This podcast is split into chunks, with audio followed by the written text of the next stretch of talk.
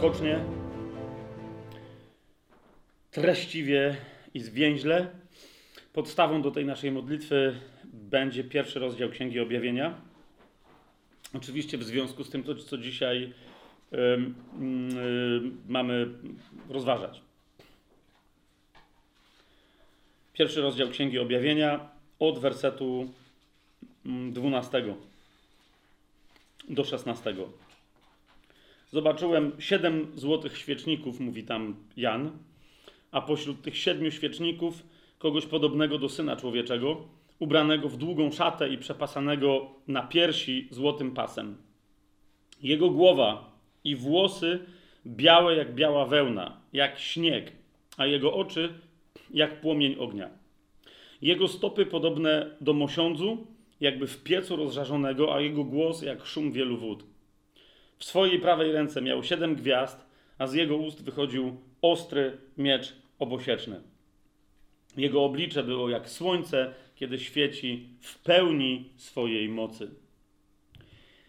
Panie Jezu, dzisiaj do Ciebie przede wszystkim na początku tego naszego studium się e, zwracamy, ponieważ rozważamy objawienie, które otrzymałeś Ty od Ojca na swój temat, na temat tego, co jest, na, tego, na temat tego, co jeszcze nadejdzie, e, w takiej formie, w jakiej chciałeś nam to objawienie przekazać.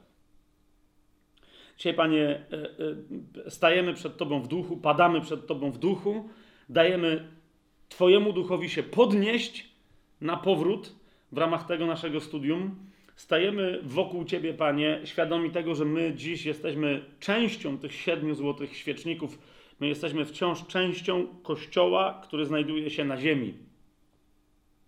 Stajemy wokół Ciebie, Panie, jako tego, który się przechadza pośród swoich złotych świeczników, jako świadomi tego, że Ty się przechadzasz pośród nas. Jesteś obecny w naszym życiu, Panie, ale kiedy my się gromadzimy jako Kościół, a chociażby dzisiaj przy tym studium gromadzimy się jako Kościół, bo Ty powiedziałeś, że gdzie dwie albo trzy osoby chociażby gromadzą się w Twoje imię, tam Ty jesteś pośród nich. Więc my gromadząc się dzisiaj w Twoje imię, wobec Ciebie jako naszego słowa, aby słuchać Ciebie przez zapisane słowo, my jesteśmy świadomi, Panie, że Ty się przechadzasz pośród nas, w pośrodku nas, jak mówi słowo. Dzisiaj stajemy świadomi tego, że Ty jesteś prawdziwie Synem Człowieczym, prawdziwie Synem Bożym, prawdziwie Bogiem, który się wcielił i stał się dla nas człowiekiem. I oddajemy Ci cześć jako takiemu, Tobie ubranemu w długą szatę, białą szatę, przepasanego na piersi złotym pasem. Tobie, którego głowa i włosy są białe, jak biała jest tylko wełna i jak biały jest śnieg. Tobie, którego dla nas e, oczy płoną e, najszczerszym, najpotężniejszym ogniem. Tobie, którego stopy są podobne do mosiądzu, jakby w piecu rozżarzonego. Tobie, którego głos jest jak szum wielu wód. Tobie, Jezu, Chrystusie, Mesjaszu, Królu Królów i Panie Panów, który w swojej prawej ręce masz siedem gwiazd i z którego to ust wychodzi ostry miecz obosieczny, o którym my wiemy, Panie, że jest Słowo Boże. Tobie, którego oblicze jest jak słońce, które gdy świeci, pełni swojej mocy jest nawet jaśniejsze niż słońce. Panie, dzisiaj prosimy Cię, abyś tak stając w pośrodku nas, dał nam objawienie. I kiedy prosimy Cię, Panie, objawienie, to nie mówimy Ci, objaw nam coś nowego, ale daj nam pełne zrozumienie tego, co już objawiłeś w swoim słowie, a czego nie do końca rozumiemy być może. I dając nam to zrozumienie, dając nam to poznanie, wypełnij nas, Panie, inspiracją i motywacją, abyśmy według tego, co nam objawiasz, abyśmy zechcieli żyć. Abyśmy pojęli nie tylko, Panie, jaka jest Twoja wola wobec nas, wobec naszego życia, każdej, każdego z nas, ale wobec kościołów, w których, e, których częścią jesteśmy. Abyśmy, Panie, mieli w sobie ochotę, a następnie, abyśmy tę ochotę zrealizowali również zgodnie z Twoją wolą. A więc wtedy, kiedy Ty chcesz, aby ona była realizowana tam, gdzie chcesz, by była realizowana, w relacjach, w których chcesz, aby była ona realizowana i tak dalej. Ojcze, w imieniu Jezusa, który stoi w pośrodku swoich kościołów, w pośrodku naszego zgromadzenia, dzisiaj oddajemy Tobie chwałę, ponieważ wszystko przez Niego na Twoją chwałę. Ojcze, Ciebie, Panie Jezu, Ciebie prosimy, abyś dzisiaj nam udzielał coraz obficiej ze swojego świętego, siedmiorakiego ducha.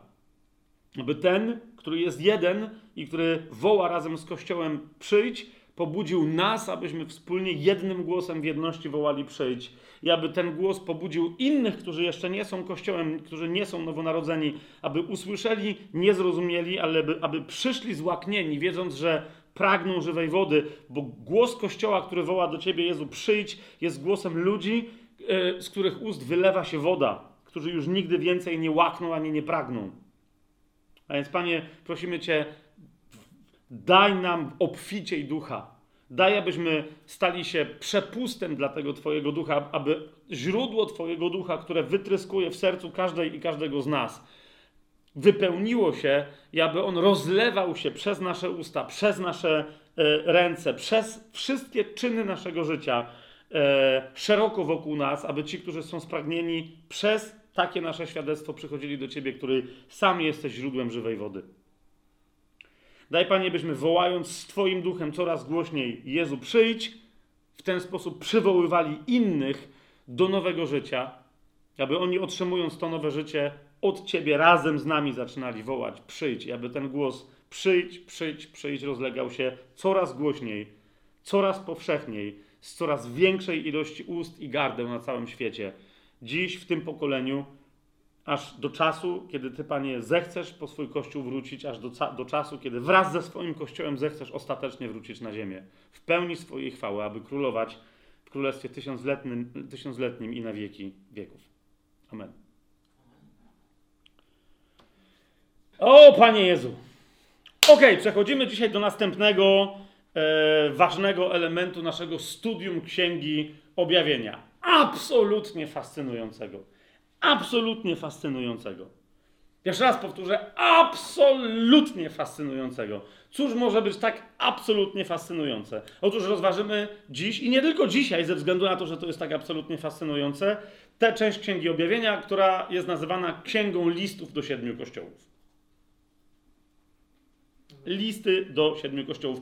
Czasem, y, pamiętacie ten podział, który ja wam podałem, tak? Wprowadzenie, listy do siedmiu kościołów, em, e, potem mm, podejście najważniejsze, centralne do, do, do szczytu chiastycznego, czyli chronologiczna historia e, końca dziejów aż do powrotu Pana Jezusa, no i tak dalej, i tak dalej. Tak, ale niektórzy ten podział e, uważają, że to są pierwsze trzy rozdziały, to jest księga siedmiu listów do siedmiu kościołów, Potem jest księga złamania siedmiu pieczęci. Potem jest księga znaków na niebie. Niektórzy mówią, że siedmiu, żeby było, że wszystko jest siedem. Według mnie tam jest ich tylko trzy, nieważne i tak dalej, i tak dalej.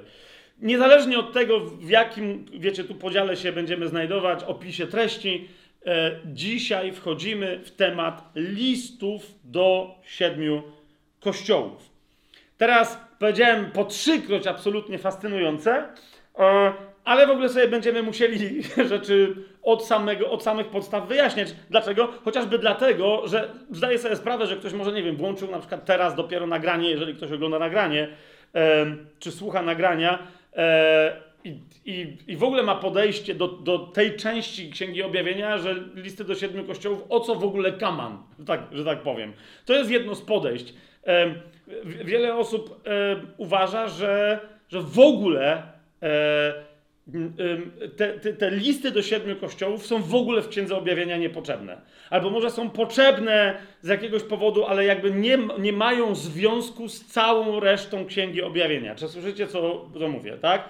E, dlaczego o tym mówię? To jest pierwsze podejście do, do, do tych listów do siedmiu kościołów, bo niektórzy nieświadomie de facto takie podejście mają. Nie? E, wiele osób powiada, że Księga Objawienia, i teraz niektórzy mówią to wprost, inni tego nie mówią, ale de facto tak Księgę Objawienia czytają. Mówią, że Księga Objawienia dla nich zaczyna się w pierwszym rozdziale, w pierwszym wersecie, objawienie Jezusa Chrystusa, które dał mu Bóg, aby ukazać swoim sługom i tak dalej, i tak dalej. I następnie przeskakują do rozdziału czwartego, wersetu pierwszego. Zobaczyłem, a oto drzwi były otwarte w niebie. Niektórzy mówią, Dobra, nie. Cały pierwszy rozdział. Cały pierwszy rozdział.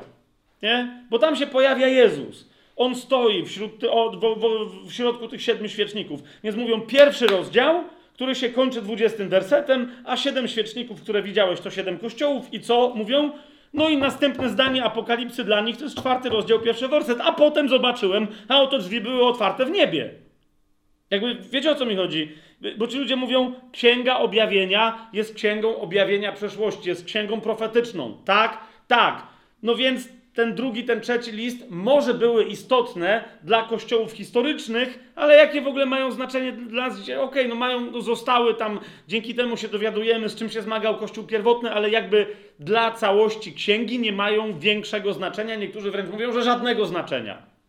Moja teza jest skrajnie odwrotna. Zresztą jak wielu, e, wielu egzegetów, ale mówię wam oczywiście od razu o tym, że wiele osób absolutnie deprecjonuje znaczenie, zwłaszcza drugiego i trzeciego rozdziału Księgi Objawienia, dla całe, rozumienia całej tej księgi. Mówią, to nie ma związku. Gdyby nie było drugiego i trzeciego rozdziału w Księdze Objawienia, nic by się nie stało. Więc oni mówią, fajnie, że jest, to jest objawione Słowo Boże, ale ono nam nie pomaga w rozumieniu Księgi Objawienia. Nie można być dalszym od prawdy. Tylko wam mówię, że tak jest. Ja się z tym e, nie zgadzam. Ta pierwsza postawa mówi e, w najlepszym przypadku, że te po prostu, e, że to jest niespójność w Księdze Objawienia. Ona wynika, Jan był winien, był centralną postacią kościołów Azji, więc jakby wysłał te listy do Azji, to objawienie do, do tych kościołów w Azji, ale jakby po prostu przy okazji załatwił jakieś tam sprawy tych kościołów, które nas nie interesują. Jeszcze raz, możesz powiedzieć, obruszyć się, "Bo, ale jak to, to jest cała księga, to jest... Okej, ja to rozumiem, ale jakby nadal zauważ, jeżeli nie wiesz, jak te dwa rozdziały, drugi i trzeci rozdział Księgi Objawienia, wiążą się z całą resztą tej księgi, to de facto masz takie samo podejście. Więc na początku proszę cię uczciwie zadaj sobie pytanie, jak drugi i trzeci rozdział do tej pory pomagały ci rozumieć resztę Księgi Objawienia. Bo jeżeli nie masz odpowiedzi na to, że no tak, w taki czy inny sposób, to posłuchajmy uważnie, co się tu dzieje i wzmóż swoją uwagę dzisiaj w czasie tego studium, bo trzeba zmienić tę postawę. Trzeba zatrudnić drugi i trzeci rozdział do zrozumienia całej reszty Księgi Objawienia. E, e, Jasne jest to, co mówię? Okej. Druga postawa E, w odpowiedzi na tą postawę, ja teraz, jakby wiecie, całą historię różnych trendów e, egzegetycznych teraz skracam do takiego pseudodialogu, ale de facto tak to e, historycznie wyglądało. Więc niektórzy ludzie mówili, e, objawie, prorocze objawienie znajduje się w Księdze Objawienia od czwartego rozdziału, pierwszy, drugi i trzeci, jakby nie wiemy, jaki ma sens proroczy, tak? Na to, żeby ratować zwłaszcza drugi i trzeci rozdział, pojawili się egzegeci, którzy powiedzieli: Nie, nie, nie. Cała księga objawienia jest księgą proroczą. A zatem, i tu widzicie, jak niektórzy mnie pytali, jaka jest argumentacja, że drugi i trzeci rozdział księgi objawienia, że poszczególny, e, poszczególne listy do tych siedmiu kościołów, że opisują też historię kościoła.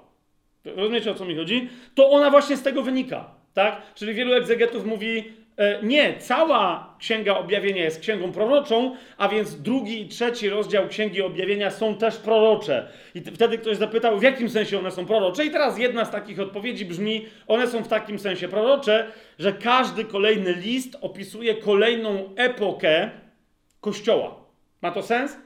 Czyli y, Kościół pierwotny jest opisany w pierwszym liście, czyli liś, y, to jest list do Efezu, do kościoła w Efezie, lub też do anioła kościoła w Efezie, tak? Wszyscy rozumieją, co ja, co ja mówię. I e, ostatnią epoką dziejów to będzie Kościół laodycejski, tak? Czyli absolutnie zepsuty kościół, który nawet nie wie, że, e, że popadł e, e, w skrajne odstępstwo i tak dalej, i tak dalej. Jest ślepy, nagi, ubogi i tak dalej, nie?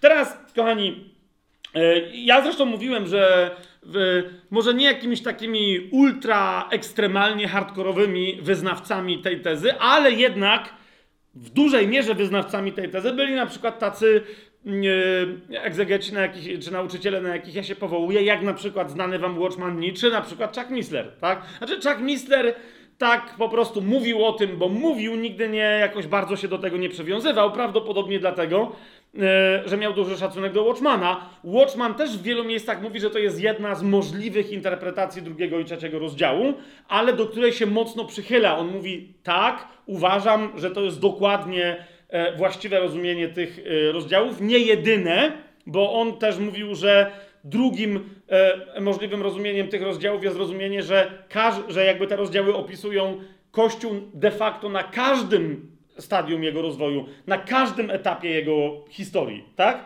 To jest ta, e, ten punkt widzenia, który ja przyjmuję. Niemniej Watchman mówił tak czy siak, nawet jeżeli na każdym etapie swojego rozwoju e, Kościół jest ta, właśnie ma takie różne problemy, to jednocześnie każdy z tych kościołów pokazuje kolejne etapy e, funkcjonowania Kościoła w ogóle.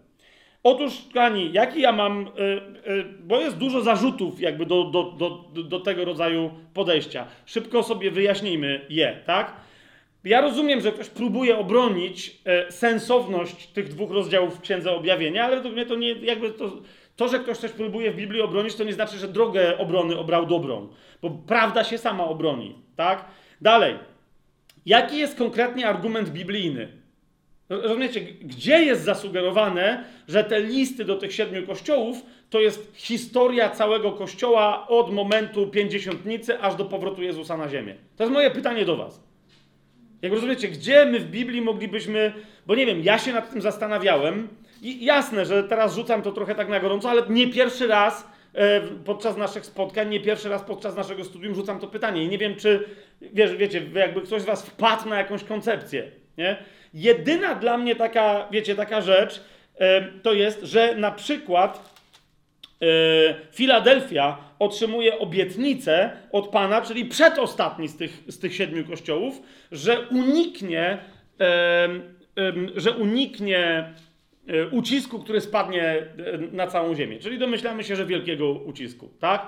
I w tym sensie wielu interpretatorów mówi, no więc tutaj widać, że jasne, chodzi o kościół filadelfijski, oryginalnie ten, który się znajdował w mieście Filadelfia w Azji Mniejszej, ale docelowo chodzi o konkretny kościół, epokę dziejową, kościół sprzed pochwycenia. Ten, który będzie pochwycony. E, no dobrze, ale z tego, co ja czytam w Księdze Objawienia, po pochwyceniu nadal mamy kościół, który, rozumiecie, się nawraca, staje się kościołem na ziemi w czasie wielkiego ucisku. Wiecie o, o, czym mówię? Księga Objawienia cały czas mówi o tych, którzy przychodzą z wielkiego ucisku, którzy zostali zabici, przelali swoją krew dla świadectwa baranka, e, dla świadectwa Jezusa. Amen? Więc moje pytanie brzmi: oni przyszli z kościoła laodycejskiego? Rozumiecie, e, co? Jakby Księga Objawienia pokazuje Kościół ostatni po pochwyceniu, bo owszem, uważam, e, że dojdzie do pochwycenia przed wielkim uciskiem. I ja o tym, jak mówiliśmy o pochwyceniu, mówiłem, jaka jest moja interpretacja pewnych tam biblijnych faktów, tak? Teraz, co oznacza, że część kościoła zostanie pochwycona nie cały, a część zostanie jaka? Uważam, że laodycejska, tak? Tylko, że ten kościół nie może być opisem całego kościoła, bo jednocześnie też w, w, tym czasie wcale nie za sprawą świadectwa kościoła tego, tylko za sprawą czyjegoś innego świadectwa, powstanie kościół męczenników. Rozumiecie? Więc nie może kościół męczenników być opisywany przez jakby kościół laodycejski, po prostu mi się to nie splina. Podobnie jak opis pierwotnego kościoła trochę mi nie pasuje, rozumiecie, bo pierwotny kościół to był kościół męczenników. A zauważcie, pierwszy kościół, który jest opisany w tych siedmiu e, listach, jest oskarżony o to, że odszedł od pierwszej miłości, czyli Efes. Tak? A dopiero drugi kościół jest kościołem męczenników. Nie wiem, czy to widzicie, tak? Więc jakby co się tu dzieje? To jakby bardzo arbitralnie musielibyśmy podejść do historii, wiecie, dziejów Kościoła, żeby potem mówić, że to jest Kościół katolicki, to jest Kościół protestancki, jak niektórzy robią, a potem jest moje pytanie, dlaczego w ogóle niektórzy wliczają Kościół katolicki w historię Kościoła tutaj całego? Rozumiecie, co się tu w ogóle dzieje? To jest, jaka to jest część Kościoła? Więc, nie? E, kolejna rzecz, kolejna rzecz, zauważcie, e, i to jest trzeci argument, nie będę w to dalej wchodził, zauważcie, jak łatwo jest gdybać, kiedy uważasz, że znajdujesz się na końcu czasów. I wtedy łatwo ci jest czytać, że to był kościół taki, to było tu, tu była reformacja Lutra i tak dalej, tak? Ale co, jeżeli ty byłeś częścią, załóżmy, że to jest opis kościołów, wiecie, jakby epok kościoła. Co, jeżeli ty się urodziłaś czy urodziłeś w, w drugiej epoce? Jakby, rozumiesz, to wtedy, jak ty masz rozumieć całą resztę, że co się tam stanie na temat w przyszłości Kościoła, kiedy to, rozumiesz, to gdyby tak było, to na przykład ludzie z tej drugiej, nazwijmy to, epoki Kościoła, już by wiedzieli, po jakich znakach będzie można rozpoznać, że Kościół wszedł, wiecie, w trzecią, czwartą, piątą i tak dalej epokę, ale nikt wcześniej nie wiedział, jak się, na czym to ma polegać. Dopiero wiecie, wszyscy to widzą, jak patrzą wstecz, a nie widzą, jak się patrzy w przód. Więc a Księga Objawienia mówi, że ona właśnie wyjaśni to, co ma nadejść. A więc sama ta forma interpretacji w ogóle nie pasuje, rozumiecie, w ogóle się ma nijak do, do myśli kluczowej, e, kręgosłupowej, że tak powiem, centralnej dla Księgi Objawienia. Czy to jest jasne, e, co mówię? Jest wiele innych tu argumentów, ale jakby, jeszcze raz, nie, za, nie spina się cała ta koncepcja za bardzo, nie? A dlaczego Kościół filadelfijski dowiaduje się tego, czego się dowiaduje, to do tego też dojdziemy, tak? I czemu, e, no, no właśnie, dlaczego tam to jest sformułowane tak, jak jest, tak, jak jest sformułowane. Wreszcie, kochani, e, jeden z takich, no bo tu jeszcze jeden, wrócę do tego argumentu, bo to był drugi, ale wrócę do niego. Ktoś, ktoś powiedział tak, czemu, ja wręcz sobie to aż zapisałem, nie pamiętam, kto to powiedział, ale pytanie, y, to musiał być jakiś mądry teolog, ale zadał pytanie takie: w jaki sposób siedmioraka różnorodność jednej epoki miałaby się zamienić w monolityczną rzeczywistość kolejnych siedmiu epok, czy tam sześciu? Nie wiem, czy rozumiecie, nie? Czyli masz jedną epokę, na początku masz jeden kościół i on jest zapisany w jednym miejscu, tak? Y, kościoły Azji, że, są, że mają to jest nawet małe terytorium, tam jest siedem różnych kościołów i ten kościół na tym terytorium jest taki różnorodny, nie? Teraz, czy to jest kościół pierwszej czy drugiej epoki, no raczej się zgodzimy, że to jest koniec pierwotnego kościoła i on jest, rozumiecie, przynajmniej siedmioraki w rozmaitych swoich e, obliczach tego, czym może być kościół. Jasne? Czemu nagle później kościoły miałyby być jednolite i nie miałyby być różnorodne? Czemu nagle później cały kościół miałby być na, nagle całym kościołem zwiedzionym, albo całym kościołem ledwo żywym, albo całym kościołem tak wspaniałym, że wręcz złożonym z samych męczenników? Wiecie o co mi chodzi? To było tak mądre zadane, tak mądrze zadane to pytanie, jak siedmioraka różnorodność jednej epoki miałaby się stać monolityczną rzeczywistą, rzeczywistością yy, kolejnych epok? Bardzo dobre pytanie. Nie taka jest myśl, nie taka jest struktura tej myśli w księdze. Yy, Księdze Objawienia. Zatem, zatem pozostaje pytanie, no to po co w takim razie e, pomiędzy pierwszym a czwartym rozdziałem mamy rozdział drugi i trzeci? Jakie ma, jakie ma to, po co Jezus pisze e, do siedmiu kościołów Azji? Co się tu dzieje? Nasza teza już padła, że e, cała Księga Objawienia jest księgą napisaną uniwersalnie do całego Kościoła wszystkich epok. Zgadza się? Po co? No, żeby objawić te wszystkie rzeczy, które oglądamy od czwartego rozdziału. No to nadal pozostaje, tu się wszyscy zgadzamy, tak? Pytanie pozostaje, to po co my mamy czytać o problemach kościołów Azji Mniejszej? Bo rozumiecie, tu się podnosi sporo zagadnień. Kim była niewiasta Jezabel? która jest w dodatku, to wszystko na to wskazuje, że to był pseudonim, że tak powiem, który e, nieco żartobliwie, a nieco złośliwie nadał jej sam Pan Jezus, tak? Kim ona była? Co, kim byli Nikolaici?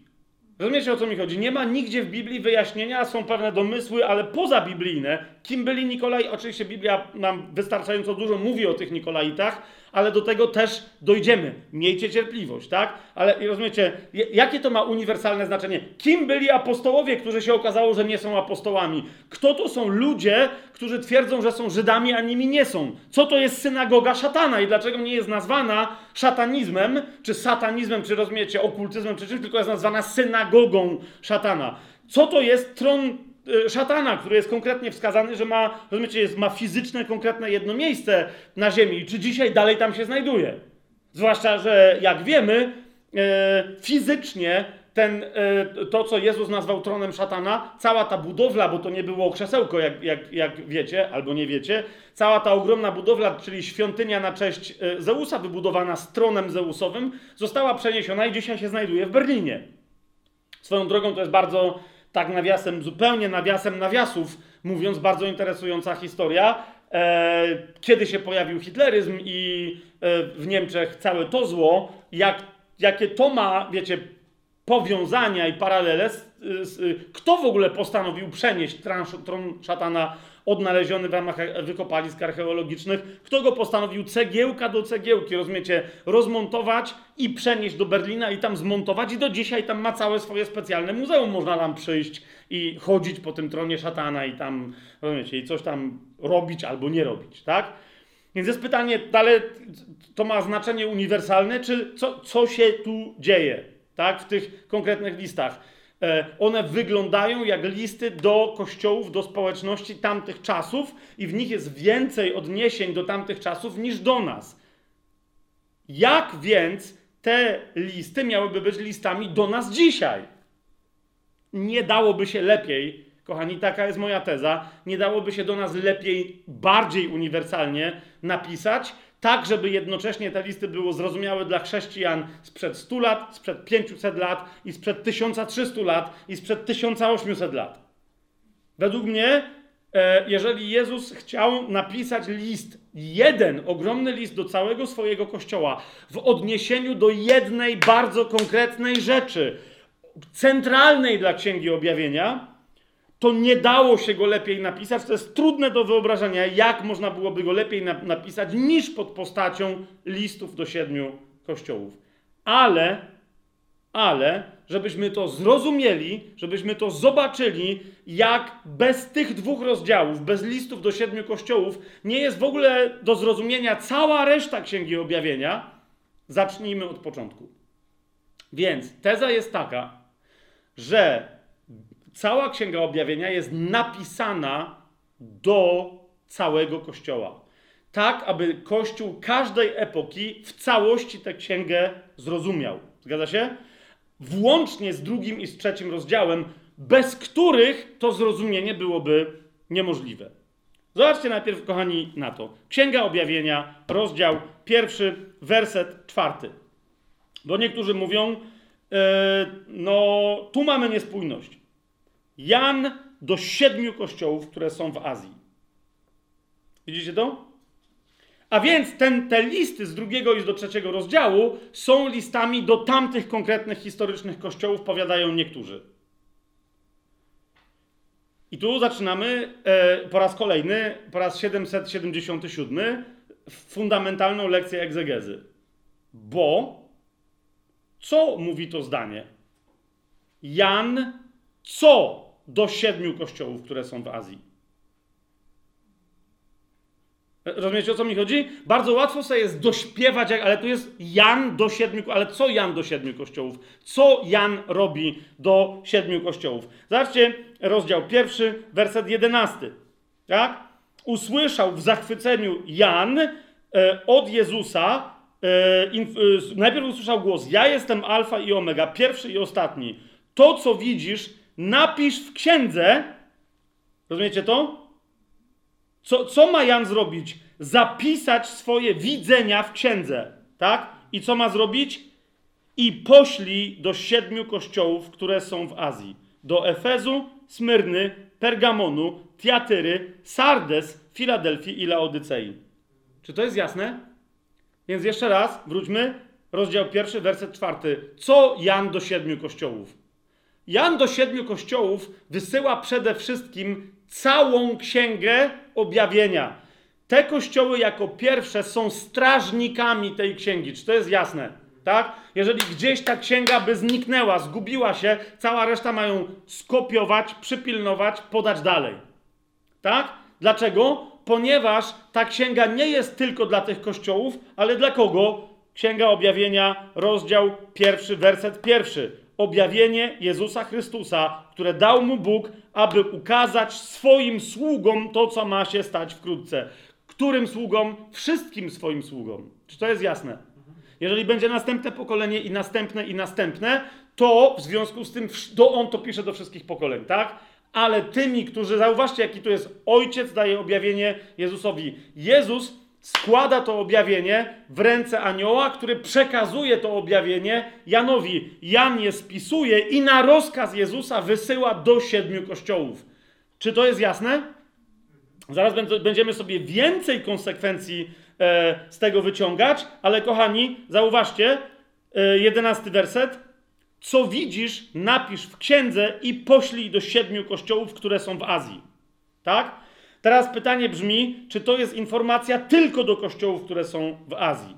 Otóż Jan się wtedy odwraca, bo słyszy, że ma wysłać tą księgę, to co napisze do siedmiu kościołów w Azji i mówi, dwunasty werset, odwróciłem się, aby zobaczyć, co to za głos mówił do mnie, a gdy się odwróciłem, zobaczyłem, co najpierw zobaczył. Jezusa czy adresata, o którym mówi Jezus właściwego? Zauważcie, nie mówi, że zobaczył Jezusa, ale mówi, gdy się odwróciłem, zobaczyłem siedem złotych świeczników, a pośrodku nich kogoś jakby syna człowieczego. Widzicie to? I teraz w dwudziestym wersecie Jezus co tłumaczy Janowi? Że tych siedem świeczników symbolizuje siedem kościołów Azji?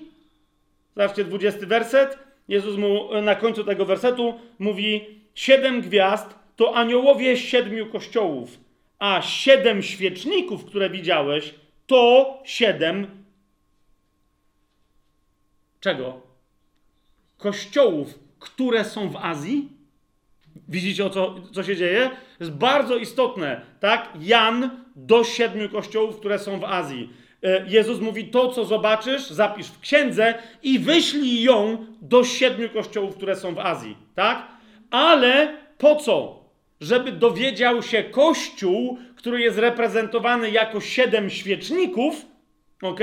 Bo tych siedem świeczników reprezentuje siedmioraki kościół lub też siedem kościołów, a nie siedem kościołów Azji. Czy to jest jasne? Teraz, kochani, jasne, yy, nawet też niedawno miałem rozmowę na ten temat, ale w kółko mam takie rozmowy, że jasne pod warunkiem, że wyjaśnisz, czemu niby ta menora to jest kościół. Czemu niby ten siedmioraki, siedmioramienny świecznik to jest, yy, to jest kościół. Czemu po pierwsze, odsyłam Was, do, nie, nie unikniemy dzisiaj tego tematu, więc dzisiaj wejdziemy w niego jeszcze głębiej, ale gdybym dzisiaj o pewnych rzeczach nie wspomniał, jestem przekonany, e, że mówiłem o tym wcześniej w kontekście Kościoła. Jak Kościół jest reprezentowany przez e, menorę świątynną, przez pierwszy oryginalny siedmioramienny świecznik e, świątynny. On nie do końca jest siedmioramienny, ale o tym za chwilę, tak? Bo to się tak e, potocznie, potocznie on jest sześcioramienny e, e, z centralnym, z centralną gałęzią, czy też pniem, ale jeszcze raz mówię o, ty, o tym za chwilę. Więc kochani, jeżeli wpiszecie świecznik siedmioramienny, menora i tak dalej w wyszukiwarkę na stronie tajemnyplan.pl, tam jest, to jest łamane przez wyszukiwarkę, czy co tam jest? Tematy. Tematy, łamane przez tematy to tam jest wyszukiwarka i prawdopodobnie jak wpiszecie te tematy, to sobie tam więcej tych rozważań, zwłaszcza w kontekście rozważań o Kościele, znajdziecie, jakie tam są powiązania. Jasne? Ale dzisiaj, bo nawet jeżeli to niech służy jako lektura, że się tak wyrażę, uzupełniająca. Dzisiaj przyjrzymy się tej konkretnej wizji Jezusa stojącego w pośrodku siedmiu świeczników, abyśmy zrozumieli, co się tu dzieje. Do, do jakich wizji wcześniejszych, symboliki wcześniejszej, bardzo klarownej Jan, znaczy nie Jan, tylko Duch Święty w tej wizji się odwołuje. Jezus, dlaczego się pokazuje mm, e, Janowi w takiej, a nie innej formie? Pamiętacie, jak mówiliśmy, Księga Objawienia nie ma ani jednego wersetu w niej, taka była moja teza niegdyś postawiona, który by w taki czy inny sposób nie był cytatem e, ze Starego Testamentu, kompilacją tematów Starego Testamentu, odniesieniem się do Starego Testamentu, echem do jakichś innych fragmentów Pisma Świętego. Amen? Ta pierwsza wizja, kochani, kiedy znajdziemy właściwe punkty odniesienia i zrozumiemy, czym jest siedem świeczników, pośrodku których stoi Pan Jezus, zrozumiemy, czy zaczniemy rozumieć znaczenie drugiego i trzeciego rozdziału uniwersalne oraz nas jako adresatów tych listów dzisiaj. Ok? Zacznijmy więc, kochani, od początku. Gdzie się. I teraz uważajcie. E... Znaczy, wy tutaj prawdopodobnie będziecie siedzieć aż do końca moich rozważań. Tak? Tu mówię do ludzi, którzy są na miejscu, czy tych, którzy teraz słuchają na żywo. E... Ale czasem tak jest, że ktoś tego słucha, no często tak jest, że więcej ludzi tego słucha czy ogląda później, nagrania. I bywa tak, że ktoś posłucha pół godziny i tak dalej, potem nie wraca i ma jakąś tam. Otóż, kochani, e, odwołam się teraz nie do jednego, ale do przynajmniej dwóch dużych tematów w Starym Testamencie. I dopóki nie skończę tego wątku, to proszę, żebyście nie robili za szybkich wniosków sobie. Ok? Bo. E, diabeł tkwi w szczegółach, że, że tak powiem, wszelkich błędów teologicznych. Nie? A tu bardzo łatwo o to, żeby się poślizgnąć, dlatego potrzebujemy być bardzo precyzyjni. Otóż, kochani, żeby zrozumieć ten świecznik, e, czy siedem świeczników, w pośrodku których stoi Pan Jezus, potrzebujemy najpierw sięgnąć do jednej z najbardziej proroczych ksiąg e, e, Starego Testamentu, czyli do pięciu księgu, czyli do pięciu ksiąg, tak? E, które według mnie więcej prorokują niż mówią na temat rzeczywistości judaizmu w tamtym czasie i musimy to dobrze e, rozumieć. Jednym z taki, jedno z takich proroctw znajdziemy, właśnie które nas dzisiaj bardzo, ale to bardzo interesuje, znajdziemy w księdze Wyjścia, czyli w drugiej księdze e, Mojżeszowej, w rozdziale 25. Tam, kochani, zauważcie, że to, jest, to nie jest księga kapłańska czy księga powtórzonego prawa, to jest księga wyjścia. Tak?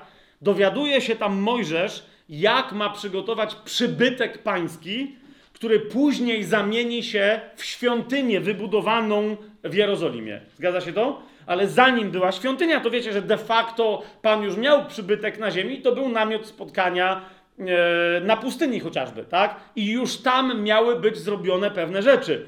E, jak niektórzy, jak sobie zaczynają z tego zdawać sprawę, na przykład ten świecznik, o którym dzisiaj będziemy mówić, który miał być zrobiony z całego talentu złota, rozumiecie, że oni musieli haratać to, bo jak wiecie, ile to.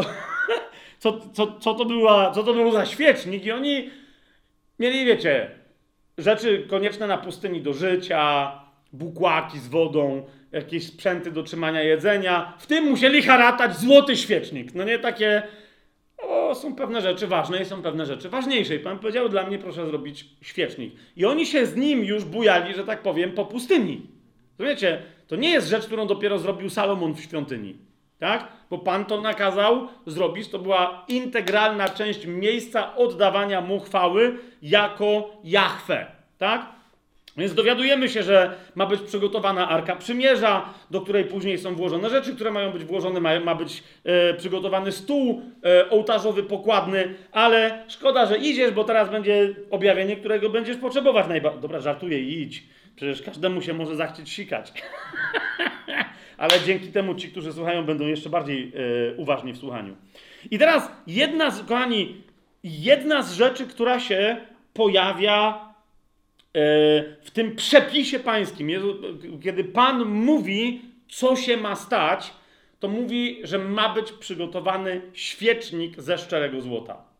Jasne? Zaraz się odwołamy do listu do Hebrajczyków, który nam jeszcze raz uświadomi, jak to jest istotne, ale najpierw przyjrzyjmy się temu świecznikowi. Okay? To jest 25 e, rozdział Księgi Wyjścia lub też drugiej Mojżeszowej, od 31 aż do 40 wersetu włącznie. Ok? E, teraz, kochani, jeszcze popatrzcie na mnie, bo już tam czytacie, już sprawdzacie po hebrajsku, już tam się wszystkie historie dzieją, ale jeszcze e, uważajcie. E, podobnie jak w każdym innym opisie czegokolwiek, tak? Ale jeżeli zechcecie studiować dalej tą tematykę, Kościół, e, siedem świeczników i tak dalej, i tak dalej, konieczną rzeczą jest odniesienie się do tego opisu. Jeszcze raz, jak dam pełną interpretację podstawową, co tu się dzieje i co to oznacza, e, to sobie do tego jeszcze raz wróćcie i jeszcze raz wróćcie, ale teraz już z góry mówię, nie ma w tym opisie ani jednego słowa, które by się tu pojawiło bez, jakby niepotrzebnie. ok? I teraz my zawsze o tym wiemy, że Jezus. Yy, wiecie, Pan jak mówi, że z każdego niepotrzebnego wypowiedzianego przez nas słowa, że będziemy sądzeni, to dla, dlaczego? Bo my mamy być tacy jak On. a on jest jaki? On nie wypowiada słów na wiatr. Rozumiecie o co mi idzie? Więc jasną rzeczą jest, że jak mamy księgę ograniczoną, ona się składa z ograniczonej, skończonej liczby ksiąg, e, rozdziałów, zdań, słów w tych zdaniach, to rozumiecie, on nam mógł dać dwa razy większą Biblię. Wiecie o co mi chodzi? Pięć razy większą. Nadal by to było. Wybrał taki opis, jaki był doskonały dla naszych potrzeb. W tym wszakże, w tej doskonałości to oznacza, że każdy wyraz ma swoje znaczenie. ok? Ale są ta, takie mie miejsca, gdzie jakby rozważanie, jakie znaczenie ma tamta e, jota, a ta kropka, a ta kreska, jakby jest, wiecie, trochę płonne. Niemniej w tym opisie od razu wam teraz zwracam uwagę na to, że on może być niezrozumiały, e, nawet w sensie wizualnym, że jak się przeczyta ten opis, to nie do końca, czyli jak ten świecznik w końcu ma wyglądać, nie? Na szczęście jest dużo odwzorowań dobrych, graficznych, mamy internety, póki jeszcze działają, to tam można sobie to sprawdzić. Ale chodzi mi o to, że nie tylko idzie o to, jak fizycznie ma wyglądać ten, e, ten świecznik, ale jakimi słowami na opis tego świecznika Pan się posługuje, rzeczownikami i czasownikami. Czy to jest jasne? Zacznijmy najpierw od tego opisu, żeby nie zamieszać na początku za bardzo. A zatem, yy, od, powiedziałem, którego? Od 31 wersetu. Bo nie wiem, czy nie powiedziałem czasem, że od 30. Zatem, yy, Pan mówi tak. Uczynisz też świecznik ze szczerego złota. Dlaczego wam zwracam tu od razu na to uwagę? Bo jak sobie popatrzycie na inne sprzęty tutaj, to te sprzęty są robione na przykład z drewna czy z czegoś i są tylko okute złotem, czy są pokryte złotem, albo część tych sprzętów, jak na przykład Arki Przymierza, jest ze szczerego złota, a reszta jest nie ze złota, jest z innych y, tam y, materiałów. Natomiast świecznik ma być w całości zrobiony ze złota. Od razu na to zwracam uwagę.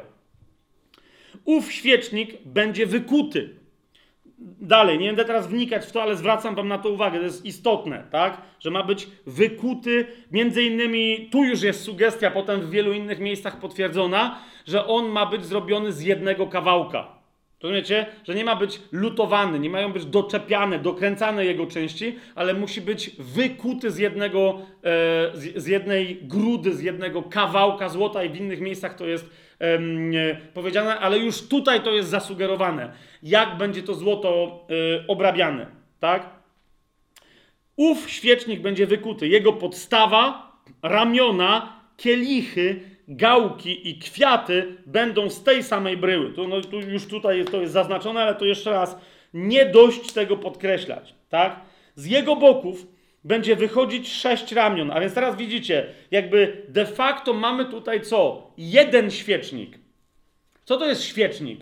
w języku polskim. To jest coś, yy, to jest podstawka pod świecę, mówiąc krótko, tak? Pod jakieś światło, ale zasadniczo tym światłem była świeca, więc stąd mamy nazwę świecznik, coś na czym stoi świeca, tak? I taki fundamentalny, podstawowy y, format świecznika to jest po prostu podstawka jakaś metalowa, często w formie takiej kolumny, na którą się stawia jedną świecę. I tu punktem wyjścia jest dokładnie taka kolumna. Rozumiecie? Jedna kolumna.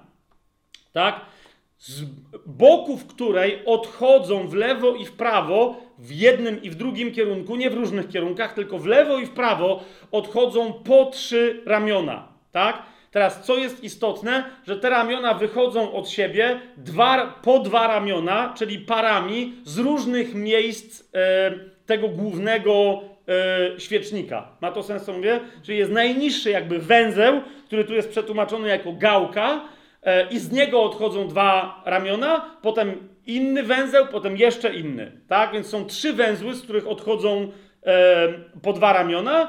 E, z tego ostatniego de facto, no właśnie, odchodzą dwa ramiona, ale odchodzi też jedno, e, jest jakby kontynuowany ten główny pień. Czyli mamy pień i sześć odrośli odchodzących w bok po dwie z tych samych miejsc. Nie ma tak, że one się rozchodzą z tego samego miejsca, tak? Lub, że, że jest jedna gałąź i z niej potem odrasta jakby jeszcze po trzy jakieś gałązki, bo są różne formy menory, ale my tutaj mamy konkretną e, formę, nie bez przyczyny, zaraz na to będę zwracać uwagę. Pan bardzo precyzyjnie opisał, jak to ma tutaj wyglądać.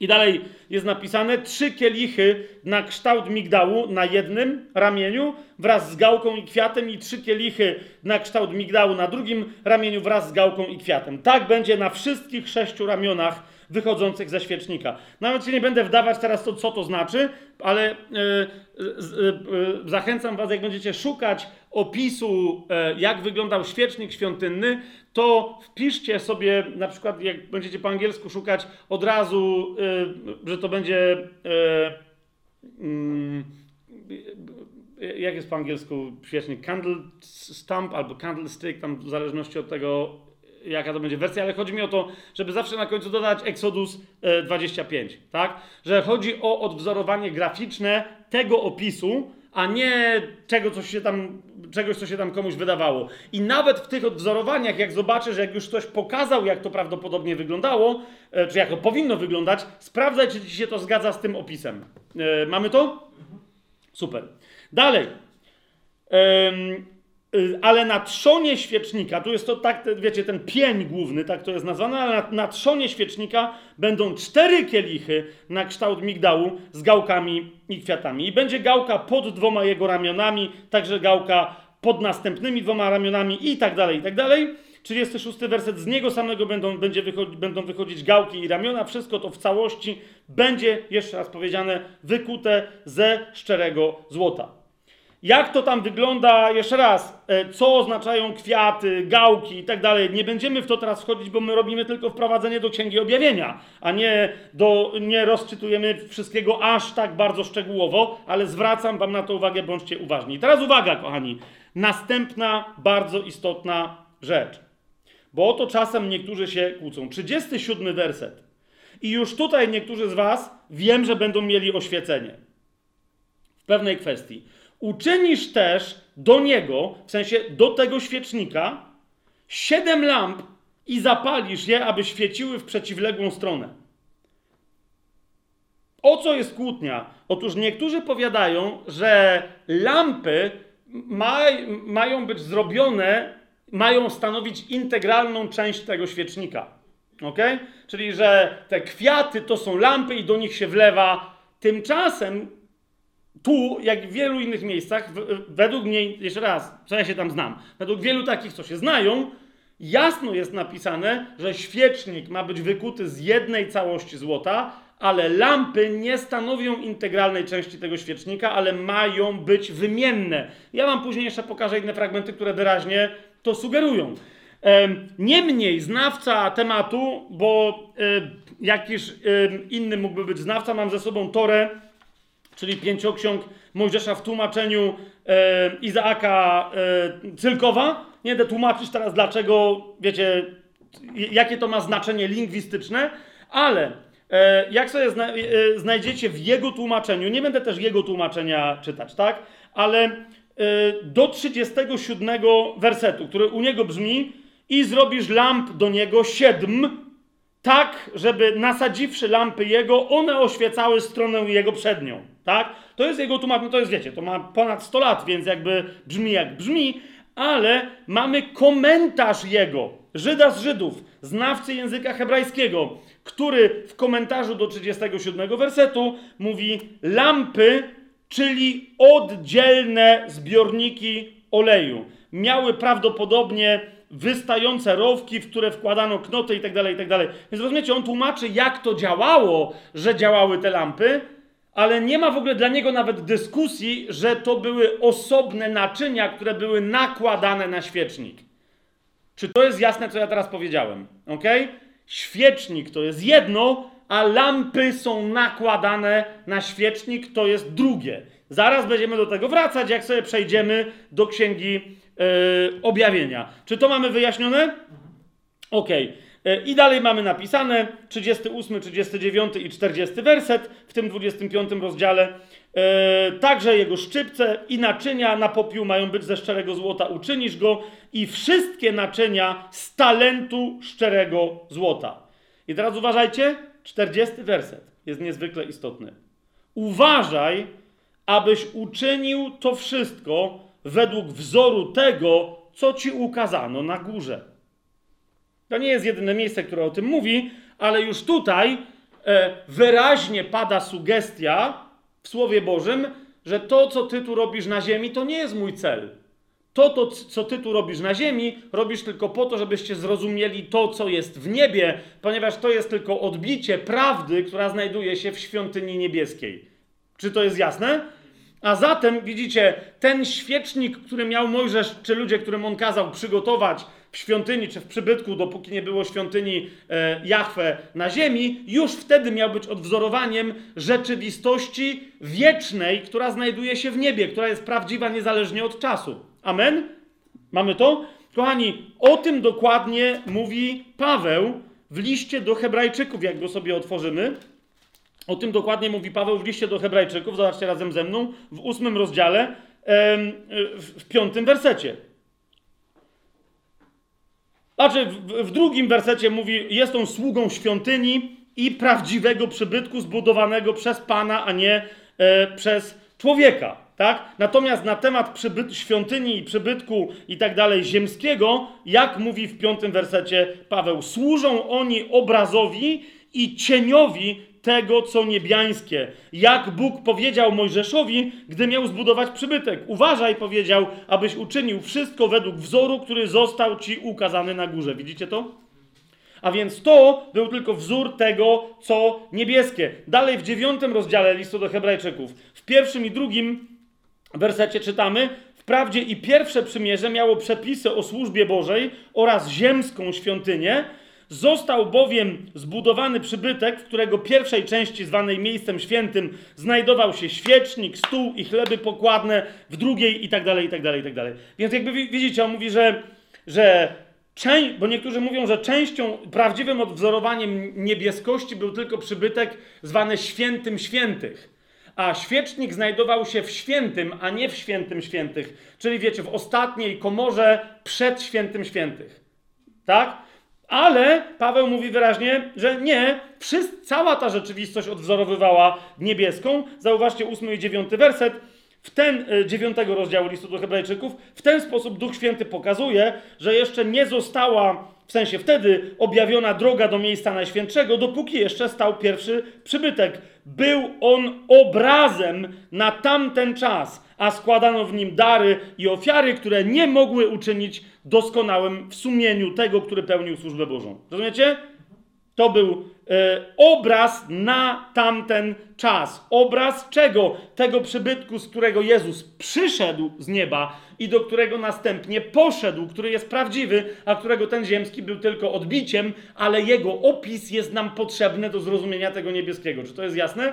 W jedenastym wersecie jest powiedziane dziewiątego rozdziału listu do Hebrajczyków, że Chrystus stamtąd przyszedł. Ale Chrystus, gdy przyszedł jako najwyższy kapłan dóbr przyszłych, zauważcie, przez większy i doskonalszy przybytek, nieuczyniony ręką, to jest nienależący do tego budynku przyszedł. Czy to jest jasne? Nie? Ten budynek był tylko cieniem, odbiciem i to niemrawym i mdłym rzeczywistości, która jest w niebie. I co nam jeszcze w dziewiątym rozdziale w 24 wersecie listu do Hebrajczyków pisze Paweł, że skąd on przyszedł, tam też poszedł, tak? I tam jest nadal, i tylko tam jest rzeczywistość. Chrystus bowiem wszedł nie do świątyni zbudowanej ręką, która była odbiciem prawdziwej. Zauważcie, jeszcze raz mamy to samo powiedziane. Ale do samego nieba, aby teraz stawać dla nas przed obliczem Boga.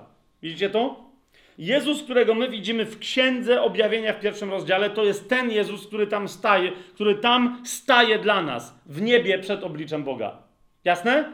Cał, cała wizja, zauważcie, jego to jest baranek, który stoi przed tronem e, mocy, przed tronem chwały, przed tronem swojego Ojca. To nie jest baranek, zauważcie, zasiadający po prawicy mocy, chociaż on tam też siedzi, czy to jest jasne, ale baranek, który staje przed Ojcem, ok? Aby wstawiać się za nami, aby dokończyć dzieła, aby tajemnica Boża na ziemi została wykonana, aby skończył się czas i aby nastało królestwo e, tysiącletnie i wieczne. Ma, mamy to? Mamy to? Więc kochani, kiedy to rozumiemy, to, to rozumiemy, że nie tylko e, sama świątynia i jej rozkład, ale również istotne, kluczowe sprzęty, które Pan co do detalu powiedział, jak mają wyglądać, mają znaczenie profetyczne w tym sensie, że objawiają, jak się rzeczy mają w niebie, i też w tym sensie, że pomagają nam zrozumieć takie proroctwo, jakim jest Księga Objawienia. Tak? Przyjrzyjmy się bliżej temu, e, temu, świe, e, temu świecznikowi, e, który jest świecznikiem, zauważcie, sześcioramiennym, e, bo to siódme ramię centralne jest po prostu częścią głównego pnia, czy też głównego trzonu, jak mamy tłumaczenie w UBG. Ale okej, okay, załóżmy, że to jest siedmioramienny świecznik. Okej? Okay? Kochani, em, ja w wielu miejscach, nawet tam jak znajdziecie te menory i tak dalej, mówiłem, że to jest znak kościoła, tak? Ale dzisiaj musimy sobie precyzyjniej powiedzieć, czego to jest, e, czego to jest znak i czego to jest zapowiedź. Ok? E, najpierw otwórzmy sobie księgę, żeby to wszystko zrozumieć. Wróćmy do księgi e, wyjścia. E, księdze wyjścia otwórzmy sobie, tam pomijmy parę, bo wiecie, opisów świecznika znaczących jest mnóstwo, ale otwórzmy sobie 35 rozdział. On jest, ja wybrałem parę takich, czy teraz nawet jeszcze wybiorę z tych, co mam wypisane, e, jeszcze parę, bo nie mamy dużo czasu, jak, jak zawsze, żeby wam zwrócić uwagę na pewne rzeczy. Tak, już zwróciłem uwagę na to i teraz zauważcie, jak się to ma cały czas do objawienia, bo przecież znacie je dobrze i jak wam to już może rozjaśniać pewne znaczenia objawienia e, w księdze objawienia, tak? Świecznik jest zrobiony z jednej, z jednej bryły. Jest wykuty tak, że wygląda, że ma części, ale tak naprawdę to jest cały czas jedna rzecz. Lampy są wykute z tego samego złota, z tej samej bryły, ale są osobne.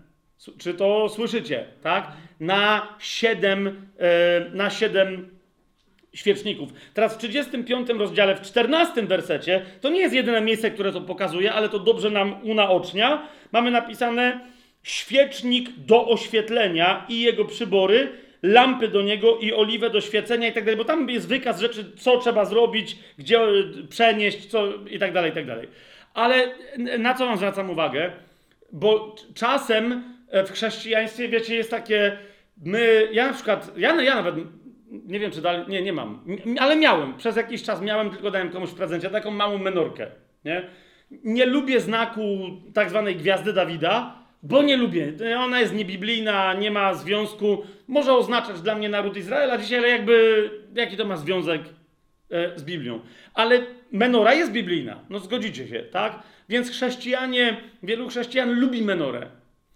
I przez to, że ją lubią i jakby wielu rozumie, że to jest symbol kościoła i tak dalej, i tak dalej, to jakby wiecie, zapominamy o tym, że w pierwszej kolejności to jest sprzęt, który, jak każdy sprzęt, ma określoną funkcję. A do czego służy świecznik? Do świecenia, jak sama nazwa wskazuje, tak? I teraz, kochani, niektórzy, no dobra, co w tym dziwnego, czy co w tym ciekawego? Otóż ten świecznik był istotny dla miejsca, w którym się znajdował. To nie było święte świętych, to była ta komora poprzedzająca, w której zauważcie, że nie było żadnego innego źródła światła. Rozumiecie? Nie było okna, nie było dziury yy, w dachu yy, i nie było żadnej innej lampki, nie było niczego tam dozwolonego. W tym jednym konkretnym miejscu przez, do którego mieli dostęp kapłani i przez które było dostęp, zwróćcie uwagę, przez które było dostęp raz w roku dla jednego kapłana do, do świętego świętych, w tym miejscu jedynym źródłem, źródłem światła był ten świecznik. ok? I jeszcze, jak byście wcześniej na to zwrócili uwagę, jak nie, to teraz wam na to zwracam uwagę, ten świecznik świecił tylko w jedną stronę. Nie? To było jedyne źródło światła, i to źródło światła jednocześnie tak świeciło, że pokazywało, czym jest ciemność. Nie? Czyli świecąc w jedną stronę, oświecało większą część, ponieważ ten świecznik miał stać z jednej strony pomieszczenia, a lampy miały być tak ustawione, że miały świecić w drugą stronę. Ale cokolwiek się znajdowało za tym świecznikiem, czyli ta konkretna prze, yy, przestrzeń, to akurat z tego, co mi się. To nie była. Ta, to była ściana ale w każdym razie tam było ciemno, czy rozumiecie? Nie? Jedyne źródło światła, światło, którego ciemność nie ogarnia, światło, co do którego byli zobowiązani, bo tam niektórzy cytują fragmenty, yy, że, że to było światło, które było zapalane co wieczór. Nie. To było światło, które miało być zapalone wieczyście, pamiętajcie. Nie? Stąd się biorą, y, bierze koncepcja w kościele katolickim wiecznych lampek, że zawsze przy tabernakulum się musi świecić wieczna lampka. To jest to. To, że w jednym, w drugim czy w trzecim miejscu jest powiedziane, że synowie Aarona i tak dalej, że mają dbać co wieczór o rozpalenie tych lampek, to chodziło o wymianę siedmiu lamp, tak? Czyli one y, miały być wyczyszczone, która z nich potrzebowała, miała być uzupełniona oliwa, miały być uzupełnione knoty i tak dalej, i tak dalej, i tak dalej. Ale to nie jest tak, że one miały być zapalane co wieczór, tylko to była pora odnowienia w nich światła, które, żeby nigdy nie zgasło. Mamy, mamy jasność w tej, w tej kwestii? Co wam to mówi? Okay? Że ten świecznik w tej symbolicznej rzeczywistości jest jedynym źródłem, e, jedynym źródłem światła. Idziemy dalej. Otwórzmy sobie 37 rozdział Księgi Wyjścia. E, w 37 e, rozdziale od 17 e, wersetu aż do 24 włącznie. Nie będziemy e, tego czytać, ale zauważcie, jak bardzo precyzyjnie jest powtórzone, co zrobił, co nakazał zrobić e, e, Mojżesz, jak bardzo przestrzegał precyzyjnie e, tego, e, tego opisu, e, precyzyjnie jak opisu z Ikei. Rozumiecie o co mi chodzi? Wszystko tu elegancko poskładał, gdzie co miało być, dobrze było odmierzone, wszystko do wszystkiego pasowało. Nie, żeby w Ikei nie pasowało, to tylko, rozumiecie, chodzi mi o to, że Ikea nie ma tak precyzyjnych opisów, jak w Biblii się znajdują. To się łatwiej robi rzeczy. Wbrew pozorom. I jeszcze raz zauważcie, 22 werset. Wszystko to w całości było wykute ze szczerego złota. Widzicie 22 werset? I teraz zobaczcie 23 werset, jeszcze raz podkreślający, że lampy nie należały do tej całości. Zrobił też do niego siedem lamp oraz szczypce i naczynia na popiół ze szczerego złota. Widzicie? Rzeczy, które nie były częścią tego świecznika, są wymienione jako osobne. Szczypce, rzecz jasna, nie są częścią tego świecznika. Naczynia na popiół nie są. I lampy same z siebie nie są. Zresztą, yy, wiecie o co mi chodzi? Yy, to by było niepraktyczne. Ja już pomijam wszystkie inne historie, jeżeli tam jest powiedziane, bo w wielu miejscach tam jest powiedziane, że oni mają czyścić te lampy. Gdyby, rozumiecie, trzeba. Yy, czyli ty masz mieć tam zawsze zapaloną lampkę. Każda z tych siedmiu lamp ma się palić. Rozumiecie to? Teraz, jak ty wyczyścisz palącą się lampkę? Nie wiem, czy rozumiecie.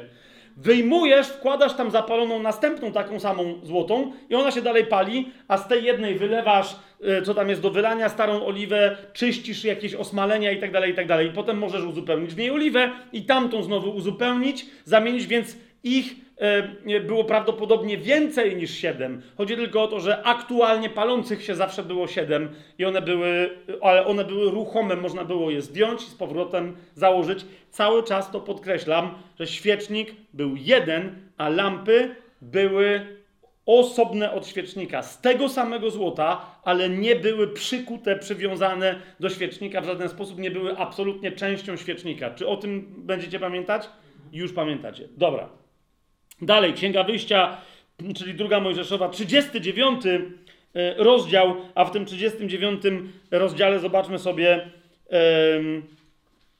37 e, werset. Szczerozłoty świecznik, lampy do niego, lampy ustawione w porządku i wszystkie naczynia do niego i oliwę do świecenia. Jeszcze raz.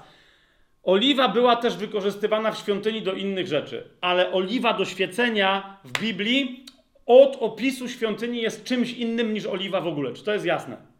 Oliwa w świątyni, która była przeznaczona do świecenia, była nazywana oliwą do świecenia. Tam była oliwa do, e, do polewania na ofiarę, do palenia, do jedzenia, że tak powiem. Oliwa do świecenia była oliwą do świecenia, więc nie jest tak, bo niektórzy, wiecie, mieszają fakty i jakby z wszystkiego robią to samo w Biblii. E, oliwa ma pewną wspólną charakterystykę, ale oliwa do świecenia w Biblii jest czymś innym niż oliwa na przykład do pieczenia chleba, tak? Czy do pieczenia płomyków. Oliwa do składania na ofiarę całopalną i tak dalej, i tak dalej. Czy mamy tu jasność? Dobrze.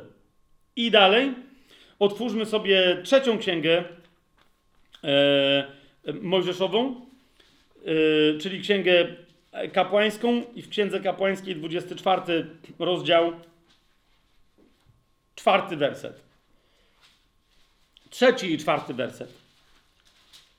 A, dobra, drugi, trzeci i czwarty werset, żebyśmy widzieli cały kontekst. Księga Kapłańska, czyli trzecia Mojżeszowa, 24 rozdział, od drugiego do czwartego wersetu. Rozkaż synom Izraela, aby przynieśli ci czystą, wyciśniętą oliwę z oliwek na oświetlenie, aby lampy ciągle się paliły. Widzicie to? My tu mówimy o tym świeczniku. To jest. Yy, oliwa jest oliwą z oliwek, ale ona jest przeznaczona i od momentu, kiedy staje się przeznaczona, nie może być do niczego innego wykorzystana. Podobnie zresztą, jak nie można przetopić lampy złotej, żeby z niej zrobić jakieś inne złote naczynie. Rozumiecie? O, jak ona się zepsuje, to jest w takim razie wyrzucana jako niezdatna, ale nie może być, bo ona w takim kształcie, w takiej formie jest przeznaczona, poświęcona Panu. To samo oliwa, tak? Dalej. Aaron sporządzi je na zewnątrz zasłony świadectwa w namiocie zgromadzenia, aby się paliły od wieczora aż do poranka przed Panem nieustannie. I to znowu niektórzy się tu powołują. Jeszcze raz, sprawdźcie sobie wszystkie inne fragmenty. Tutaj chodzi o to, że cały dzień, tak, od y, wieczora do rana i od rana do wieczora, one się mają, nie tylko w nocy się mają y, palić, dlatego że tam nie ma żadnego innego źródła światła. To by nie miało sensu, nie dałoby tam się nic zrobić w ciągu dnia, gdyby się one nie paliły. Będzie to wieczysta ustawa przez wszystkie wasze pokolenia. I teraz uważajcie, czwarty werset. Będzie ustawiał lampy na czystym świeczniku przed Panem nieustannie. Jeszcze raz, czy widzicie to, że one są zdejmowane ze świecznika, on nawet pod spodem jest czyszczony i zakładane z powrotem na ten świecznik. Ok? Lampy nie są świecznikiem. Czy mamy to? Ok. E, Księga liczb, dalej ją sobie otwórzmy. Ja teraz bardzo szybko przez te rozmaite historie tutaj przeskakuję. Księga liczb, e, czyli czwarta e, Mojżeszowa, rozdział ósmy. W rozdziale ósmym e, od drugiego wersetu czytamy. Wiele, te, jak widzicie, opis tego świecznika jest bardzo istotny, tylko jest wiele e, detali, które się pojawiają w różnych miejscach Starego Testamentu. To jest jeden, jedno z takich miejsc. Rozdział 8, Księga Liczb, drugi werset do czwartego. Powiedz Aaronowi, gdy zapalisz lampy, siedem lamp ma rzucać światło na przednią stronę świecznika. I Aaron tak uczynił. Z przedniej strony świecznika zapalił lampy, tak jak Jachwę rozkazał Mojżeszowi. Świecznik był wykuty ze złota, od trzony, od trzonu aż po kwiaty był kuty. Zgodnie ze wzorem, który Pan pokazał Mojżeszowi, tak on zrobił e, świecznik. A więc znowu, jeszcze raz podkreślenie, zgodnie ze wzorem, rzecz jasna, niebieskim. Mamy to? I ten świecznik świeci w jedną stronę. Kochani, od razu tutaj, zanim przejdziemy do następnej wizji, ok? Musimy sobie jedną rzecz wyjaśnić. Siedmioramienny świecznik tutaj nie symbolizuje kościoła per se, ale symbolizuje wcielonego Syna Bożego. ok? Tego, który jeszcze się wtedy nie wcielił, ale który już w niebie żyje decyzją wcielenia. Ten świecznik w pierwszej kolejności siedmioramienny symbolizuje Chrystusa jako takiego. Czy to jest jasne, co ja teraz powiedziałem? Ok? Zauważcie, i zaraz sobie więcej o tym, e, o tym powiemy, bo teraz jest pytanie, no to zaraz, to, co, to skąd się wzięło to, że to jest Kościół w Księdze Objawienia? Powoli. Idzie mi o to tylko, że tutaj, e, podobnie jak cała reszta sprzętów w świątyni, one mają swoje, one mają swoje znaczenie. Siedmioramienny świecznik, jeżeli coś w pierwszej kolejności oznacza Mesjasza, który przyjdzie na ziemię, który będzie reprezentować Trójcę. Ja, to jest, ja nie, jeszcze raz nie będę się w to teraz wdawać. Jeżeli będziecie chcieli, poznajdujecie odpowiednie miejsca e, w internetach, które wam to szeroko e, skomentują lepiej lub gorzej. Tak? Idzie o to, że Trójca e, jest reprezentowana już w tym świeczniku i komentarze na temat świecznika nawet przez Żydów znających się na Biblii są pomijane, podobnie jak parę innych fragmentów w Biblii. Dlaczego? Bo tam widać trójcę. Okay? Idzie o to, że funkcja tego świecznika, kształt tego świecznika i materia tego świecznika pokazują trójcę. Okay? Materia tego świecznika, czyli złoto, to jest ojciec, który jest ponad wszystkimi. Rozumiecie o co chodzi?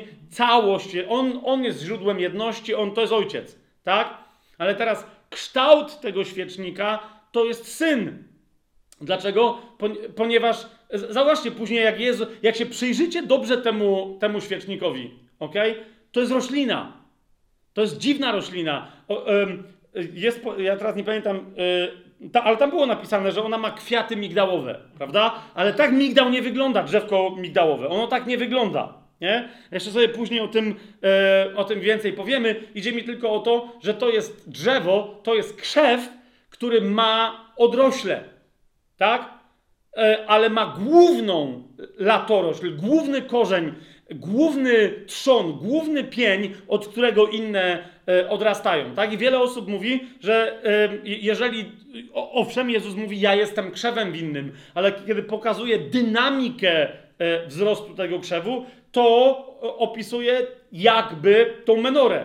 Tak? Kiedy mówi o królestwie, które jest jak, e, jak ziarenko rzucone w ziemię. Pamiętacie to? I ono potem wyrasta i staje się drzewem, na którym tam, które tam kwitnie i przynosi owoce i tak dalej. Zauważcie, menora tu to, to jest drzewo, które kwitnie, a więc jest gotowe do owocowania. Jasne? Ale jeszcze nie ma owoców. Dlaczego? Dobre pytanie. Dlaczego tak wtedy jest, jest demonstrowany Mesjasz? Teraz e, siedem lamp któż to lub cóż to jest, jeżeli nie e, Duch Święty, ale do tego jeszcze, e, ale do tego jeszcze e, wrócimy. Nie, w ogóle nie będę się teraz na ten temat rozwodzić. Chcę tylko, żebyście zwrócili na to uwagę. W pierwszej kolejności, men... i teraz ja wam to pokażę dalej, nie będę się rozwodzić, tylko pójdę w taką stronę, która w Starym Testamencie jest oczywista i ona dla nowego musi być oczywista. Tak? Żebyśmy jeszcze raz zrozumieli, czym jest siedem świeczników. Nie? Bo niektórzy nawet to mówią zaraz, ale tam nie ma jednego siedmioramiennego świecznika wokół Jezusa. Tam jest siedem świeczników. Zgadzam się. Dokładnie tak. Dlatego to jest jeden kościół. Tak? Ponieważ on nie ma dokładnie odwzorowywać menory świątynnej. Czemu? Ponieważ ona w pierwszej kolejności była znakiem Jezusa. Skąd my o tym wiemy? Otóż, kochani, otwórzmy sobie kluczowy, absolutnie kluczowy, nie jedyny, ale jeszcze bardziej niż ten, niż ten, yy, yy, te wszystkie fragmenty na temat złotego świecznika świątynnego, otwórzmy sobie absolutnie kluczowy dla zrozumienia Księgi Objawienia, zwłaszcza tej wizji z pierwszego rozdziału, fragment, mianowicie otwórzmy sobie Księgę Zachariasza księdze Zachariasza interesuje nas jeden konkretny rozdział, czyli rozdział czwarty, ale nie otwierajcie rozdziału czwartego, tylko proszę, przeczytajcie razem ze mną najpierw sobie, przeczytajmy sobie razem e, rozdział e, trzeci. Swoją drogą, e, jak przestaniemy się bawić w dziwne zabawy i zaczniemy tłumaczyć tak, jak Biblia pewne rzeczy tłumaczy, to żebyśmy sobie właściwie ten rozdział przeczytali, jedna przeduwaga moja, nie ma w Biblii imienia Jozue. Tak? Jest imię, które powinno być tłumaczone tak jak imię Jezusa, czyli Jezus. Gdziekolwiek się pojawia Jehoszua w Starym Testamencie, to jest Jezus. Więc na przykład księga Jozułego to jest księga Jezusa. I teraz ja wiem, ale to nie jest ten Jezus, żeby się ludziom nie myliło. Ale Biblia nie uważa ludzi za głupich, więc jeżeli komuś daje tak na imię, a potem Jezusowi daje na imię Jezus, to może dlatego, żeby pewne korelacje zaistniały. Czy rozumiecie, co mówię? Tak? Według mnie powinniśmy nazywać Księgę Jozułego Księgą Jezusa. Wtedy byłoby od razu czyją, a okej. Okay. Otóż, kochani, w, w Starym Testamencie pojawia się jedna z postaci, która ma na imię Jezus i to jest dziwny arcykapłan, którego widzimy w rozdziale trzecim Księgi Zachariasza. Przeczytajmy sobie to od początku. Nie będziemy teraz tego rozdziału tłumaczyć. Ja także przy księdze Zachariasza za wiele tu nie tłumaczyłem. Nie? To, to jest jeszcze raz, to nie jest Jezus, żeby to było jasne. Tak? Ale to jest człowiek, który ma na imię Jezus, którego uratuje prawdziwy Jezus. Czy, czy słyszycie, co ja teraz powiedziałem? W tym rozdziale to jest powiedziane jak. Rozdział trzeci, od pierwszego wersetu czytam. Potem ukazał mi Jezusa najwyższego kapłana. Jeszcze raz, nie naszego Jezusa, tylko kogoś o imieniu Jezus. Czy tu jest to zrozumiałe dla wszystkich? Okej, okay. który stał przed aniołem Jahwe. Swoją drogą, jak myślicie, kim był ten anioł Jahwe? Tak? Więc widzicie, co się tu dzieje. Zachariasz. I szatana stojącego po jego prawicy, no nie po prawicy anioła Jahwe, tylko po prawicy kapłana Jozułego, najwyższego kapłana, aby mu się sprzeciwiać. E, pamiętacie, że jest dokładnie taka sama scena w Księdze Objawienia w 12 rozdziale, tylko jest co powiedziane, e, że szatan oskarża kogo? Wszystkich, którzy są uczniami Jezusa, a oni mu się sprzeciwiają. Rozumiecie? Mamy tu anioła Jahwe, o którym wiemy, że on potem, to jest druga osoba Trójcy Świętej, się wcieli i to będzie Jezus, ale mamy też kogoś, kto ma na imię tutaj Jezus i jest też najwyższym kapłanem na wzór tego, który jest naprawdę najwyższym kapłanem. Rozumiecie, o co idzie? I teraz co się dzieje? Więc szatan go oskarża, tego najwyższego kapłana Jezusa, Jozułego. Ale Jahwe powiedział do szatana, i to jest najlepsze, jaki Jahwe powiedział do szatana, o jakim Jahwem? Ale Jahwe powiedział do szatana, niech cię Jahwe zgromi, szatanie. What? No właśnie. to jest inny z fragmentów, którego wiecie, kto za bardzo nie zgłębia. Niech, ale Jahwe powiedział do szatana, niech cię Jahwe zgromi, szatanie, niech cię skarci Jahwe, który wybrał Jerozolimę. Czyż nie jest on jak głownia wyrwana z ognia? Jeszcze raz zobaczcie w, w 12 rozdziale Księgi Objawienia, co próbuje robić smok z potomstwem niewiasty i tak dalej. Ale okej. Okay. A Jezus, ten Jezus, ten najwyższy arcykapłan, nie wcielone Słowo Boże, był ubrany w brudne szaty i stał przed aniołem, którym wiecie kto jest. Miał brudne szaty. Ten odezwał się do tych, którzy stali przed nim i powiedział: Zdejmijcie z niego te brudne szaty.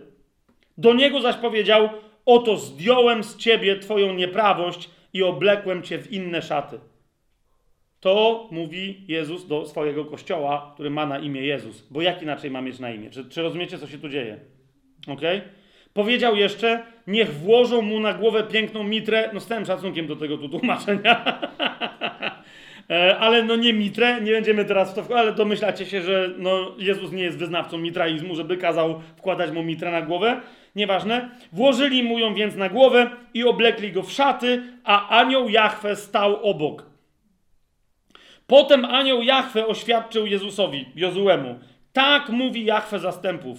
Jeśli będziesz chodził moimi drogami, jeżeli będziesz przestrzegał moich ustaw, wtedy też będziesz sądził mój dom. Dla kogo jest ta obietnica Księdze Objawienia? Kto może sądzić tak, jak tylko Jezus będzie sądził? Ci, którzy razem z nim zasiadają na tronach. Zgadza się?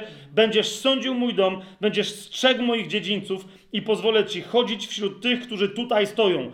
Kto tam z nim stoi? 24 starszych z Księgi Objawienia się dowiadujemy, którzy to śpiewają wyraźnie, kim są, że oni są reprezentantami odkupionych przez baranka spośród ludów narodów ziemi. Tak? Słuchaj więc teraz, Jezusie, najwyższy kapłanie, ty i twoi towarzysze, którzy siedzą przed tobą. I tutaj docieramy do najwłaściwszego momentu, którego najpierw szukaliśmy, czyli do wersetów 8 i 9. Ok? Są oni bowiem jakby ludźmi niezwykłymi, gdyż oto przywiodę swojego sługę. Kogo? Latorośl. Odrośl. Odrośl z pnia Jessego, potomka Dawida. Rozumiecie, to jest Widzicie, dlaczego latorośl w UBG jest napisane dużą literą, tak? Bo to jest ta jedna konkretna latorośl, ta jedna konkretna odrośl, w innych miejscach tłumaczona jako korzeń Dawidowy, tak? Korzeń z pnia Jessego. Czy to jest jasne? Tego jednego przywiodę. Teraz zauważcie, że on tu stoi, on się, anioł Jachwę, który tu, który tu stoi, on się jako ta odrośl pojawi, tak? Teraz jak on jest jeszcze nazwany, zauważcie. Oto bowiem ten kamień, który kładę przed Jezusem, przed Jozułem, na tym kamieniu będzie siedmioro oczu. Widzicie, co się tu dzieje? Ta latorośl to jest ten kamień. Zaraz jeszcze raz zobaczycie, że to jest to, tylko tutaj tłumacze aż dostali, wiecie, wszyscy dostali szału i nie wiedzieli, co z czym tu się wiąże. I teraz, co się stanie z tym kamieniem? Oto wykonam na nim ryt, mówi Jachwę zastępów. Teraz, jaki to był ryt? E, zginie na krzyżu. Nie? W ten sposób wyryję na nim to, co ma być wyryte. Tak? I zgładzę nieprawość tej ziemi, zauważcie, w jednym dniu. Tym rytem, który na nim wykonam. W tym dniu, mówi Jachwę zastępów, każdy wezwie swojego bliźniego pod, pod, winną, e, pod winoroślą i pod drzewem figowym. Dobra, nie będę teraz tłumaczył, co, to się, e, co, co tu się teraz jeszcze dzieje e, w tym, w tym fragmencie. Mamy to? Teraz, kochani, więc, więc widzimy, że latorośl to jest kamień. Jaki kamień? To, to jest ten sługa pański, którego Jachwę pośle. To jest kamień, który ma siedmioro oczu. tak? Księga Przysłów. Wróćmy te, się w, w ramach Starego Testamentu do Księgi Przysłów. Do rozdziału, który to jest rozdział 17? Księga Przysłów, rozdział 17.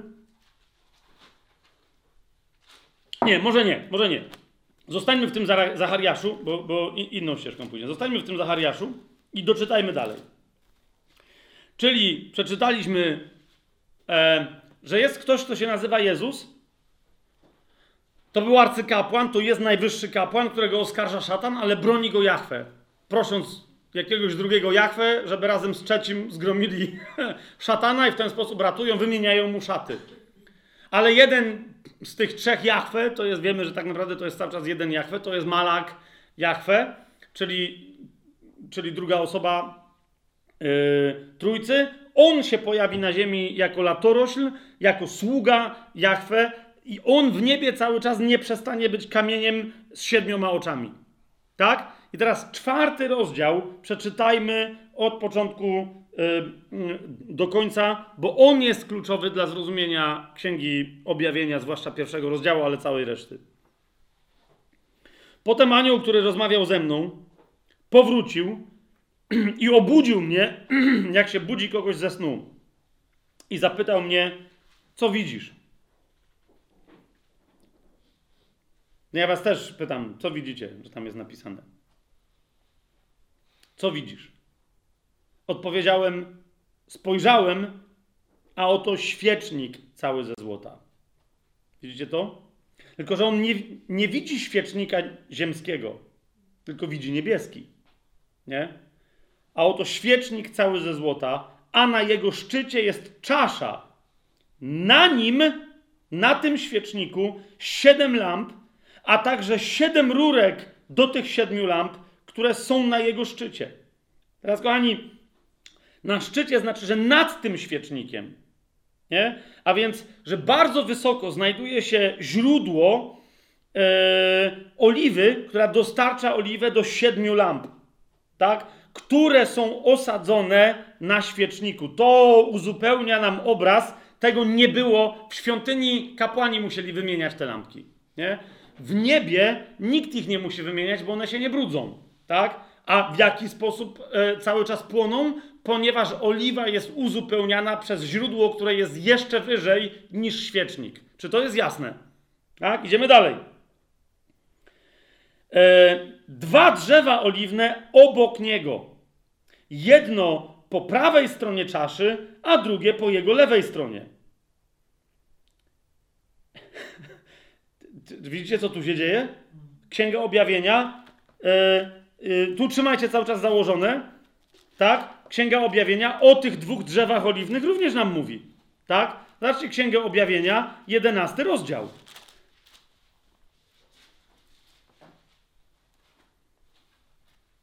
Jedenasty rozdział Księgi Objawienia, trzeci i czwarty werset. I dam władzę dwóm moim świadkom, którzy będą prorokować przez 1260 dni ubrani w wory. Oni to są owymi dwoma drzewami oliwnymi i dwoma świecznikami, które stoją przed Bogiem ziemi. Bo jest jeden świecznik siedmioramienny, ale są jeszcze dwa, które stoją obok niego jako drzewa oliwne. Nie? I teraz oni też się pojawią na ziemi. Kiedy? Wtedy, kiedy już siedmiu świeczników nie będzie na ziemi, kiedy Kościół będzie wzięty z ziemi. Czemu to zamiana? Ta zamiana nie wszystko naraz. Na razie sobie wyjaśniamy Jezusa i świecznik. Tak? Więc teraz mamy dwa drzewa oliwne, które stoją obok niego, obok tego jednego siedmioramiennego świecznika. Jedno po prawej stronie czaszy, a drugie po jego lewej stronie. Jak widzicie, one są wyżej, ponad świecznikiem, na wysokości czaszy, która znajduje się nad świecznikiem. Tak? To znaczy, że one są w niebie na tej samej wysokości, skąd jest dostarczana oliwa do lamp, które się znajdują na świeczniku, który my już wiemy, że jest ziemski. Czy to jest jasne? Tak? Tak wygląda rzeczywistość w duchu, także na ziemi. Eee...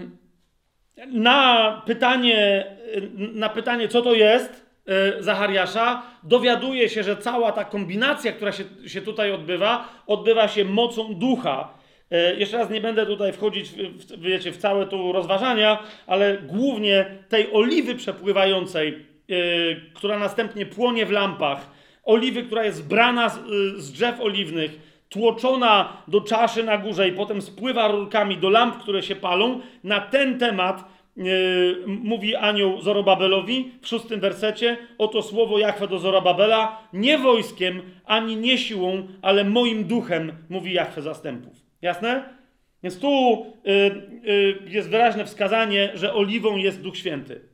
Halo, słyszycie mnie? Jeszcze raz, nie będziemy się tutaj zagłębiać, ale okej. Okay. I teraz siódmy werset. Czymże ty jesteś, góro wielka, idzie dalej to słowo, wobec Zorobabela staniesz się równiną. On bowiem wyniesie główny kamień z głośnym okrzykiem łaska, łaska nad nim. I doszło słowo Jahwe do mnie mówiące: Ręce Zorobabela położyły fundamenty tego domu, jego ręce go dokończą, a poznasz, że Pan zastępów posłał mnie do was. Jakiś Zorobabel, teraz jeszcze tę postać zostawmy, przynosi kamień, który widzicie jest ważniejszy niż, największa góra, która próbuje mu się przeciwstawić. Okay? I nad tym, okrzyk, nad tym kamieniem słychać krzyk: łaska, łaska jest nad nim. Widzicie to? Co to jest za kamień? Dziesiąty werset. Któż bowiem wzgardził dniem małych początków? Otóż oni będą się radować, patrząc na pion w ręku Zorobabela. Nigdy nie wiedziałem, co się dzieje we wszystkich tłumaczeniach, skąd tu się bierze ten pion. Dlaczego? Ponieważ nadal mamy tutaj ten sam kamień okay? który miał wcześniej Zorobabel w ręku, który przyniósł.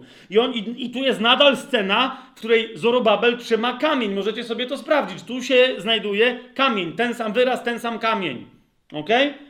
Oni bowiem będą się radować, patrząc na kamień w ręku Zorobabela i na tych siedmioro oczu Jahwe, które przebiegają całą ziemię. Więc my już wiemy, że to jest kamień z trzeciego rozdziału Księgi Zachariasza z dziewiątego wersetu. To jest ten sam kamień.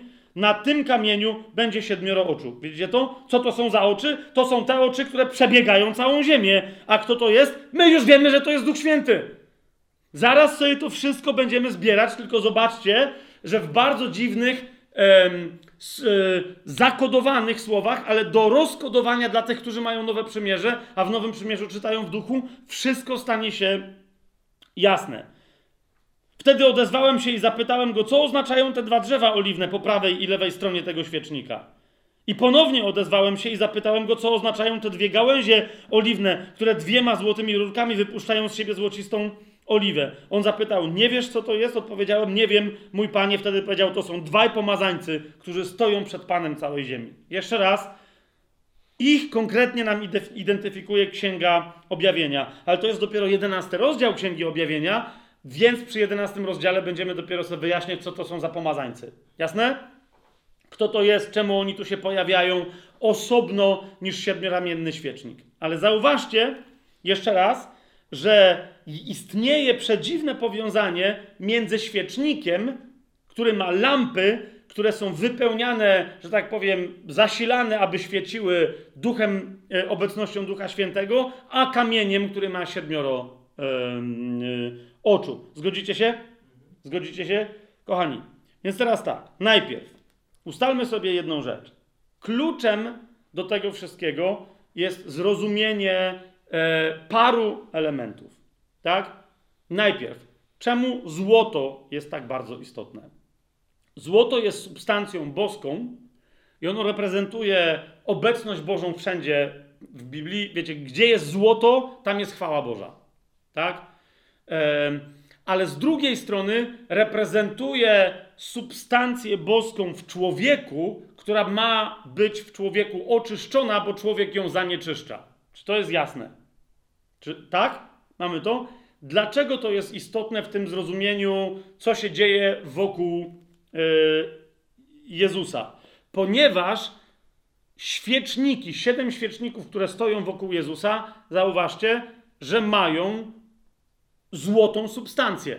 Tak? Taką substancję, z jakiej był zrobiony świecznik, reprezentujący Jezusa samego w sobie e, w świątyni. I one są zrobione z tej samej substancji. Tak?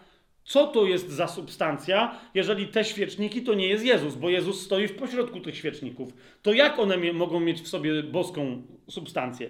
Zauważcie, że już e, Stare Przymierze, na przykład Księga Hioba, e, mówi e, e o tym bardzo e, wyraźnie. Otwórzmy sobie Księgę Hioba, 23 rozdział.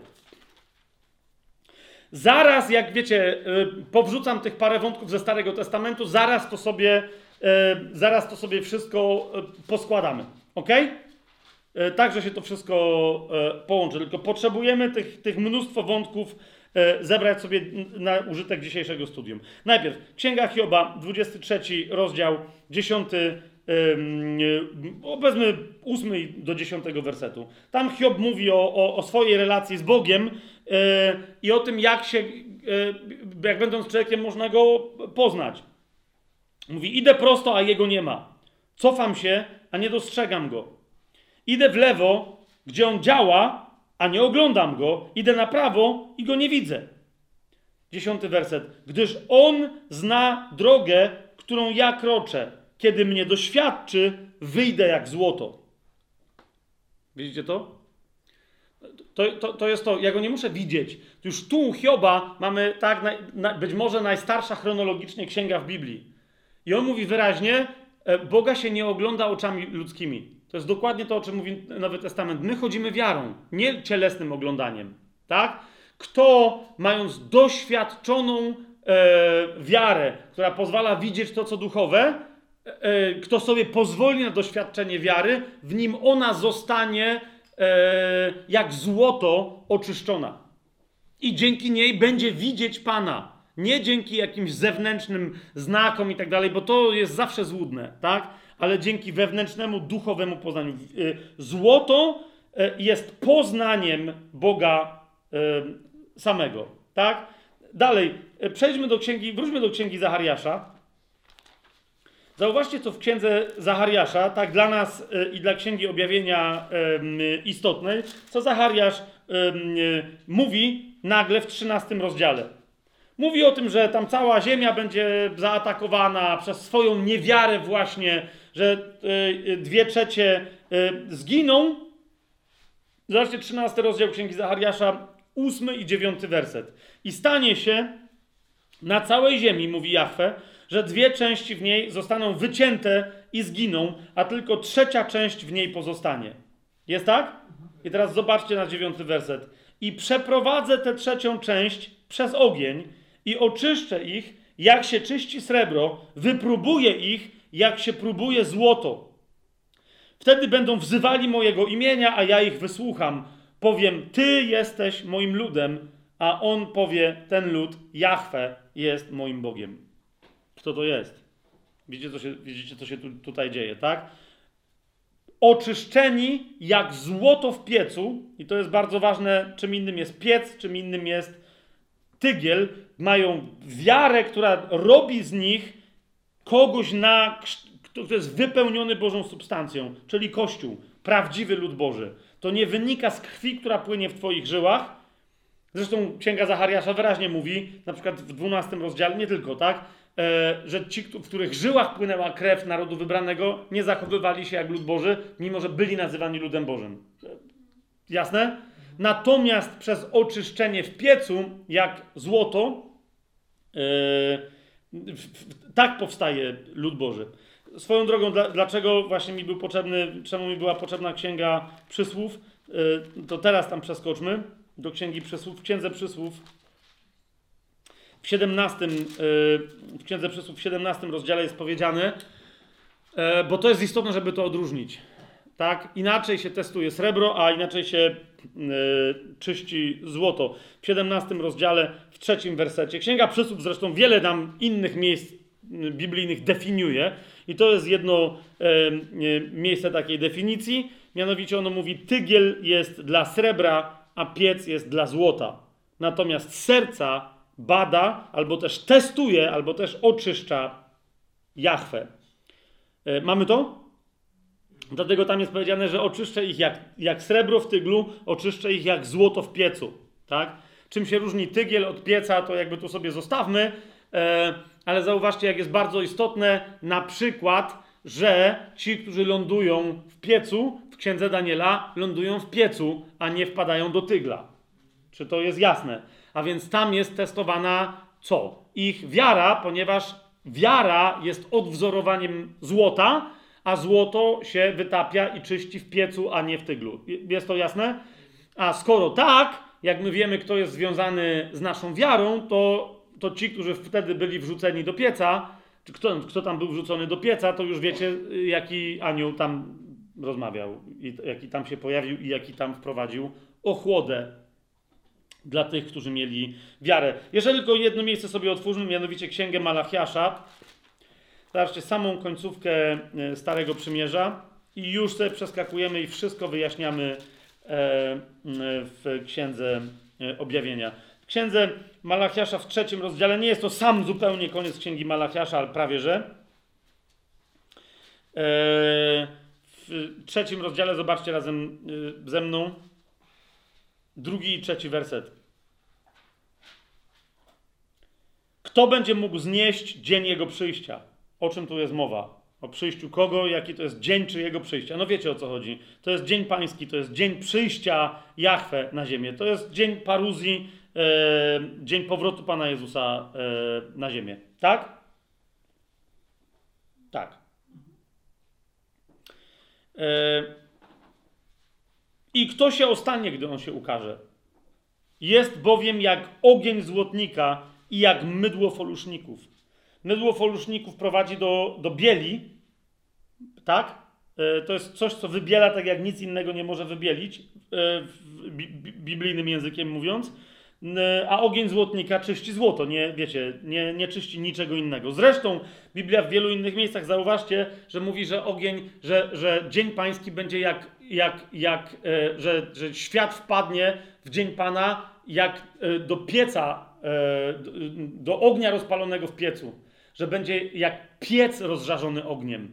Zauważyliście to? A, a nie jak tygiel. To jest bardzo istotne, tak? E, to będzie ostateczna próba wyczyszczenia złota na ziemi, czyli czego? Sprawdzenia e, wiary. I zobaczcie trzeci werset. I zasiądzie jak ten, kto roztapia i oczyszcza srebro. Oczyści synów Lewiego. Oczyści ich jak złoto i srebro i będą, będą składać Jachwę ofiarę czym? W sprawiedliwości. W sprawiedliwości. E, swoją drogą zwróćcie uwagę, e, e, w jak wielu miejscach pojawia się i złoto, i srebro. Nie będę teraz też o tym mówić, ale dla Księgi Objawienia to jest ważne i nie, dla, nie niektórzy z Was wiem, że potem pilnie studiują. Zwróćcie uwagę, e, że nawet w dniu w dniu Trybunału Pańskiego dla nas. Jak w pierwszym liście do Koryntian w trzecim rozdziale Paweł mówi, że będą sprawdzone nasze czyny, czy są zrobione e, ze złota, srebra lub z drogich kamieni, czy też z jakichś śmieci. I że Dzień Pański to wykaże w ogniu. Pamiętacie to? Albo nie pamiętacie, albo pamiętacie, a potem się okaże, że inaczej pamiętamy. Otwórzmy sobie pierwszy list do Koryntian, trzeci rozdział. Pierwszy list do Koryntian, trzeci rozdział od 11 wersetu. E, czytamy: Nikt bowiem nie może położyć innego fundamentu niż ten, który jest położony, a którym jest Jezus Chrystus. I to jest niezmienne. Ale, 12 werset. Czy ktoś na tym fundamencie buduje ze złota, srebra, z drogich kamieni, czy też drewna, siana, czy ze słomy, dzieło każdego stanie się jawne. Jak Dzień ten bowiem to pokaże, gdyż przez ogień zostanie objawione i ogień wypróbuje, jakie jest dzieło każdego. Czy widzicie, co tutaj się dzieje? Teraz y, niektórzy mówią, że no, czyli złoto, srebro, drogie kamienie. Wszystko się zgadza. Wcześniej Pan mówi, sprawdzę was jak złoto i jak srebro. Nie chcę teraz to, w to wchodzić, ale chcę wam zwrócić uwagę, że choć srebro jest istotne, ono się wiąże z pewnym aspektem duchowości tego wieku i tego czasu, ale nie wiąże się z ostateczną duchowością wieczności. Dlaczego? Bo zwróćcie uwagę, że w Nowym Jeruzalem nie ma srebra. Okay? Jest złoto tak oczyszczone, tak szlachetne, tak boskie, że jest przeźroczyste jak szkło, nie jak złoto najbardziej oczyszczone na ziemi e, i z niego jest zrobiona e, Nowa Jerozolima. I ta Nowa Jerozolima ma mnóstwo szlachetnych kamieni, zgadza się? Ale zauważcie, że nie ma srebra. Dlaczego? To jest też temat na studium Księgi Objawienia, ale nie na teraz, tylko wam teraz na to zwracam uwagę. Nie? Że złoto jest, jest tą substancją boską, którą my mamy dzięki wierze, tak? która która to substancja, ponieważ jest substancją boską, to w nas pozostanie charakterem boskim, czy też naturą e, boską, to ona e, w nas pozostanie e, na zawsze. Do tego się odwołuje Piotr. Otwórzmy sobie pierwszy list Piotra w pierwszym rozdziale tegoż listu, w którym powiada, to jest pierwszy list Piotra, pierwszy rozdział, szósty i siódmy e, werset. On tam mówi, z czego się powinniśmy radować. Pierwszy list Piotra, pierwszy rozdział, szósty i siódmy werset. Więc tam on mówi, z czego się powinniśmy radować, a potem konkluduje, z tego się radujecie, chociaż teraz na krótko, jeżeli trzeba, zasmucani jesteście z powodu rozmaitych prób. Po co? Zobaczcie siódmy werset.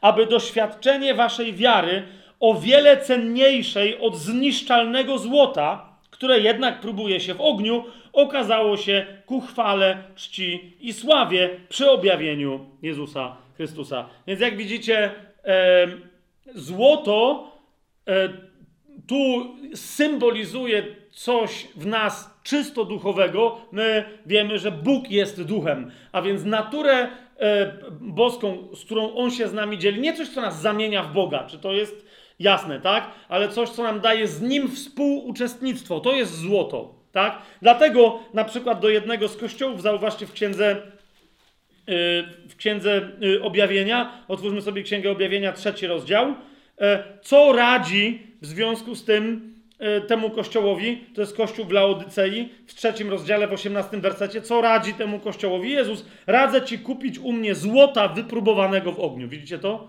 Co on zarzuca temu kościołowi? Niewiarę. Najzwyczajniej w świecie, niewiarę. Co to oznacza?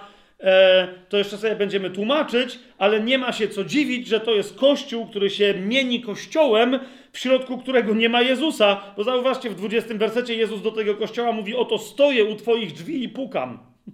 To znaczy, że on nie jest w środku, a drzwi dla niego są zamknięte. Tak? Więc Jezus do tego kościoła mówi, zauważcie, radzę ci kupić u mnie złota wypróbowanego w ogniu, również białe szaty. Zauważcie, oni dostali szaty, ale je zgubili. Skoro to jest kościół, to je mieli.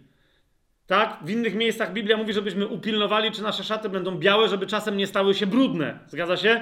A ci w ogóle nie mają szat. Jest, no, to jest dobre pytanie, czy tu niektórzy z nich mieli szaty i je zgubili, czy niektórzy w ogóle nie mieli szat, a mienią się kościołem. Rozumiecie o co chodzi? Co tu się dzieje? ale o tym jeszcze e, więcej będziemy mówić, e, będziemy mówić później. A zatem złoto e, jest ową substancją boską, która oryginalnie oznacza, a świecznik jest czymś, co jest ludzkie. Zauważcie, co się dzieje. Normalnie powinna jedna lampa stać na jednym świeczniku, na jednej podstawie. W wielu innych miejscach zauważycie, że tak w Biblii jest. A tu z tej jednej podstawy e, oryginalnie, zauważcie, tak, jeden świecznik wyrasta sześć innych e, gałęzi. Szóstka w Biblii jest oczywiście liczbą człowieka. Wielokrotnie o tym, e, o tym mówiliśmy. To, to, to jest już w samym tym świeczniku jest zawarta informacja, że ten, który był Bogiem, całość ze złota, wykuta z jednego złota, stanie się człowiekiem. Sześć, e, e, sześć e, gałęzi. I teraz, kochani, otwórzmy sobie objawienie Jana i zobaczmy, co się tutaj dzieje. Pojawia się Jezus.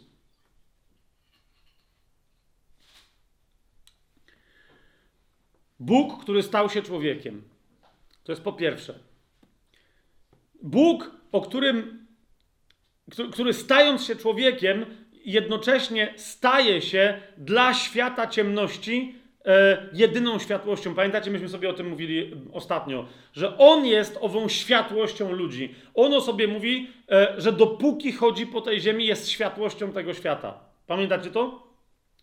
E, to, to ten świecznik e, w przybytku był dokładnie tego zapowiedzią. Tak? Więc jeszcze raz pamiętajcie, świecznik w świątyni zapowiadał wcielenie Syna Bożego, zapowiadał przyjście Mesjasza, zapowiadał jego naturę. Ten, który miał boską naturę, złoto, przybierze konkretny kształt, który jest wykuty z tej natury i dlatego, rozumiecie, miał być wykuty świecznik w konkretnej formie, w postaci ludzkiej. Okay?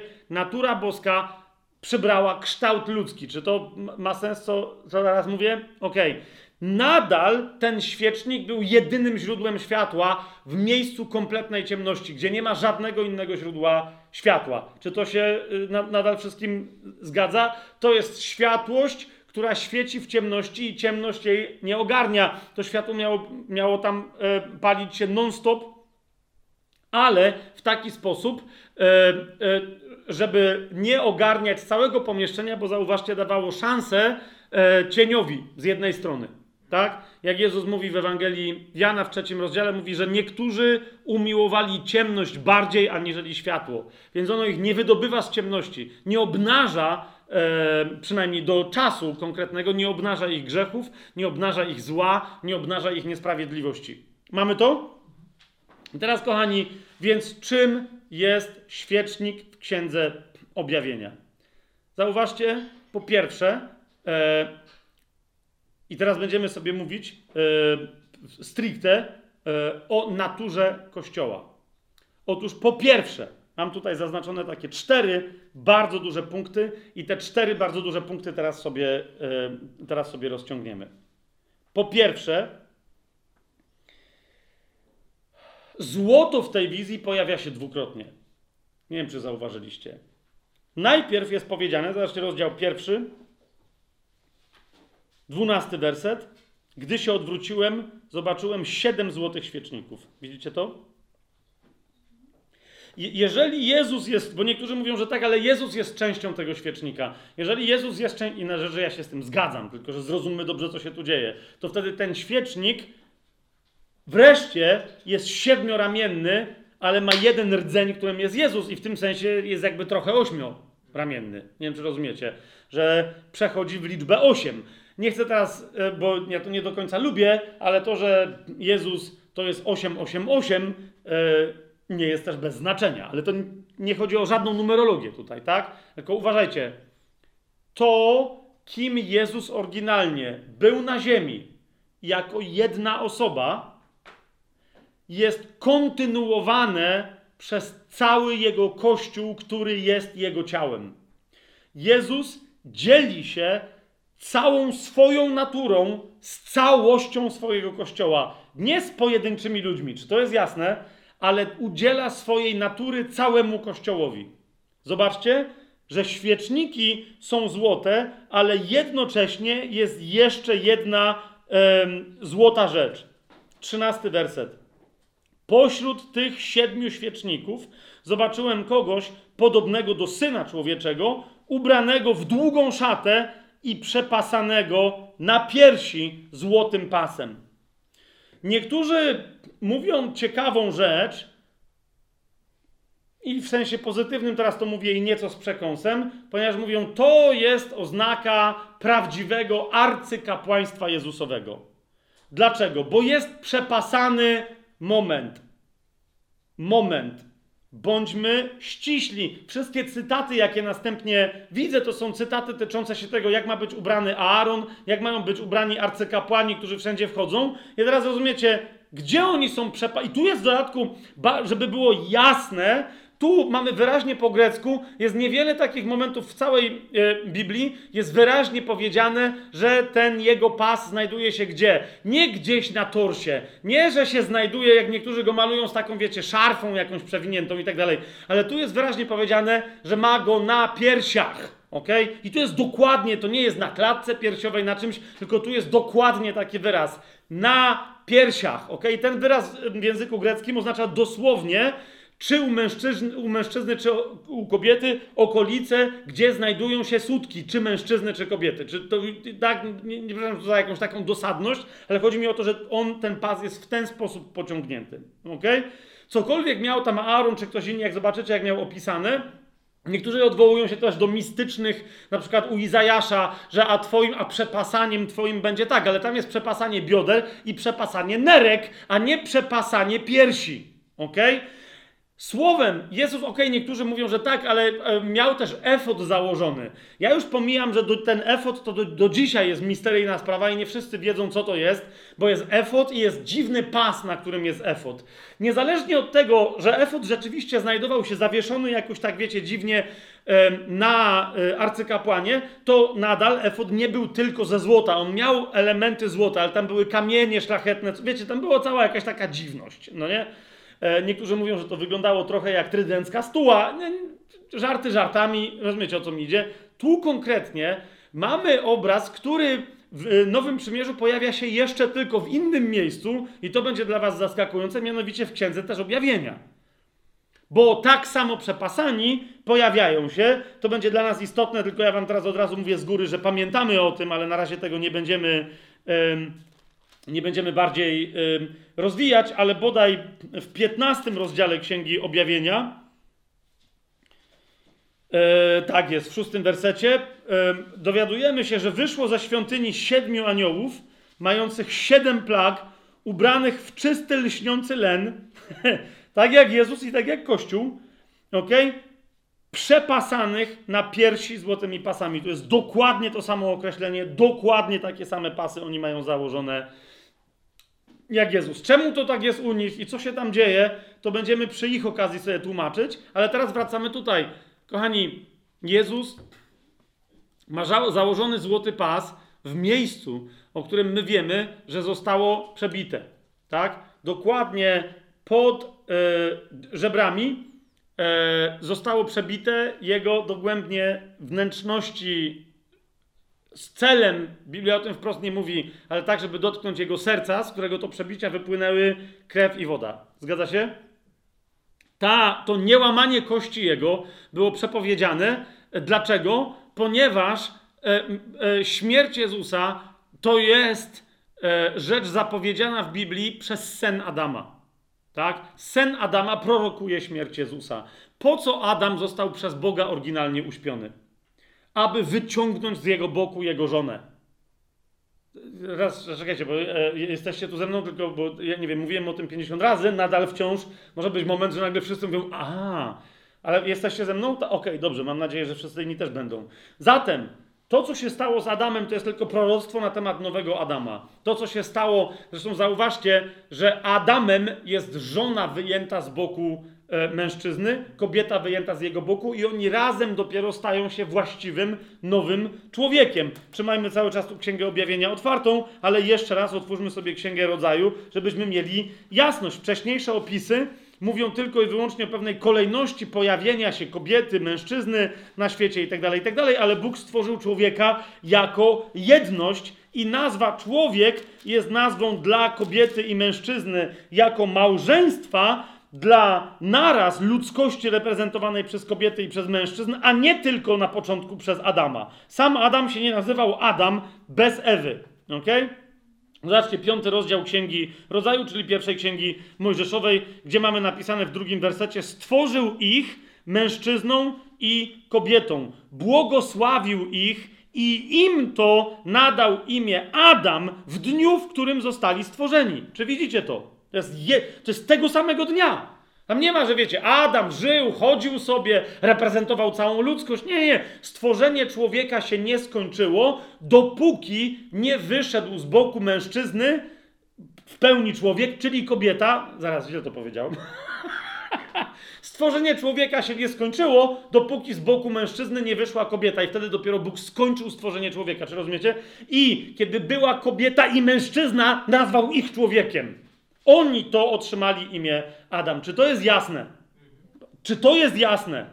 Więc teraz rozumiecie o co idzie. Mamy Chrystusa, który jest nowym Adamem, ale nowe stworzenie wychodzi z jego boku. Gdzie? Na krzyżu. On o tym w Psalmie 22 mówi we wszystkich innych miejscach. Nie będę teraz tego rozważać, bo było 500 tysięcy miejsc w, naszych studi- w naszym studium Nowego Przymierza Tajemnego Planu, w których, o tym mówi, w, których, w których to miejscach o tym mówiłem. Tak? Adam, nowy Adam, rodzi swoją żonę, ciało ze swojego ciała, kość ze swojej kości. Jeszcze raz przypomnę list do Efezjan, piąty rozdział. Proszę otwórzmy go sobie i w Duchu Świętym go jeszcze raz przeczytajmy. Ja zresztą zawsze, ja uwielbiam go, uwielbiam go czytać, bo w nim jest absolutnie cudowna e, prawda zawarta. Piąty rozdział listu do Efezjan dokładnie przywołuje cytat e, z księgi rodzaju, który wielu przez, przez pokolenia był cytowany w odniesieniu do małżeństwa i mówi tak, ale to było proroctwo na temat Chrystusa i Kościoła, nie ma żadnego, w tym sensie tylko małżeństwa w każdym pokoleniu, w każdej kulturze, wszędzie ludzie się łączą w pary, a te pary stają się wiernymi sobie małżeństwami, stają się mężami i żonami, tak? Dlatego wszyscy ludzie mają podstawowe proroctwo, jaka jest przyszłość całej ludzkości. To jest małżeństwo zbawionej ludzkości ze swoim Zbawicielem, ze swoim mężem, barankiem, który jest zwycięskim lwem z pokolenia Judy. To jest piąty rozdział listu do Efezjan, 30, 31 i 32 werset. Gdyż zaraz po tym, jak jest powiedziane, że Pan e, żywi i pielęgnuje swój Kościół w 29 wersecie, mamy napisane, gdyż jesteśmy członkami Jego ciała, ciało z ciała Jego i kość z kości Jego. No dobrze, tu dosłownie cytat brzmi, ale wiecie o co mi chodzi. Jesteśmy członkami Jego ciała, z ciała Jego i z kości Jego. Tak? Mamy to? I zobaczcie, tu jest cytat ze Starego Przymierza. Dlatego opuści człowiek swojego ojca i matkę i połączy się ze swoją żoną i będą dwoje jednym ciałem. To było, wiecie, po historii Adama i Ewy powiedziane, że tak mają wyglądać wszystkie inne małżeństwa i teraz część, jedną z kolejnych części tej tajemnicy Paweł objawia, mówiąc: Tajemnica to wielka, ale ja mówię w odniesieniu do Chrystusa i Kościoła. Jasne to jest? Czym jest Kościół? Jest ciałem z jego ciała i kością z jego kości. Rozumiecie o co chodzi? A zatem, co my widzimy, kiedy Jezus pokazuje się Janowi w pierwszym rozdziale Księgi e, Objawienia? Kochani, widzimy Kościół, który przyjął naturę Chrystusa. Czy to jest jasne, co się teraz dzieje? I jest to natura boska, owszem, a jakże?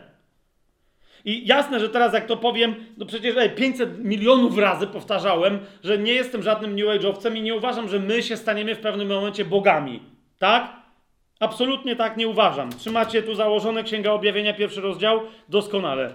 Nie miałem tego w notatkach, ale jednak sięgnijmy do Ewangelii Jana, 10 rozdział.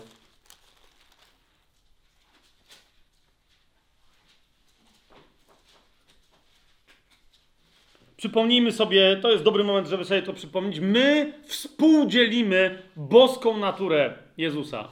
My jesteśmy naprawdę zrodzeni w duchu na Jego wzór i na Jego podobieństwo. A On jest Synem Bożym. Czy to jest jasne? Nie? W pewnym momencie Żydzi, w dziesiątym rozdziale Ewangelii Jana mamy y, to opisane, zarzucają mu nie pierwszy raz, że on robi z siebie Boga. I teraz, rozumiecie, Jezus y, myślę, że się trochę uśmiecha w duchu, jakby, żebyście wiedzieli.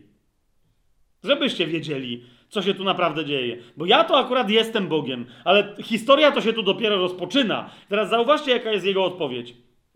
33 werset yy, i dalej. Odpowiedzieli mu Żydzi: Nie kamienujemy cię za dobry uczynek, ale za bluźnierstwo. To znaczy, że ty, będąc człowiekiem, czynisz samego siebie Bogiem. No, jakby kwestia polega na tym, że on, będąc Bogiem, stał się człowiekiem, a nie będąc człowiekiem, czyni się Bogiem. Wiecie o co mi chodzi?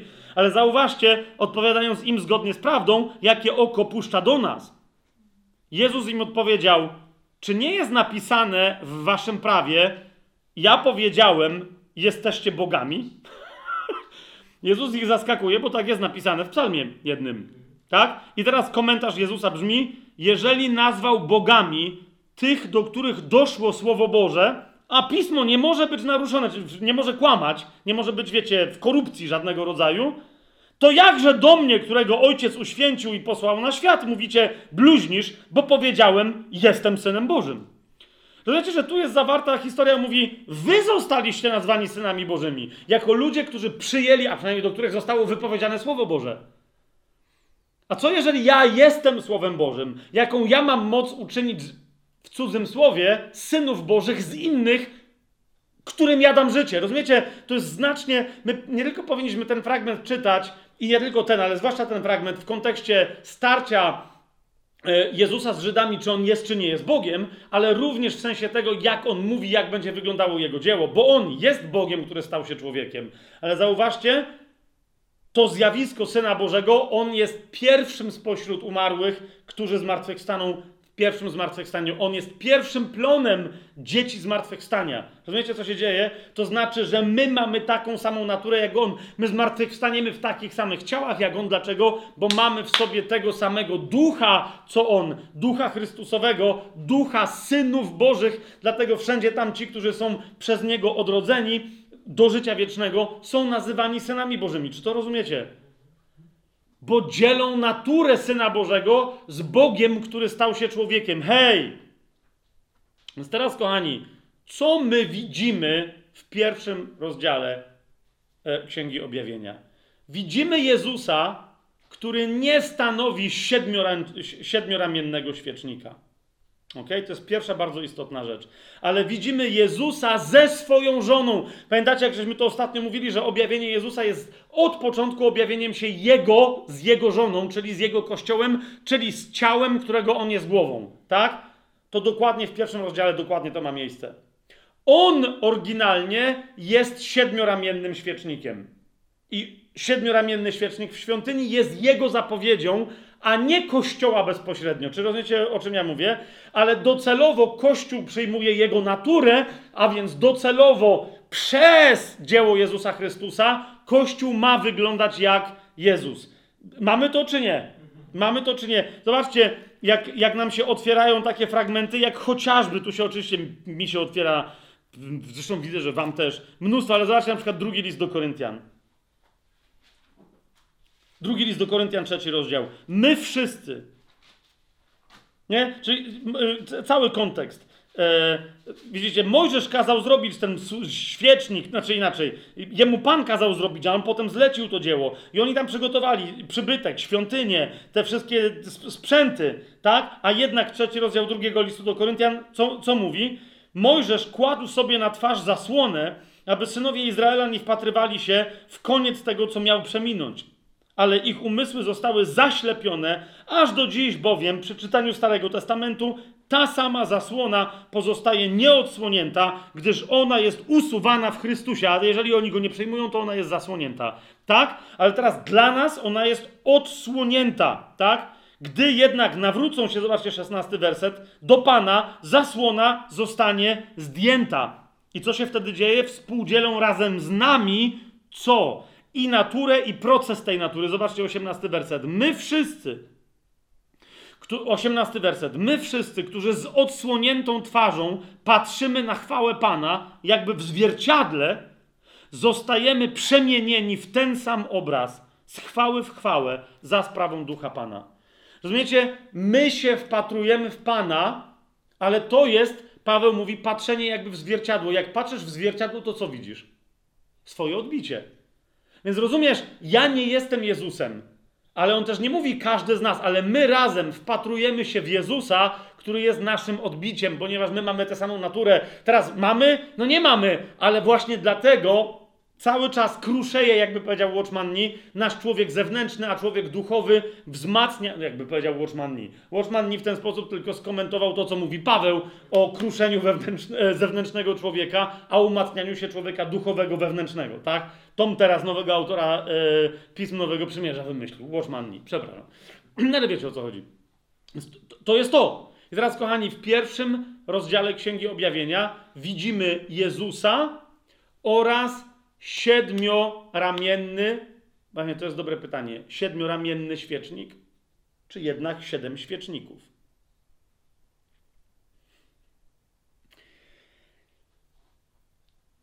Owszem, zgod, bo teraz widzicie, wielu mówi, no ej, nie ma się co kłócić, tu nie ma żadnej podstawy. Albo Jezus jest tą podstawą, ale to jest dziwna podstawa, skoro jest powiedziane, że On chodzi wśród tych świeczników. Nie wiem, czy rozumiecie. Więc każdy z nich ma jakby swoją podstawę. To jest siedem świeczników. Widzicie, Jezus był jedną osobą, więc miał jedną podstawę i z niego wyrastała cała jego natura, wszystko, wszystko cokolwiek z niego wyrasta. Siedem ramion. Czy to jest jasne? Natomiast te świeczniki reprezentują kościoły, które się składają. Jeden kościół, ale który się składa z konkretnych wspólnot, które się składają z pojedynczych ludzi. Mamy to? A zatem, a zatem to jest jeden kościół, wielu ludzi, którego zasadą nie jest to, że są wykuci z tego samego, e, z tej samej bryły. Ok? Zasada jedności pochodzi z czegoś absolutnie innego. Znaczy niekoniecznie absolutnie innego. Pochodzi z czegoś innego. Ok? Ale rozumiecie, bo, bo, spotkacie się w wielu miejscach z, takim, z taką tezą, zaczekaj, tu nie ma, to nie jest siedmioramienny świecznik. Tak? Siedmioramienny świecznik reprezentował Jezusa. Tu Jezus stoi w pośrodku siedmiu świeczników. Tam nie ma jednej. Czemu mówisz, że to jest jedno. Okej, okay. Żeby być precyzyjnym, to jest siedem świeczników, ale które nadal są jednym kościołem. Tylko, że jednością tego kościoła nie jest, że on pochodzi, z, nie jest zrobiony z tej samej bryły. Tak? Bo Księga Objawienia nam powie z wielu różnych ludów, narodów, plemion, języków itd., tak itd. Tak z absolutnie całej sześciorakiej różnorodności tworzy Bóg jedność siedmiorakiego kościoła. Ale to jest siedem kościołów. Czy to jest jasne? To jest siedem świeczników które są jednością nie przez to, że tak samo się nawróciły, Zwróćcie uwagę na to. Nie, nie, nie, te, nie, ze względu na wiarę, jaką mają, to jest bardzo interesujące. Tak? Ona jest jedna w nich, ale zasada jedności nie jest zasadą fizyczną. Ok?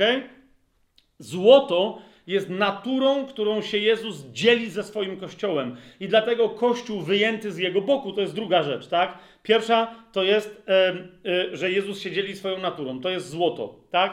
Dru, druga jest taka, że, że Jezus, że, że, że Kościół jest wyjęty z boku Jezusa, a ten bok jest zasłonięty, całe piersi Jezusa są zasłonięte złotem. Dokładnie, rozumiecie, Jezus jest, Kościół jest wyjęty z serca, z wnętrza, ale nie z brzucha Jezusa, tylko z klatki piersiowej. Rozumiecie?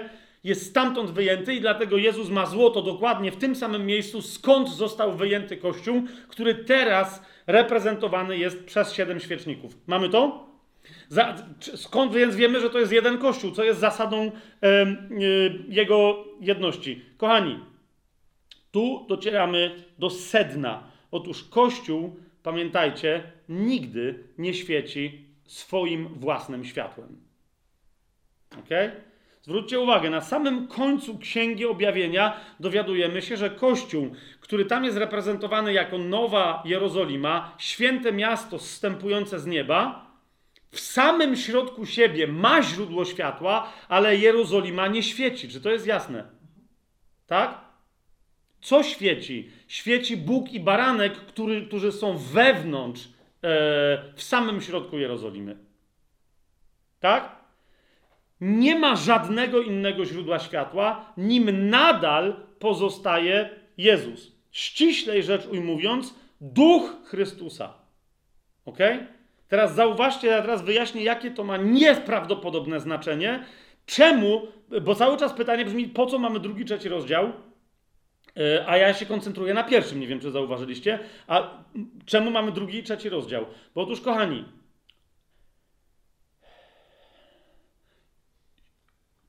Tych siedem świeczników, które stoją dookoła Jezusa, one nie stanowią źródła światła. Nie wiem, czy zauważyliście.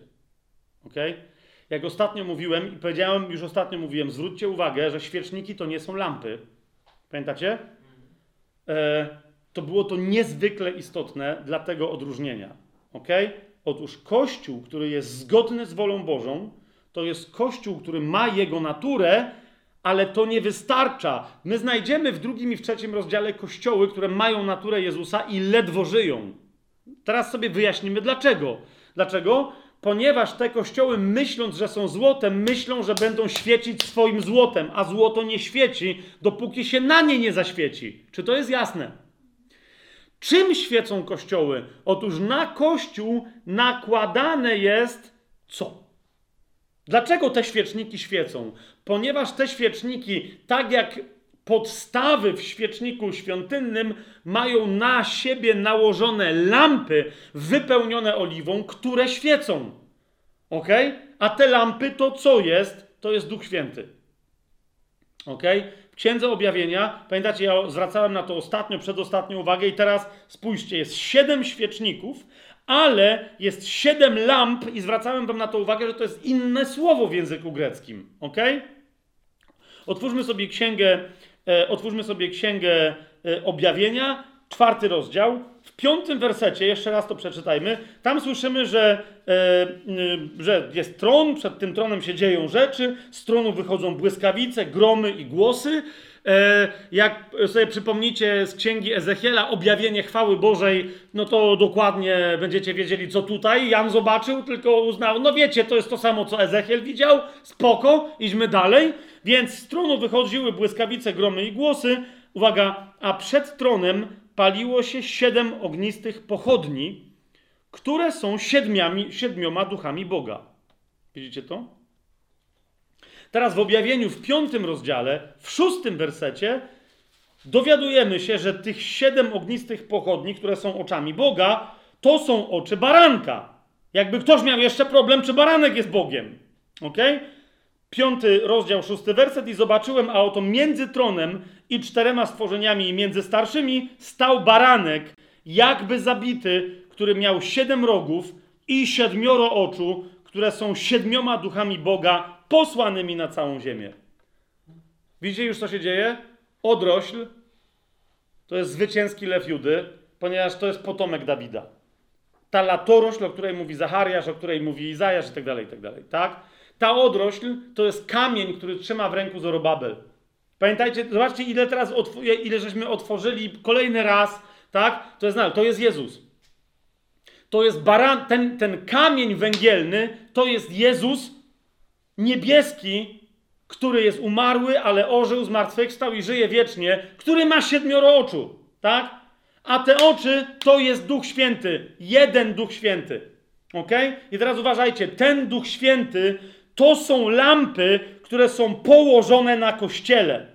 Duch Święty dla tej ziemi świeci przez Kościół i w żaden inny sposób. Czy to jest jasne? Czy to jest jasne, co teraz powiedziałem? Tak? Tak dokładnie wygląda wizja, że koś, my, my jest, rozumiecie, jak list do Efezjan, swoją drogą niektórzy teraz powinni dopiero jeszcze raz przeczytać cały list do, do Efezjan. Wiecie, jak list do Efezjan mówi, że my już wraz z Chrystusem umarliśmy, zostaliśmy pogrzebani, zmartwychwstaliśmy i zasiadamy duchowo w niebie. Jak to jest możliwe? Bo cały Kościół znajduje się w niebie. Teraz, jak ktoś z Was chciałby to narysować, to sobie wyobraźcie to teraz, tak? Jest Jezus, który chodzi po środku siedmiu świeczników. Ale oczy Jezusa, które nie wiem, czy pamiętacie z pierwszego rozdziału, płoną potężnym światłem. To są lampy na tych świecznikach. Więc rozumiecie, on, ja nie wiem, czy on ma taką głowę dużą, ale nie, bo on se chodzi. Więc może te oczy wystają, zwłaszcza, że pamiętacie, że do tych lamp są dołączone rurki. Ja teraz nie żartuję, to jest opis, rozumiecie, jak połączycie to wszystko razem, to jest jeden opis. Lampy, które się znajdują na świecznikach siedmiu, co jest źródłem jedności tych świeczników? To, że płoną tym samym ogniem, który jest dostarczany przez Ducha Świętego do tych kościołów. Mają jeden ogień Ducha Świętego, ale skąd on płynie? Od Jezusa, z głowy baranka, ponieważ te oczy to są oczy baranka. To jest Duch Święty. Czy to jest jasne? Czy widzicie to teraz? Nie? Teraz zobaczcie razem ze mną. Jeszcze raz, jeszcze raz zobaczcie, jak mamy to przeczytane, czyli gdzie się znajduje Kościół? Dokładnie tam, gdzie baranek. My się dokładnie tam w duchu razem z nim znajdujemy. Ziemski Kościół, my tu w duchu znajdujemy się tam. Cały Kościół jest zawsze dookoła Jezusa, a Jezus jest w pośrodku swojego Kościoła. Tak? Jezus Kościołowi na ziemi udziela swojego Ducha Świętego, który na siedem różnych sposobów, dlatego ten Duch Święty jest siedmioraki już w Starym Testamencie. Tak? Płonie w całym siedmiorako, w całym Jezusowym Kościele, który jest Jego jednym ciałem, którego On jest głową. Więc to nie jest dziwne, rozumiecie, że Jezus jako jedna zmartwychwstała ludzka postać chodzi sobie wśród świeczników, ale tak naprawdę Jego mistycznym ciałem są te świeczniki, a On jest głową, tak? Dlatego z tej głowy On ma oczy w całym tym swoim ciele, które oświeca... Księga Zachariasza, no przecież wiecie, co ja gadam, tak? Ja się teraz będę dartu i ekscytował i tak dalej, ale jeżeli Duch Święty komuś tego nie pokazuje, no to jak ja mam mu to pokazać, tak? Jeszcze raz, otwórzmy sobie księgę Zachariasza, szybciutko, trzeci rozdział, i w trzecim rozdziale dziewiąty werset.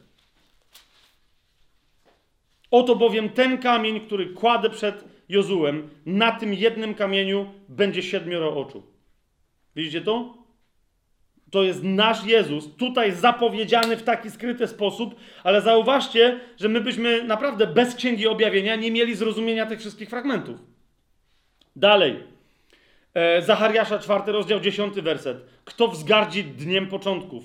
Oni bowiem będą się radować, patrząc na kamień w ręku, nie żaden pion, pamiętajcie, na kamień w ręku Zorobabela i na tych siedmioro oczu Pana, które przebiegają całą ziemię. Zauważyliście, że Jan dokładnie cytuje ten opis, że to jest, że oczy baranka to jest tych siedem duchów, które przebiegają całą ziemię. Tak? Z całej reszty Starego Testamentu. Zresztą znajdziecie sobie w innych miejscach naszych rozważań e, na tajemnym planie, gdzie mówiliśmy o tym, że Duch Święty dokładnie w innych miejscach Starego Testamentu jest pokazywany jako siedmioro oczu Pana przebiegających całą e, ziemię. Zauważcie, co, jaka, jaka to jest ciekawa historia, co to oznacza, że w związku z tym dzisiaj Pan patrzy na całą ziemię swoim osądzającym wzrokiem, czyli płonącym przez swój Kościół.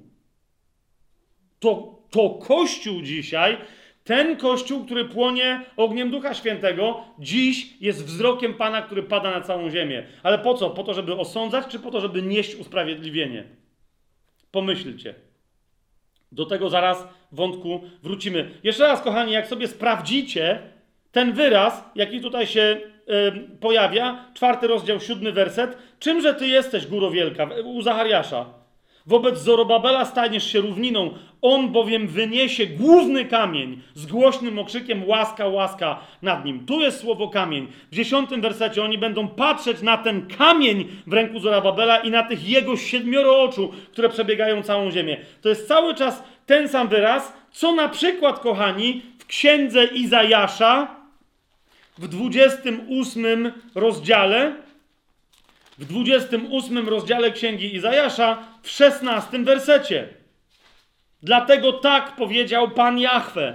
Oto kładę jako grunt na Syjonie kamień. Kamień wypróbowany, węgielny, drogocenny, utwierdzony fundament. Kto w niego uwierzy, nie będzie potępiony. Lub też nie potknie się, tu z jakiegoś powodu mamy tłumaczenie, że się nie pospieszy. Tak? No w sensie śpiesząc się, się nie wywali. Co to jest za kamień? Jakby ktoś jeszcze nie. To jest ten sam kamień, który w księdze Izajasza jest przywołany przez proroka Izajasza w ósmym rozdziale, w czternastym wersecie. On będzie dla was świątynią, ale kamieniem potknięcia i skałą zgorszenia dla obu domów Izraela, pułapką i sidłem dla mieszkańców Jerozolimy. Co to jest za kamień? Pytam się. Obydwa te cytaty przywołuje Piotr w swoim pierwszym liście Ile razy do tego wracaliśmy? Zawsze cudownie jest tam jeszcze raz powrócić. W swoim pierwszym liście Piotr w drugim rozdziale. Pierwszy list Piotra, drugi rozdział, wersety od 6 do 8. Dlatego mówi pismo: Oto kładę na Syjonie kamień węgielny, wybrany, drogocenny, a kto w niego wierzy, nie będzie zawstydzony. Dla was więc, którzy wierzycie, jest on cenny. Dla nieposłusznych zaś ten kamień, który odrzucili budujący, stał się kamieniem węgielnym, kamieniem potknięcia i skałą zgorszenia dla tych, którzy nie wierząc, potykają się o słowo, na co też są przeznaczeni. Widzicie to? Dwa cytaty, dokładnie.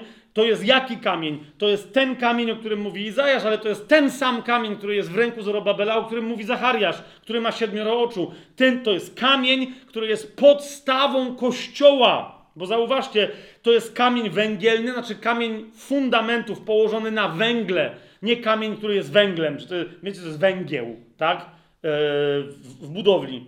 Więc dlatego, zauważcie, e, e, Piotr tu mówi, wy, on jest tym kamieniem. Dlaczego? Bo wy jesteście kamieniami, które są budowane na tym kamieniu. Zobaczcie w drugim rozdziale, czwarty i piąty werset.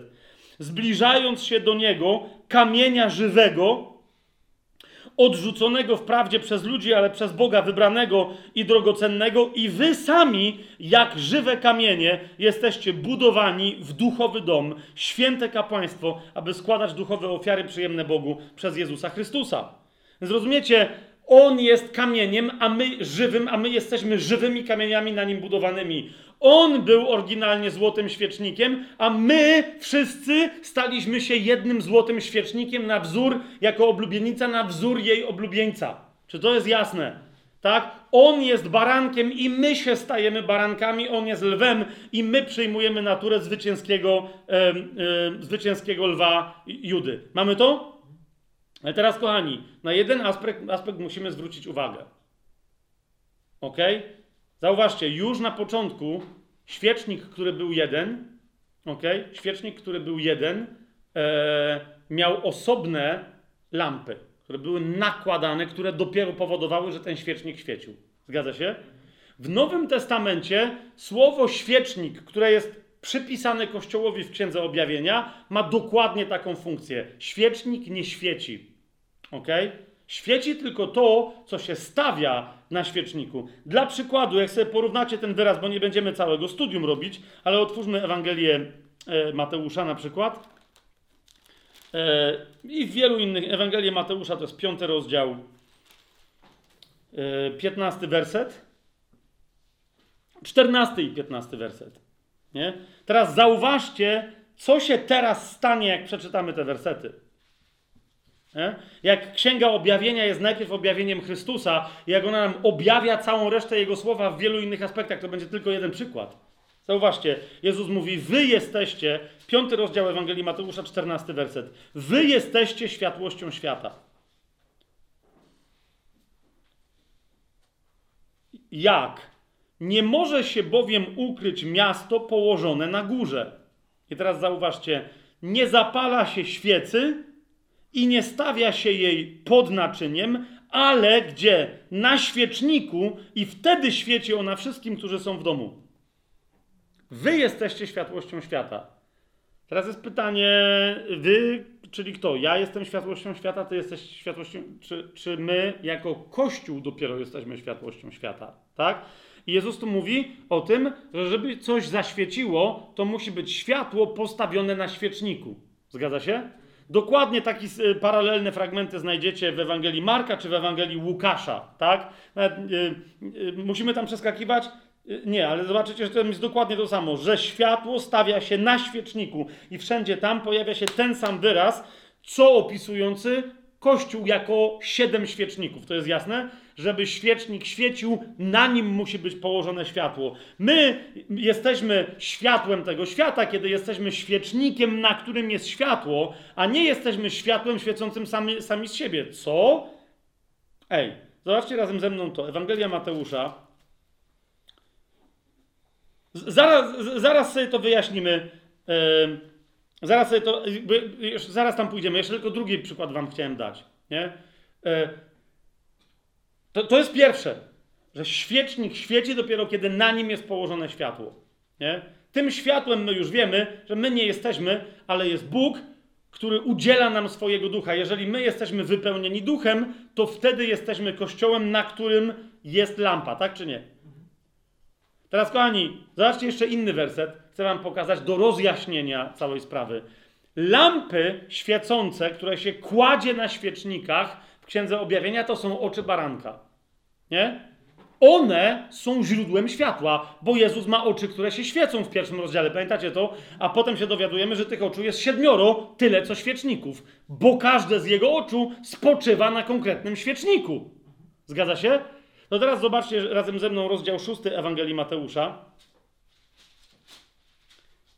22 werset.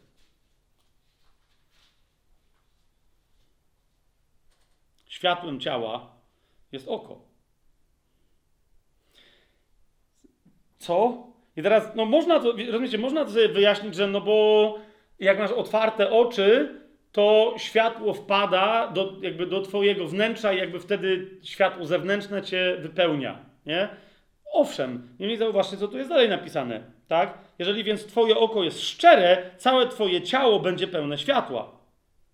Jeżeli zaś twoje oko jest złe, chciwe, zazdrosne, egoistyczne, skoncentrowane na sobie, rozumiesz, bo szczere jest, to jest hojne, dające, tu chodzi dokładnie o ten ruch, nie? To co się wtedy y, stanie? Tu nie chodzi o oko zamknięte czy, czy otwarte. Całe Twoje ciało będzie pełne ciemności.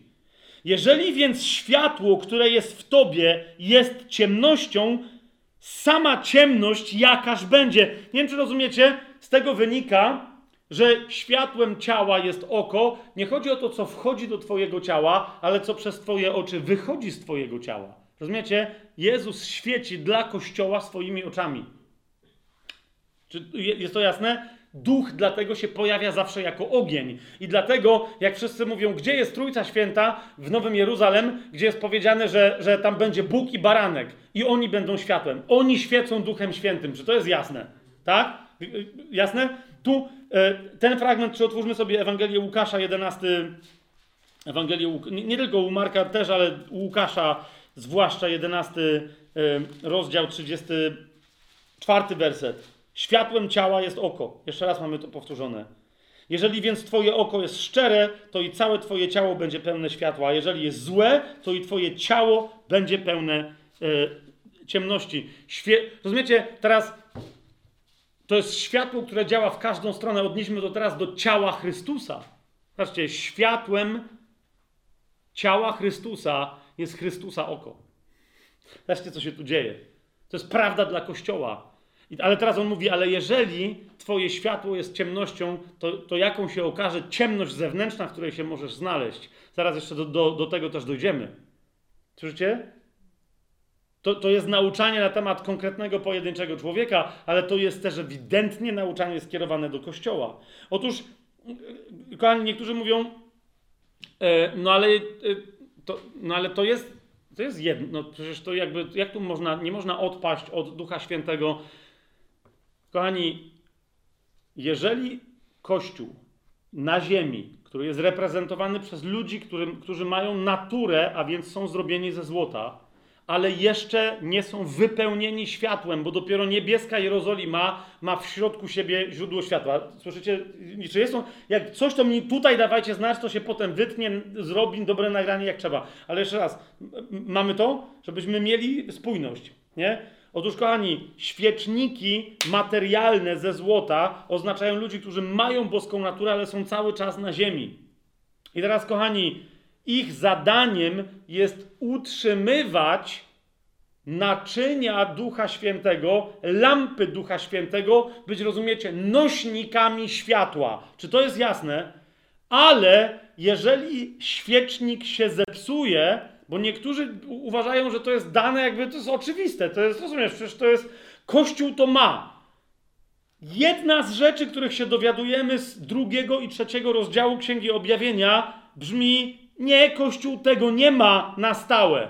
To jest coś, czemu Kościół musi być wierny, albo taka czy inna część należąca do Kościoła może być odsunięta, kiedy ona się zepsuje. Otwórzmy razem Księgę objawienia, e, drugi rozdział. I teraz docieramy do sedna tego naszego dzisiejszego, e, tego naszego dzisiejszego. Ufam, że do tej pory to, co mówiłem, było wystarczająco jasne. E, jeżeli nie, to proście Ducha Świętego, żeby moją niedoskonałość wydoskonalił i żeby wam jeszcze inne fragmenty z Biblii pokazał, bo ja tu robię wszystko, żeby to e, dzisiaj e, ścisnąć. Zobaczcie taką zdumiewającą rzecz, którą Pan Jezus mówi już do pierwszego kościoła. Któremu przedstawia się Pan Jezus. Zobaczcie w drugim rozdziale, w pierwszym wersecie. E, e, my o tym więcej będziemy mówić następnym razem, ale od razu dzisiaj to zaznaczę, kochani. Zauważcie, że Jezus przedstawia się jednym rozbudowanym imieniem, jak to ostatnio mówiliśmy całemu Kościołowi. Tak? Ale pojedynczym, partykularnym kościołom przedstawia się tak, jak to jest istotne dla problemu albo chwały danego kościoła. Tak, ma to sens, to, co, co mówię? I teraz popatrzcie, co się dzieje, dla, dlaczego przedstawia się Efezowi tak, jak się przedstawia. Mówi do niego, to mówi ten, który trzyma siedem gwiazd w swojej prawej ręce, który się przechadza wśród siedmiu złotych świeczników. Teraz, kochani, ja na przykład w kościele rzymskokatolickim słyszałem, że się śmieje się... E, z dwóch powodów, bo raz, że w kościele rzymskokatolickim, ale potem słyszałem też podobne nauczania w niektórych denominacjach protestanckich. Mianowicie, że temu kościołowi Jezus tak się przedstawia, żeby pokazać, że zawsze jest jakiś kościół, który jest ważniejszy niż inne kościoły. Inne kościoły to jest część tych siedmiu świeczników, ale temu jednemu kościołowi Jezus przedstawia się jako chodzący wśród siedmiu świeczników. Eee, to jest koncepcja taka, wiecie, w kościele katolickim i w wielu kościołach protestanckich też, że ci aniołowie kościołów to są zwierzchnicy kościołów. W kościele katolickim, że to są biskupi. Nie? Czyli jakby rozumiecie, że każda. A te kościoły to są diecezje, no już żeby to było jasne, nie denominacje, tak? A więc, że jest jeden kościół, który jest taki, taką samą diecezją jak wszystkie, czyli Rzym, który jest tu reprezentowany przez Efes, ale jest lepszy niż je wszystkie, bo Jezus mówi: Tobie się przedstawiam jako szef wszystkich kościołów. I temu kościołowi Jezus się przedstawia jako ktoś, kto trzyma wszystkich biskupów w jednej ręce. Nie? Czyli tu ma siedmiu aniołów kościołów w jednej ręce. Widzicie to? Ale teraz, kochani, fajnie, w wielu, w wielu kościołach protestanckich ta myśl jest przejęta, że aniołowie to są przełożeni, to są przywódcy kościołów, to są biskupi, szefowie i tak dalej, i tak nie? E, a te kościoły to są okej. Okay. Niemniej to, by, to jest długa historia, jak to uzasadnić. Dzisiaj tego nie powiem, będziemy to rozważać. Następnym razem to będą, będzie jedno z wielkich pytań naszego następnego razu. Oj, mam wrażenie, że niektórzy mocno będą wstrząśnięci tym, e, do czego dojdziemy, choć wydaje mi się to być dość oczywiste i jakie to ma znaczenie dla nas dzisiaj. Ale w przyszłym tygodniu dopiero będziemy mówić o tym, kim są owi aniołowie kościołów. Nie, dzisiaj tego nie odpowiem. Ale kochani, chcę Wam zwrócić uwagę na to. Jezus przedstawia się Kościołowi w Efezie, to jest drugi rozdział, jako ten, który trzyma siedem gwiazd w swojej ręce. Jeżeli on nie trzyma, powiedzcie mi, jak Jezus coś trzyma w, ręce, to może coś upuścić? No, nie, widzę zastanowienie, e, może, może, no nie. Po to trzyma, to w Księdze Objawienia, ale w całej reszcie, zwłaszcza w pismach Jana to oznacza, Trzymanie oznacza, nie, że on jak trzyma, to nie wypuści. Tak? To znaczy, że on swoją siłą cię chroni, on zapewnia twoją sytuację, pozycję, yy, przyszłość i tak dalej, i tak dalej. Jest to jasne? Więc on mówi, ja trzymam siedmiu aniołów, siedem gwiazd w mojej ręce, ale, mówi, pośród siedmiu złotych świeczników się przechadzam. Sytuacja tych siedmiu gwiazd jest stabilna. Kościele usłysz, co mówi na temat siedmiu świeczników. Otóż w drugim rozdziale, w piątym wersecie mówi: Pamiętaj więc, kościele w Efezie, skąd spadłeś. Zaraz on tego nie mówi do anioła. Wyjaśnimy sobie, które rzeczy Jezus pisze do aniołów, a które mu pisząc do aniołów pisze do kościołów. Mamy to? Więc kochani, w drugim rozdziale, w piątym wersecie mówi do kościoła: Pamiętaj więc, skąd spadłeś i pokutuj i wypełniaj pierwsze uczynki bo jeśli nie, przyjdę do ciebie szybko i ruszę twój świecznik z jego miejsca, jeżeli nie będziesz pokutować. U, jak to? To co? Jezus może usunąć, to wtedy będzie sześć świeczników, a nie siedem. To nie będzie całego kościoła. Nie, nie. Widzisz, jeżeli psuje się świecznik, bo tu, nie, nie, rozumiecie, jakieś tam są koncepcje, że nie, że Jezus tu mówi, że ruszy ten świecznik, że on go poruszy, że tu jest taki wyraz, który można na różne sposoby interpretować. Nie, nie można. Sprawdźcie sobie wszystkie inne zastosowania w całym Nowym Testamencie. E, w samej Księdze Objawienia drugie miejsce, gdzie ten czasownik się pojawia, to jest szósty rozdział, czternasty werset. Zobaczcie sami, niebo ustąpiło jak zwój zrolowany, a każda góra i wyspa ruszyły się ze swoich miejsc. Co to znaczy? Że zostały z tych miejsc usunięte. Raz rozumiecie, co to oznacza? Co jest stabilne w kościele? Baranek jest stabilny. On jest panem i pozostanie panem na wieki. Amen? On jest małżonkiem kościoła i pozostanie małżonkiem kościoła na wieki. Amen? Okej. Okay. Co jest stabilne? Gło, on jako głowa i jego głowa jest stabilna. No tak czy nie? Czy Jezus w związku z tym, będąc tak stabilnym, może mieć niestabilne części jakieś swojego ciała, na przykład, czy może mieć oczy niestabilne? Czy może mu się oko urwać? Nie, nie może mu się urwać, bo jego oczy to jest Duch Święty, jego nie, nie można kawałka odkroić. Mamy to? Więc co jest stabilne? Duch Święty. I teraz uważajcie, ten Duch Święty jest zawsze tam, gdzie ma być. Ok? Jego miejsce jest jasne. A gdzie. To nie jest tak, że Kościół podtrzymuje obecność Ducha Świętego na ziemi. Czy rozumiecie? Ziemia nie stanowi tutaj punktu odniesienia i grawitacja Ziemi nie stanowi punktu odniesienia. Jest dokładnie odwrotnie z punktu widzenia niebieskiego. Jest baranek, tak? Ten baranek ma głowę. Ta głowa ma siedmioro oczu. Te oczy to są lampy świecące, które przebiegają całą Ziemię, która jest poniżej, która jest pod nim, tak? Teraz ich miejscem spoczynku, ich miejscem tronowania, że się tak wyrażę na ziemi, co jest? Ciało Chrystusa na ziemi, czyli Kościół, jakby w siedmiu jego różnych aspektach, czy nawet fizycznie miejscach. Czy to jest jasne? Tak? Ale teraz, kochani, tam, gdzie są oczy, tam ma być Kościół, a nie odwrotnie. Rozumiecie o co mi idzie? To nie Kościół podtrzymuje oczy, ale oczy bardziej działają jak magnesy. Rozumiecie? I one przyciągają do siebie, tak że te świeczniki są przyciągnięte do danego oka. Ale jeżeli coś przestaje być złote, zaczyna być jakiekolwiek inne, to to oczy Jezusa są magnesem tylko i wyłącznie na złoto. Rozumiecie? Tu jest jego, tu bije jego serce, tu jest jego przebity bok, którego on nie pozwolił sobie, podobnie jak ran na rękach i na nogach, nie pozwolił sobie, że tak powiem, uzdrowić czy zasklepić sam sobie w ramach swojego zmartwychwstania. Tak? Tu jest jego złoty pas na piersiach, rozumiecie? To jest jego połączenie z Kościołem. Jeżeli Kościół traci swoi, swoją złotą naturę, to co się, co się wtedy dzieje? Przychodzi Jezus i go odkopuje. Lub, jak, jak bo jakby wiecie, a teraz się robi jeszcze bardziej to złożone, ponieważ Kościół jest czymś, co się je. To jest jego ciało, tak? Jezus. Bo, ale w każdym razie Jezus karmi się miłością swojego kościoła, tak jak Kościół się karmi jego miłością i nawzajem się poi, bo jest to prawdziwe małżeństwo, które się wymienia i nawzajem ubogaca swoją miłością. Czy to jest jasne?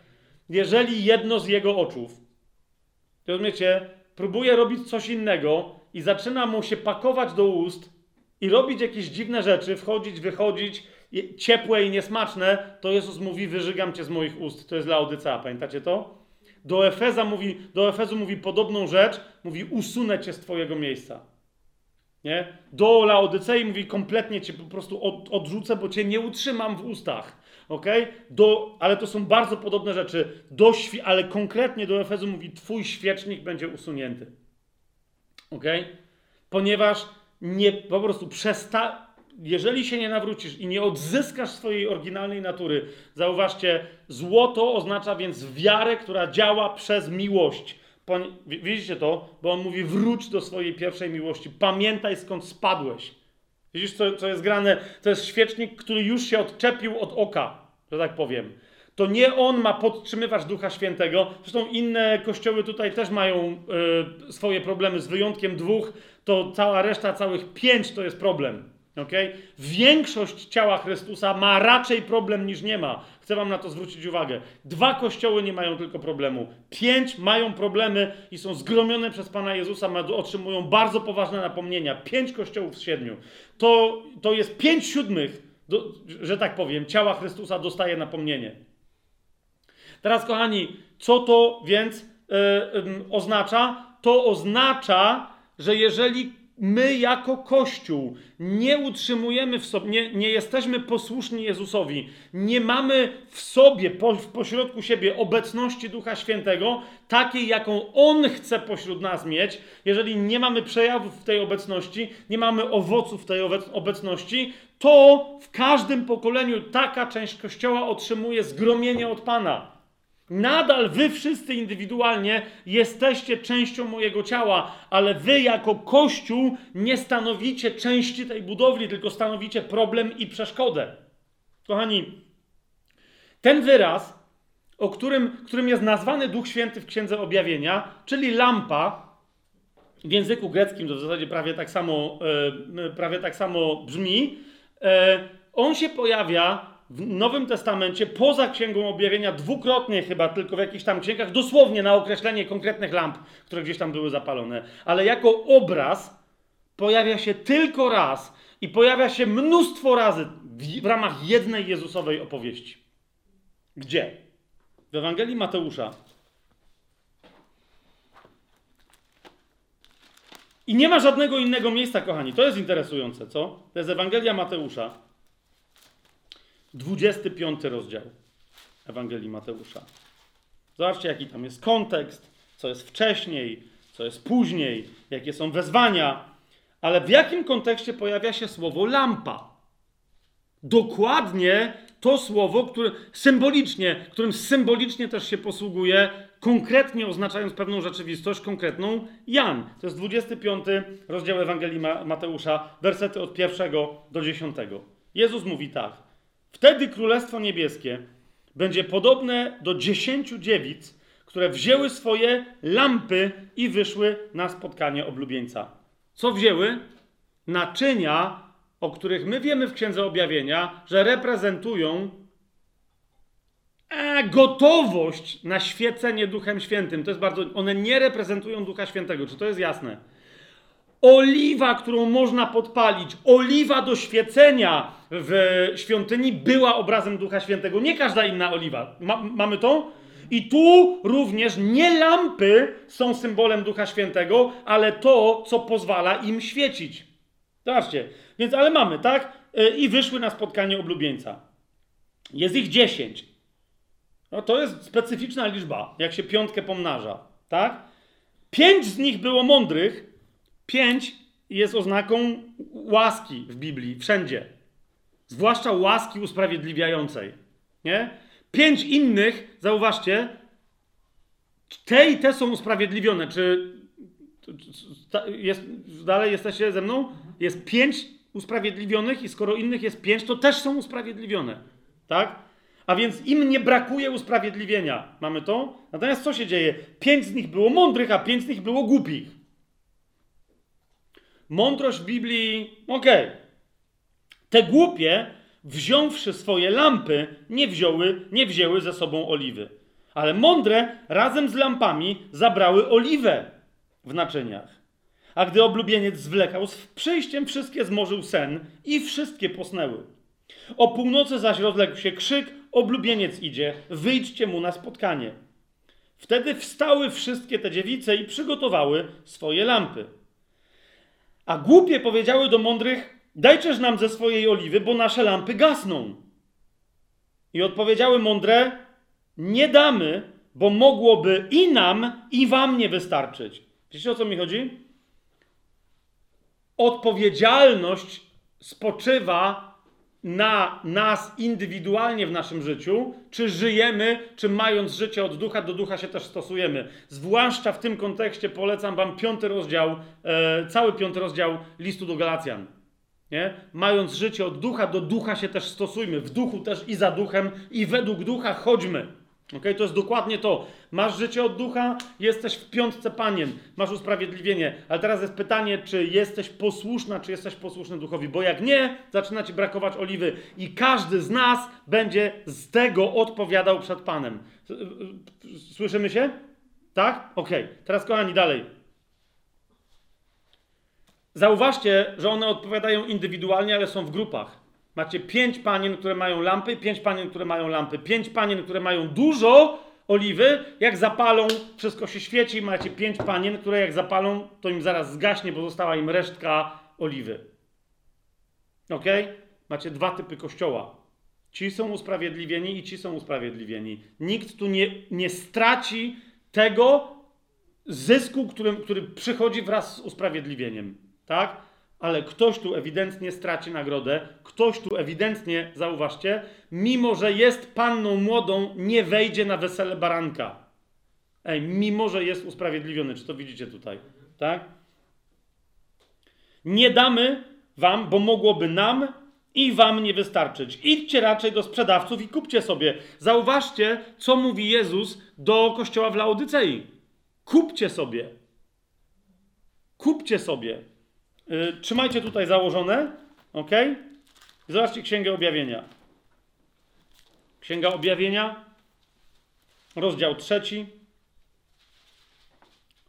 osiemnasty werset. Radzę ci kupić u mnie złota w ogniu wypróbowanego, abyś się wzbogacił, kościele, i białe szaty, abyś się ubrał, i żeby nie ujawniła się hańba twojej nagości, a swoje oczy namaść maścią, abyś widział.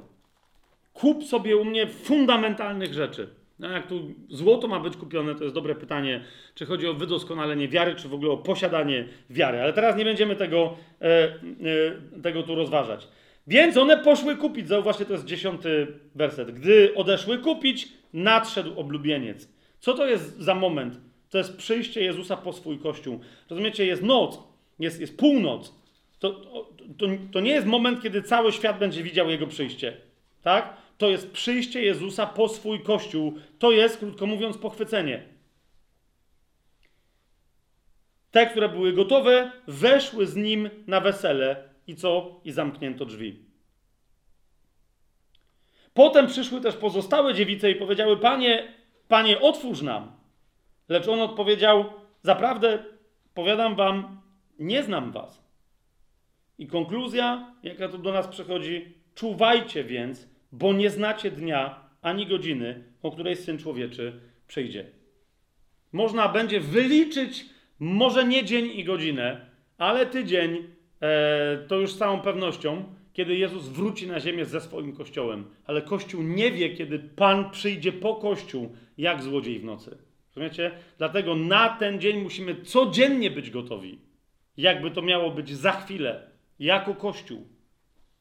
Czuwajcie więc, bo nie znacie dnia ani godziny. Ewangelię Łukasza sobie otwórzmy, 12 rozdział. E, tam mm, od, od, o czuwaniu, zauważcie jak mówi Pan Jezus od 40 wersetu, dlatego i wy bądźcie gotowi, bo Syn Człowieczy przyjdzie o godzinie, której się nie spodziewacie. Wtedy Piotr go zapytał, Panie, czy tę przypowieść mówisz do nas, czy do wszystkich? A Pan odpowiedział, a kto jest szafarzem wiernym i roztropnym, którego Pan ustanowi nad swoją służbą, aby we właściwym czasie wydawał jej wyznaczoną żywność? No to jest dobre pytanie. Kto to jest? Teraz Jezus w odpowiedzi na to pytanie mówi: Błogosławiony ten sługa, którego Pan, gdy przyjdzie, gdy przyjdzie, zastanie tak czyniącego, jak Pan mu kazał czynić. Zaprawdę powiadam wam, że postawi go nad wszystkimi swoimi dobrami. Ale jeżeli ten sługa powie w swoim sercu: Mój Pan zwleka ze swoim przyjściem i zacznie bić inne sługi i służące, jeść, pić i upijać się, przyjdzie Pan tego sługi w dniu, w którym on się nie spodziewa i o godzinie, której nie zna. I co wtedy zrobi Pan? I odłączy go i wyznaczy mu dział z niewierzącymi. Rozumiecie? Co oznacza, jak Jezus mówi do jakichś kościołów, w kontekście, ponieważ kontekst Księgi Objawienia to jest Dzień Pański. Ok? Jan mówi, że w Dzień Pański doznał objawienia. Rozumiecie?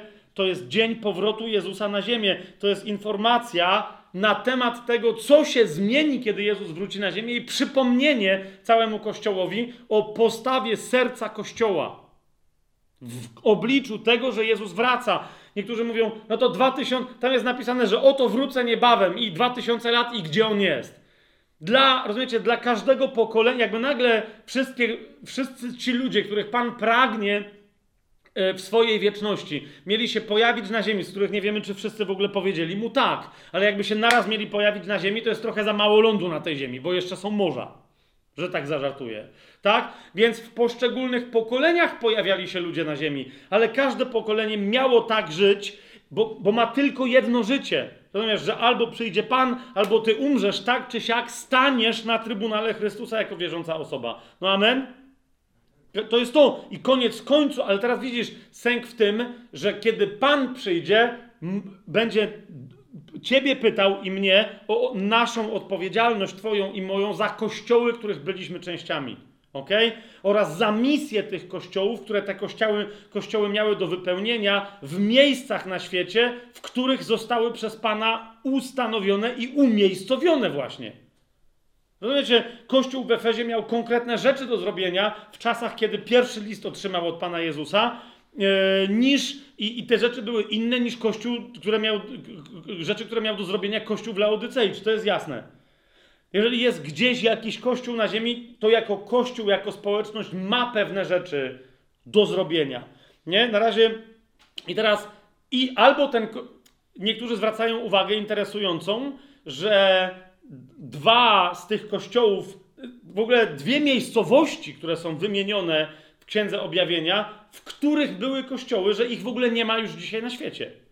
Więc to jest jasne, że rozumiecie, nie ma też kościołów tych miejscowości, bo nie ma tych miejscowości. I teraz historycznie niektórzy. Teraz jest pytanie, e, na które sobie też w przyszłym tygodniu odpowiemy, czy to są te miejscowości, z których kościoły otrzymały napomnienie? To jest bardzo interesujące pytanie, bo nie. Okay? Bo tak nie jest. Znaczy, nie do końca w każdym razie tak jest. Ale idzie mi o to, że rozumiecie, Kościół jest odpowiedzialny i teraz, kiedy on nie wypełnia swojego dzieła, to się, to, to się może źle skończyć nie tylko dla tego Kościoła jako Kościoła, ale dla miejsca, regionu, za który dany Kościół jest odpowiedzialny. Rozumiecie, o co idzie? Mamy jeden kościół w Księdze Objawienia, który się znajduje w miejscu, w którym znajduje się światowy tron szatana i akurat Jezus mówi, akurat z tym sobie poradziliście i akurat ich chwali. I mówi, mimo wszystko wytrzymaliście, wytrwaliście w wierze. Wow! I dostają pochwałę. Nie? Ale teraz wyobraźcie sobie, gdyby tamten. Ko- no dobra, nie będziemy teraz y, tamtego kościoła teraz rozważać, ale chodzi mi o to, że dwa z tych pięciu, dwie miejscowości wymienione y, z tych siedmiu Yy, już nie istnieją. Ale koniec końców Pan nas też zapyta o nasze uczestnictwo i naszą odpowiedzialność za to, co było naszą odpowiedzialnością w dźwiganiu ciężarów innych, jak mówi list do Galacjan, szósty rozdział. Czy myśmy wzięli na siebie odpowiedzialność za Kościół, którego częścią byliśmy? Teraz uważaj, nie Twój zbór, nie Twoją denominację, ale Kościół, który Pan ma w miejscowości, w której Ty żyjesz, lub tą część ciała Chrystusa, która, która, którą jest jakaś służba uniwersalna, do której Cię Pan powołał. Bo jeżeli jesteś osobą wędrującą i Pan Cię powołał do usługiwania całemu Kościołowi, to to jest jak gdyby Twój Kościół lokalny, tak, w ramach służby. Ale tak czy siak, Pan Cię o to zapyta, Pan mnie o to zapyta. Bo inaczej, zauważ, ci, tutaj mamy sług, y, mamy sług, dwa typy sług, których Pan zostawił, którym powiedział: Czekajcie na mój powrót, którzy byli niewierni Jego słowu. Rozumiecie, odpadli od pierwszej miłości. To jest klasyczna definicja. I co się teraz dzieje? Zobaczcie w Ewangelii Łukasza 12 rozdział 47 i 48 werset. Ten sługa, który znał wolę swojego Pana, a nie był gotowy i nie postąpił według jego woli, otrzyma wielką chłostę. Co to oznacza? Też będziemy o tym mówić. Ale ten, który jej nie znał, a uczynił coś godnego kary, otrzyma małą chłostę. Komu wiele dano, od tego wiele się będzie wymagać, a komu wiele powierzono, więcej będzie się od niego żądać. Jedni i drudzy, oprócz tego, że zauważcie w 46 wersecie, ci niewierni y, słudzy będą odłączeni i otrzymają swój dział z niewierzącymi, co to znaczy, to jest kolejne pytanie, ale Jezus tu mówi konkretne rzeczy. Co oznacza jego opowieść? To oprócz tego dodaje, dlaczego będzie płacz i zgrzytanie zębów bo w, w, w tej zewnętrznej ciemności, gdzie będą mieli dział z niewierzącymi. Bo jedni dostaną małą, a inni otrzymają dużą chłostę. Na czym ona będzie polegać? Dlaczego? Komu się będzie należała mała, komu wielka? Jeszcze raz, Biblia może nie jakoś wylewnie, ale mówi dosyć wprost yy, o tych sytuacjach. W 21 rozdziale, w 34 i 36 wersecie znajdujemy fragment, który jest kluczowy dla naszego zrozumienia, że usprawiedliwienie jest dla wszystkich, niebo i nie pójście do piekła jest dla wszystkich, ale na przykład pochwycenie i gody baranka niekoniecznie są dla wszystkich. Tak? Bo do wierzących Pan Jezus te słowa kieruje. 21 rozdział Ewangelii Łukasza, 34 do 36 wersetu. Pilnujcie się, aby wasze serca nie były obciążone obżarstwem, pijaństwem i troską o to życie, aby ten dzień was nie zaskoczył. Jak sidło bowiem przyjdzie na wszystkich, którzy mieszkają na powierzchni całej ziemi. Dlatego czuwajcie, modląc się w każdym czasie, abyście byli godni uniknąć tego wszystkiego, co ma nadejść i stanąć przed Synem Człowieczym. Widzicie to? Kochani, kolejny raz powtarza się wezwanie czuwajcie. Kolejny raz, kolejny raz kolejny raz powtarza się zdanie czuwajcie. Pamiętacie, jakie kwiaty miały być wyrzeźbione na złotym świeczniku?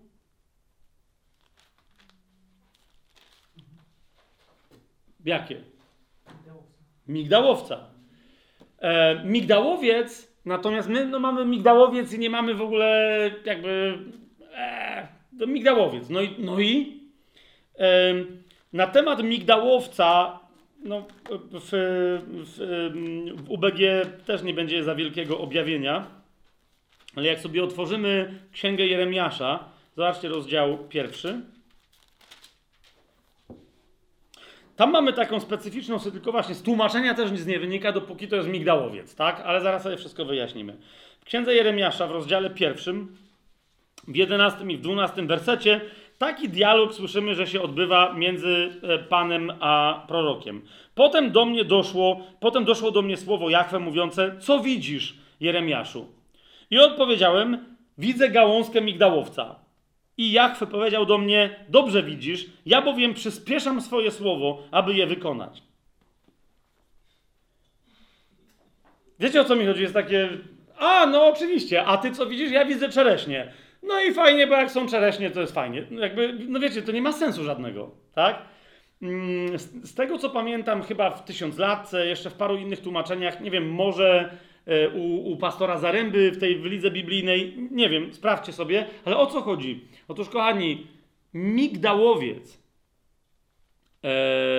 w Biblii, e, w ogóle cała ta jego nazwa, to, to drzewo jest, jest często tłumaczone, jest tłumaczone jako migdałowiec, żebyśmy wiedzieli o jaki gatunek drzewa chodzi, ale ten hebrajski wyraz oznacza czuwanie. To jest drzewo czuwające. Okay? Ono jest w Biblii przedstawiane jako pierwsze drzewo, które w ogóle kwitnie w Izraelu. Już w lutym jest drzewo, które pierwsze wypuszcza. Ono, ono pierwsze czuwa i wie, że nadchodzi wiosna. Czy to jest jasne? Co ja teraz mówię, tak? Ten fragment tutaj powinien być przetłumaczony u Jeremiasza. E, ty znalazłeś tam tysiąclatkę, czy, czy tam jakieś inne tłumaczenie, czy co, czego innego szukasz? No, Okej, okay, nieważne, bo ale jakbyście znaleźli, bo nie, nie, pamiętam jak to jest w innych tłumaczeniach, ale mniej więcej tak powinno być przetłumaczone ten Jeremiasza, pierwszy rozdział, 11 i 12 werset. Potem doszło do mnie słowo Jachwę mówiące, co widzisz, Jeremiaszu? I odpowiedziałem, widzę gałązkę drzewka czuwającego, albo drzewa czuwającego. I Jachwę powiedział do mnie, dobrze widzisz, albowiem ja czuwam, aby moje słowo wykonało, co ma wykonać. Czy to jest jasne? Ja, ja tego pilnuję. Ja jestem strażnikiem tego, żeby jak coś powiedziałem, to żeby moje słowo to wykonało. Czy to jest jasne? Teraz, kochani, zauważcie, że e, jak, jeszcze raz, e, migdałowiec jest drzewkiem czuwającym, bo jako pierwszy kwitnie, kiedy nadchodzi wiosna. Rozpoznaje, że przychodzi nowa pora. Jakie kwiaty ma mieć na sobie e, złoty świecznik? Okay? My nie widzimy tych kwiatów w Księdze Objawienia, ale jeszcze raz, widzimy, jakie Pan kazał wyrzeźbić na oryginalnym świeczniku świątyni. Kwiaty drzewka czuwającego. Okay? Cały czas Pan Jezus mówi, bądź Grzegorzem. E, Grzegorz e, to jest imię, które pochodzi od e, greckiego słowa Gregorios, a Gregorios znaczy właśnie czuwający. Tak? Bądź czuwający, czuwaj. E, w, i w Księdze Objawienia ni stąd, ni zowąd nagle, wiecie, Pan Jezus nas zaskakuje i mówi, czuwajże.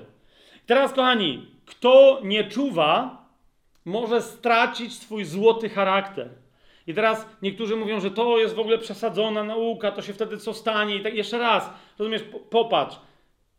Two, to jest to, jakim życiem żyjesz, i czy, jaki charakter, czy wypełniasz wolę Bożą, mówiąc krótko. Jak się spotkasz z Panem, to On ci powie, czy natura tego, co czyniłeś tobie, ale tego też, co czynił twój kościół i ty razem ze swoim kościołem była złota, srebrna, ze złotych kamieni, ale zwłaszcza, czy była złota, czy była ze śmieci, ze słomy, z drewna, z jakiegoś dziadostwa. Czy to jest jasne? Teraz, czy wywali cię Pan... Halo, je, tak? Bo jeszcze, żebyśmy... My musimy mieć jasność w tej, w tej kwestii, nie? Yy, Spójrzcie, w pierwszym liście do Koryntian,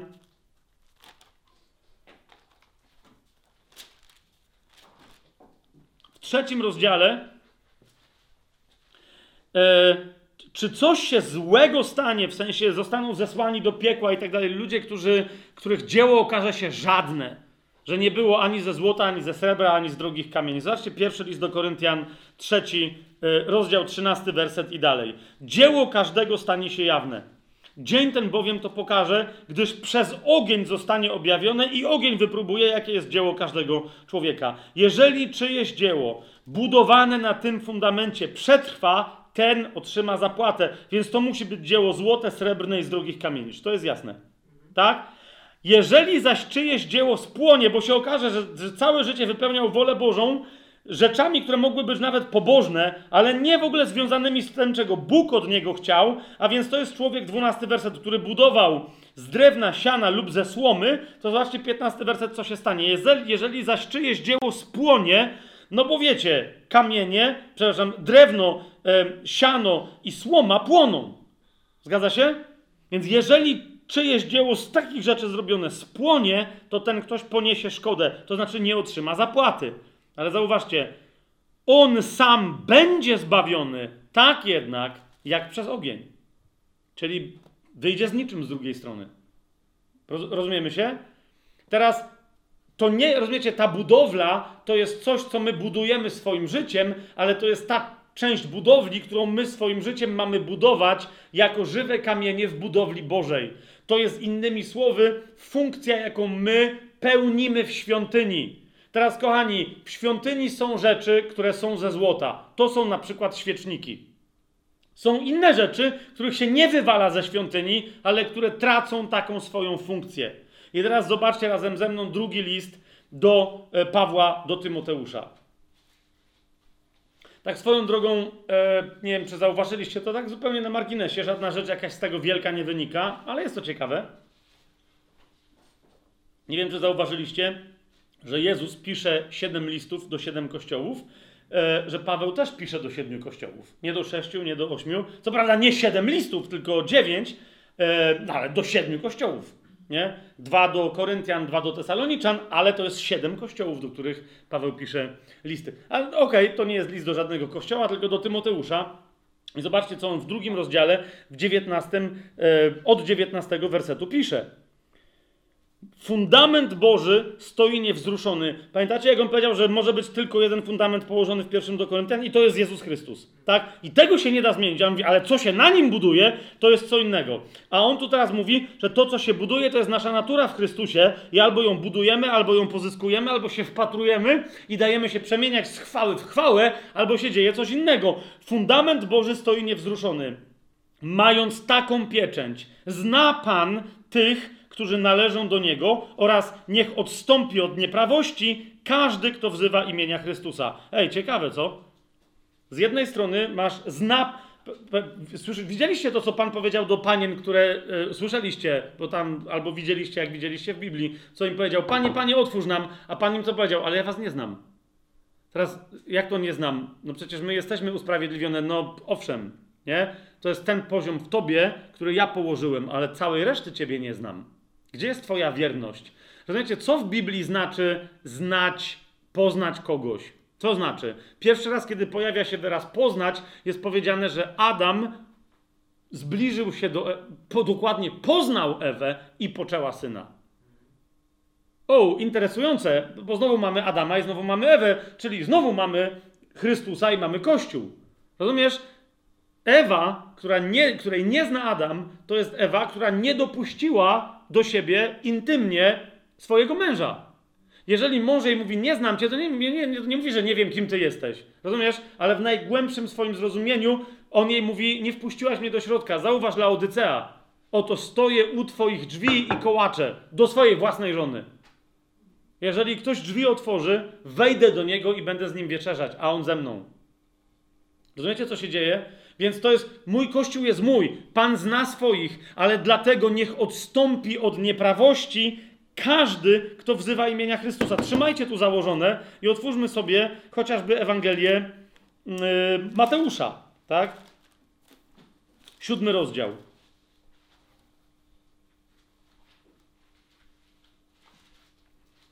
21 werset i dalej. Nie każdy, kto mi mówi, panie, panie, wejdzie do Królestwa Niebieskiego, ale ten, kto wypełnia wolę mojego Ojca, który jest w niebie. 22 werset. Wielu powie mi tego dnia, panie, panie, no właśnie, czy nie prorokowaliśmy w Twoim imieniu i w Twoim imieniu nie wypędzaliśmy demonów i w Twoim imieniu nie czyniliśmy wielu, wielu cudów? A wtedy im oświadczę, nigdy was nie znałem. Zauważcie. Odstąpcie ode mnie wy, którzy czynicie nieprawość. Widzicie to? Nigdy was nie znałem. Odstąpcie wy, którzy czynicie nieprawość. I wróćmy do drugiego listu do Tymoteusza, do drugiego rozdziału, do dziewiętnastego wersetu. Fundament Boży stoi niewzruszony, mając taką pieczęć. Rozumiesz, jeżeli masz usprawiedliwienie, nowonarodzenie, to jest w tobie położony fundament, na którym jest napisane: Zna Pan tych, którzy należą do Niego. Pan cię zna. Czemu miałby ci powiedzieć, że cię nie zna? Bo masz też tam napisane, niech odstąpi od nieprawości każdy, kto wzywa imienia Chrystusa. Czemu jest w tobie założony ten fundament? Bo kto wezwie imienia Pańskiego, nie będzie zawstydzony. Wezwałeś imienia Pańskiego, jesteś osobą nowonarodzoną, masz nowe, nową naturę w sobie. Amen? To teraz na tej naturze buduj. Otrzymałeś nowe serce, otrzymałaś nowe serce, otrzymałeś nowego ducha, otrzymałaś nowego ducha. Amen? Ale otrzymałaś nowy umysł? Nowy sposób myślenia? Nie. Dlatego cały czas Słowo Boże mówi: przemieniajcie się w swoim myśleniu. To jest metanoja, która, ta część metanoi, która stanowi naszą odpowiedzialność. Mając życie od ducha, do ducha się też stosujmy. Drugi rozdział listu do Efezjan, dziesiąty werset. Zbawieni jesteśmy z łaski, owszem, ale teraz jesteśmy stworzeni jako nowe stworzenia do uczynków z dawien dawna od początku przewidzianych, abyśmy w nich postępowali przez Ojca. Amen? Drugi do Tymoteusza, drugi rozdział, dziewiętnasty werset. Fundament Boży stoi niewzruszony, mając taką pieczęć. Zna Pan tych, którzy należą do Niego oraz niech odstąpi od nieprawości każdy, kto wzywa imienia Chrystusa. I teraz zauważcie, co jest napisane. W wielkim zaś domu, co to jest wielki dom? To jest świątynia pańska. W wielkim zaś domu znajdują się nie tylko naczynia złote i srebrne, lecz także drewniane i gliniane, niektóre do, do użytku zaszczytnego, a inne do niezaszczytnego. Myślicie, że e, kapłani w świątyni, przepraszam teraz za porównanie, ale nie potrzebowali na przykład miednic do tego, żeby obmyć z siebie brud? Owszem, potrzebowali, one są opisane w Biblii. E, myślicie, że nie potrzebowali nocników? Zwróćcie uwagę, to jest miejsce, w którym nie ma bieżącej wody. W sensie akurat jest rzadkie miejsce, w którym jest, ale ona jest przeznaczona do innego użytku w świątyni. Ok? Cała reszta y, innego rodzaju nieczy, tam z nieczystościami trzeba sobie poradzić. I teraz no, nikt nie będzie robił nocnika ze złota, umówmy się, tak? Czy my jesteśmy oryginalnie nowonarodzeni do tego, żeby być nocnikami? Pomyślcie o tym. No nie. Ale jak to się dzieje, że wszyscy, którzy mają napisane na sobie poświęcenie, poświęcony dla Pana, poświęcony dla Pana, z... zobaczcie całą resztę naszego przeznaczenia. My już tu na ziemi jesteśmy przeznaczeni do zaszczytnego użytku w świątyni. To jak niektórzy z nas mieliby się stać takimi nagle naczyniami do użytku niezaszczytnego? Paweł się tym nie zajmuje do Tymoteusza, pisząc, tylko mu mówi 21 werset, zobaczcie.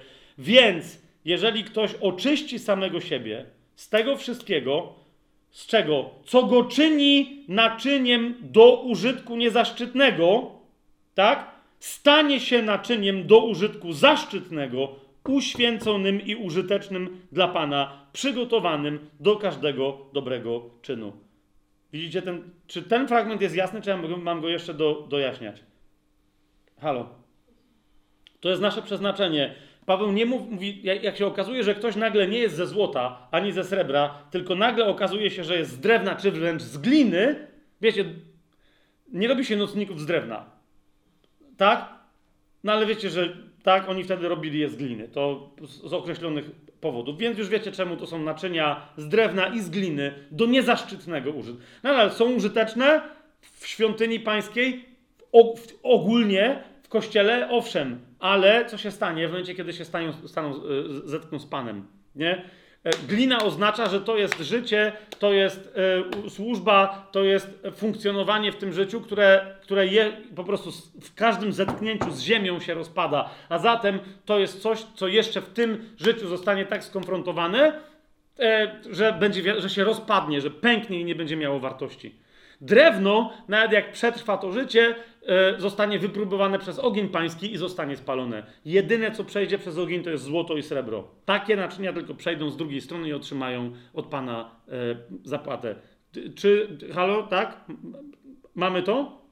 Teraz, dlaczego my nagle e, o tym mówimy w kontekście drugiego i trzeciego rozdziału e, Księgi Objawienia? I to jest koniec naszych dzisiejszych rozważań. Teraz podsumuję, jeszcze bardziej ściskając to wszystko, co mówiłem. A jeżeli teraz dopiero się Wam pewne wątki połączą, to odsłuchajcie tego nauczania jeszcze raz, bo naprawdę szybciej się nie dało, a jakby to było dłużej, to wiecie, zanim byśmy do, w ciągu trzech rozważań, e, trzech spotkań doszli do, do tych wniosków, gdzieś tam to, to, to do tych pierwszych by się niektórym nie chciało wracać. Otóż, kochani, Księga Objawienia jest skierowana, mam tu napisane jakby do całego kościoła i mówiliśmy to sobie o tym ostatnio, tak? Siostra tu czcigodna siedząca powiedziała, że się ucieszyła, bo już była troszkę rozczarowana, że pominąłem temat, tak? E, kto jest adresatem? E, e, kto jest adresatem tej księgi? Więc rozwinęliśmy sobie go ostatnio. Zauważcie, adresatem jest cały Kościół, tak?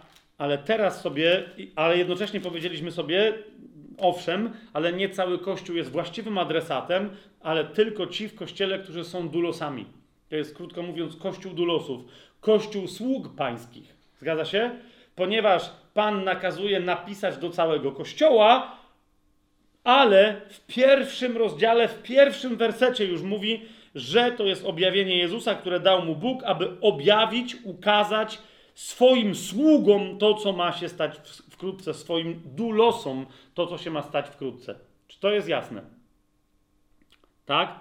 Kochani, e, zatem mam to napisane tak. Księga Objawienia jest skierowana do całego Kościoła, ale tylko słudzy są w stanie ją pojąć i zastosować, a nie wszyscy w Kościele są dulosami, czyli sługami. Nie?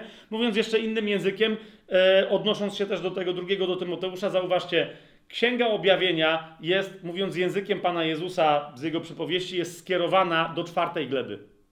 Ok? Jak zobaczycie sobie dokładnie, znowu nie mamy czasu na to, ale też nie ma takiej potrzeby, całą przypowieść o czterech glebach serca, to zobaczycie, że te cztery gleby, z nich jedna, ta pierwsza, to jest gleba ludzi, którzy usłyszeli Słowo Boże, nawet może myślą, że się nawrócili, ale się nie nawrócili. Szatan porwał Słowo z ich serca i ono w ogóle tam nie zapuściło żadnego korzenia. Tak? To nie są zbawieni ludzie. Ale pozostałe trzy gleby to są gleby ludzi usprawiedliwionych. Tak? Niemniej zauważcie, druga i trzecia gleba to są ludzie usprawiedliwieni, a więc siłą rzeczy stanowią część ciała Chrystusa, ale to jest część, która nie owocuje, a więc też nie kwitnie, a więc nie jest czuwająca, a zatem jest kościołem martwym, który żyje, że tak powiem, z rozpędu, obietnicą tego, co się stanie, ale owoców życia w tym życiu i w tym świecie i w tym wymiarze nie przynosi. Swoją drogą, jak yy, yy, byśmy sobie porównali, nie będziemy tego robić, ale możecie sobie to sami później zrobić, jak zobaczycie opowieść o, trze- o drugiej i o trzeciej glebie, jak Jezus ją wyjaśnia, yy, czy w Ewangelii Łukasza, czy w Ewangelii Mateusza, i potem zobaczycie w 21 rozdziale, jak Pan Jezus mówi, kto może się okazać niegodnym, aby być pochwyconym, to co się dzieje? Zobaczycie, że charakterystyka trzeciej, i, drugiej i trzeciej gleby, czyli ludzi, którzy są usprawiedliwieni, ale nie przynoszą owoców, to jest dokładnie charakterystyka tych, którzy się okazują niegodni. Zauważcie, 21 rozdział Ewangelii Łukasza, 34 werset. Jezus mówi: Pilnujcie się, aby wasze serca nie były obciążone obżarstwem, pijaństwem i troską o to życie, aby ten dzień was nie zaskoczył. Dokładnie o te rzeczy druga i trzecia gleba jest oskarżona e, i jest wyjaśniona, czemu ona odpada od wiary. Bo albo oddaje się życiu hulaszczemu, albo oddaje się chciwości yy, i pysze tego żywota, albo sobie tłumaczy, no, że życie jest ciężkie, więc ma troski tego życia. Nieważne, jakie jest uzasadnienie, ono ostatecznie powoduje, że ona nie przynosi owocu. I teraz zauważcie, tam nie ma takiej kwestii, że ona nie przynosi że przynosi za mały owoc, ale to jest gleba, która nie przynosi owocu. Tylko czwarta gleba przynosi owoc i czwartej gleby są trzy rodzaje. Jedna y, y, y, przynosi owoc trzydziestokrotny, inna sześćdziesięciokrotny, a jeszcze inna stukrotny, ale tylko i wyłącznie czwarta gleba przynosi jakiś plon. Czy to jest jasne? Kochani, dulosami Czwarta gleba to są dulosi. Czwarta gleba to są nie ci, którzy po prostu są usprawiedliwieni i mówią panie, panie, ale czwarta gleba to są ci, którzy przynoszą owoce pełnienia woli Bożej. I o nich Ewangelia e, Łukasza mówi 36 werset, dlatego czuwajcie, bądźcie drzewem migdałowca, czuwajcie, modląc się w każdym czasie, abyście byli godni uniknąć tego wszystkiego, co ma nadejść, a stanąć przed Synem Człowieczym. Wtedy, kiedy inni się zmierzą z tym, co się będzie działo na ziemi w ramach wielkiego w ramach wielkiego ucisku. Zatem, kochani, to jest pierwsza kwestia. Owszem, adresatem Jezusa jest cały Kościół, ale Jezus od razu zaznacza, że chciałby, żeby cały jego Kościół był kościołem dulosów, bo inaczej, co z tego, że jakaś część jego Kościoła jest adresatem, jak nie będzie w stanie, po pierwsze, zrozumieć, co Jezus mówi, a nawet jak jakimś cudem zrozumie, to nie będzie chciała zastosować tego, co Jezus mówi, a wtedy nadal cała reszta się okaże brakiem zrozumienia. Mamy to? Słyszycie, co, co powiedziałem? Drugi punkt. Dlatego Pan daje szansę swojemu kościołowi, lub też powiedziałbym, rzuca wyzwanie swojemu kościołowi, aby wszyscy w kościele stali się takimi właśnie dulosami, jakimi on chce, żeby byli, aby wszyscy w kościele stali się czwartą glebą. I Dlaczego? Ponieważ chce, żeby cały Kościół jego przyjął Księgę Objawienia. Jasne? Po co mamy napisane drugi i trzeci rozdział Księgi Objawienia? Żeby Kościół dał się skonfrontować przestał sobie wmawiać, że mu się należy pochwycenie, że mu się należą wszelkie błogosławieństwa, że mu się należą. To jest to, co ludzie cały czas mówią, nam się to należy i gdzie to jest? Gdzie jest ta moc w kościele? Potem się zapytają, gdzie jest ten powrót Jezusa? Gdzie jest to pochwycenie? Czemu niektórych nie ma, a my jesteśmy? Rozumiecie, to jest cały czas kwestia Jezus, drugi, czy cała księga objawienia jest skoncentrowana, kochani, na żniwie. Żniwem Koniec końców jest Dzień Pański, jest parę rodzajów żniwa i my jeszcze przy Księdze Objawienia będziemy o tym mówić. Ok? Ostateczne żniwo zostanie wzięte przez Pana, żniwo pszeniczne, to jest, rozumiecie, to, które bieleje, to są ludzie, którzy są usprawiedliwieni, którzy są zbawieni, którzy jak Pan wróci będą pochwyceni, którzy jak On będzie wracał na ziemię, to są wszyscy ci, którzy, którzy powstaną pierwszym zmartwychwstaniem. Ale jest też żniwo na przykład winorośli w ramach którego się wyciska wino z narodów i tak dalej, i tak dalej. Nie będę teraz e, w te poszczególne żniwa wchodził. Zauważcie, jedna z kluczowych scen w Księdze Objawienia, jeden niezwykły anioł mówi do Mesjasza, zapuść swój sierp na żniwo. Jest tak? Rozumiecie, to jest żniwo. I teraz na czym e, polega cała sprawa? Że, że to żniwo, które się zakończy wtedy, ono jest naszą współodpowiedzialnością w każdym pokoleniu w Kościele. ok? To nie jest tak, że my. Dlaczego ja jestem odpowiedzialny za swoje życie, ale też jestem odpowiedzialny za Kościół, bo jestem częścią tego Kościoła. Ok? Kościół to jest my, a nigdy nie ja. Ja zawsze nie służę Chrystusowi. Pamiętaj, ja nigdy nie służę Chrystusowi. Tak się może bardziej po polsku by należało wyrazić. Nigdy. My służy Chrystusowi. My jest kościelnym ja i w związku z tym nie ma takiego słowa jak ja w kościele. Jest tylko my. Ojcze nasz, który jesteś w niebie. Jezus jest naszym Panem. Zaraz po tym, w, zaraz w momencie, kiedy ja go wyznaję moim Panem, on się staje naszym Panem, bo przestaje istnieć ja. Ok? Śmierć ego to jest jedna z pierwszych rzeczy, która się dzieje w momencie nowonarodzenia. E, dobicie tego ego to jest moment chrztu, my się musimy na to do końca zdecydować. Tak? Ale teraz, kochani, w każdym pokoleniu E, istnieje żniwo do zrzęcia, które Jezus zbiera swoim sierpem, który wypuszcza. Okay? Swoją drogą zobaczcie, jak wygląda ten sierp i wtedy zrozumiecie, kto i co jest tym sierpem. Okay? Ale teraz idzie mi o to, że Księga Objawienia jest napisana do całego Kościoła w każdym pokoleniu, ale cały Kościół w każdym pokoleniu ma mnóstwo problemów, które powodują, że on jest niewierny. Ok? I teraz, kochani, czemu nie wystarczy nam pierwszy rozdział? Nie wiem, jak tu prościej powiedzieć. Dlaczego mamy drugi i trzeci? Bo to się wiąże z, z, przyszłymi tematami. Kto to są przezwyciężcy, kto to są aniołowie kościołów i tak dalej. Ale najprościej rzecz ujmując, Jak skończysz to dzisiejsze nauczanie, żeby było jasne, rozumiecie, czym jest, ten, czym jest tych siedem świeczników? Zapytam w ten sposób. Jak myśli, jak, gdybym ja tobie zadał pytanie, ale tak uczciwie i teraz nie musisz odpowiadać publicznie i tak dalej, ale jak mi odpowiesz, z tych, z tych siedmiu kościołów w Księdze Objawienia, którego kościoła ty jesteś częścią? Nie, odpowiedz sobie ty teraz, nie? Odpowiedz sobie teraz ty. I jak pójdziesz do jakiegoś zboru, do jakiegoś kościoła i zapytasz, a wy jesteście jakby z którego kościoła z Księgi Objawienia? Tam jest siedem kościołów, z którego wy jesteście kościoła? Co ci odpowiedzą? Pójdziesz do całej denominacji, zbierzesz wszystkich chrześcijan z Krakowa, naprawdę nowonarodzonych i się zapytasz, ej, słuchajcie, to jest jeden kościół, jakby, jak myślicie, kim my jesteśmy? Ile razy usłyszysz, przepraszam, ale mi się aż coś ciśnie na usta, że wszyscy są kurde z Filadelfii. Wszyscy absolutnie są z Filadelfii i wszyscy wyglądają jakby całą resztę nienawidzili. Wszyscy są z Filadelfii. Twoja odpowiedź nie brzmiała teraz, że jesteś z Filadelfii, bo każdy by chciał. Rozumiesz?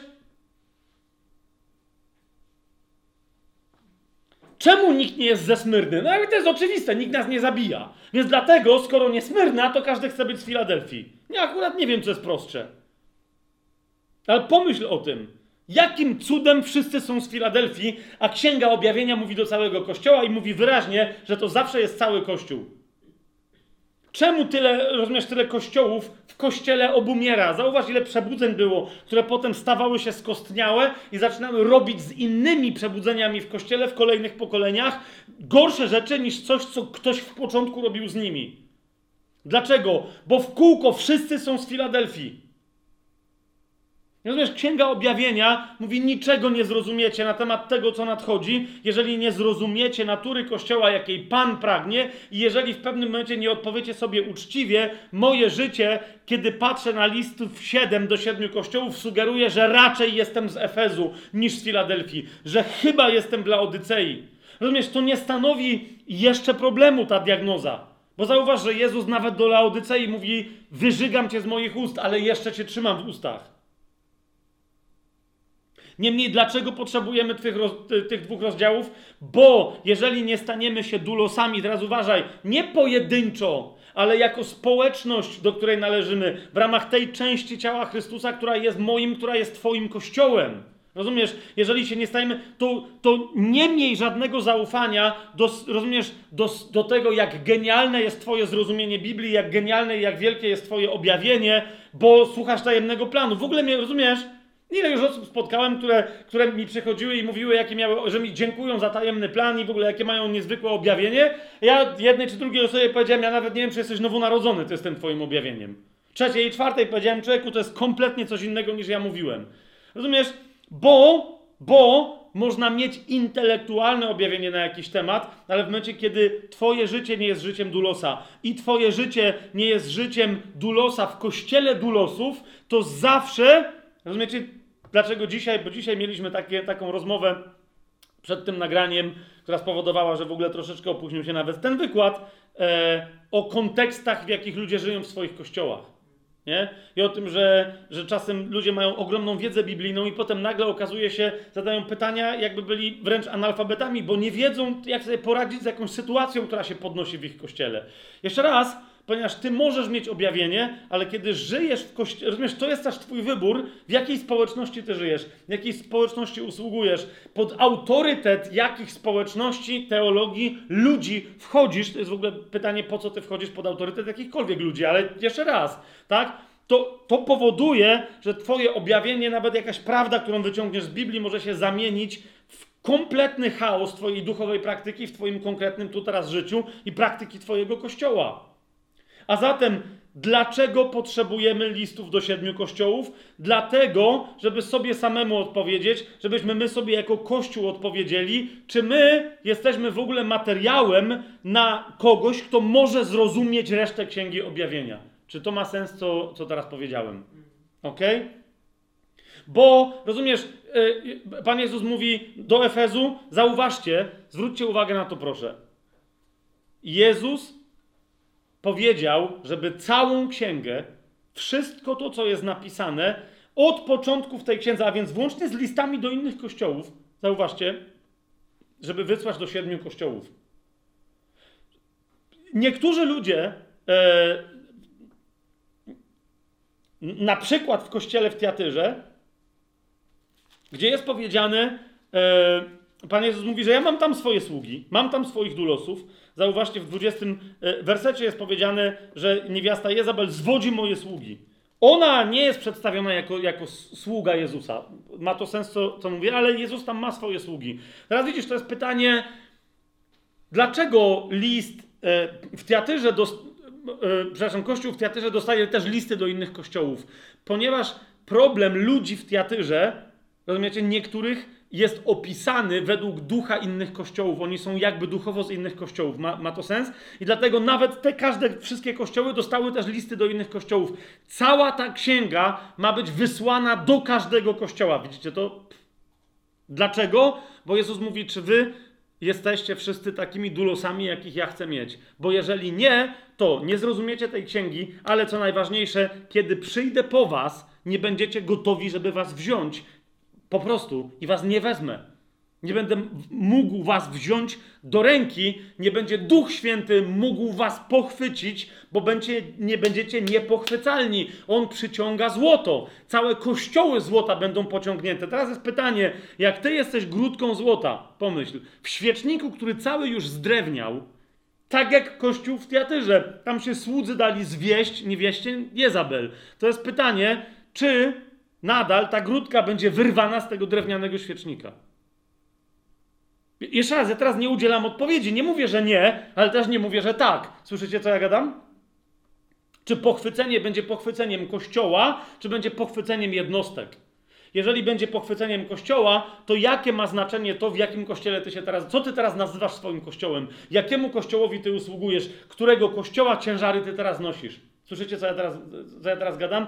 Ca, wiecie, wszyscy, yy, ile razy ja to słyszałem na swoich studiach teologicznych, w różnych innych miejscach, ludzie cały czas, jak słyszą o siedmiu, o, siedmiu yy, o listach do siedmiu kościołów, mówią, dobra, dusa, ale to będzie na eklezjologii. My tu jesteśmy teraz ze względu na eschatologię.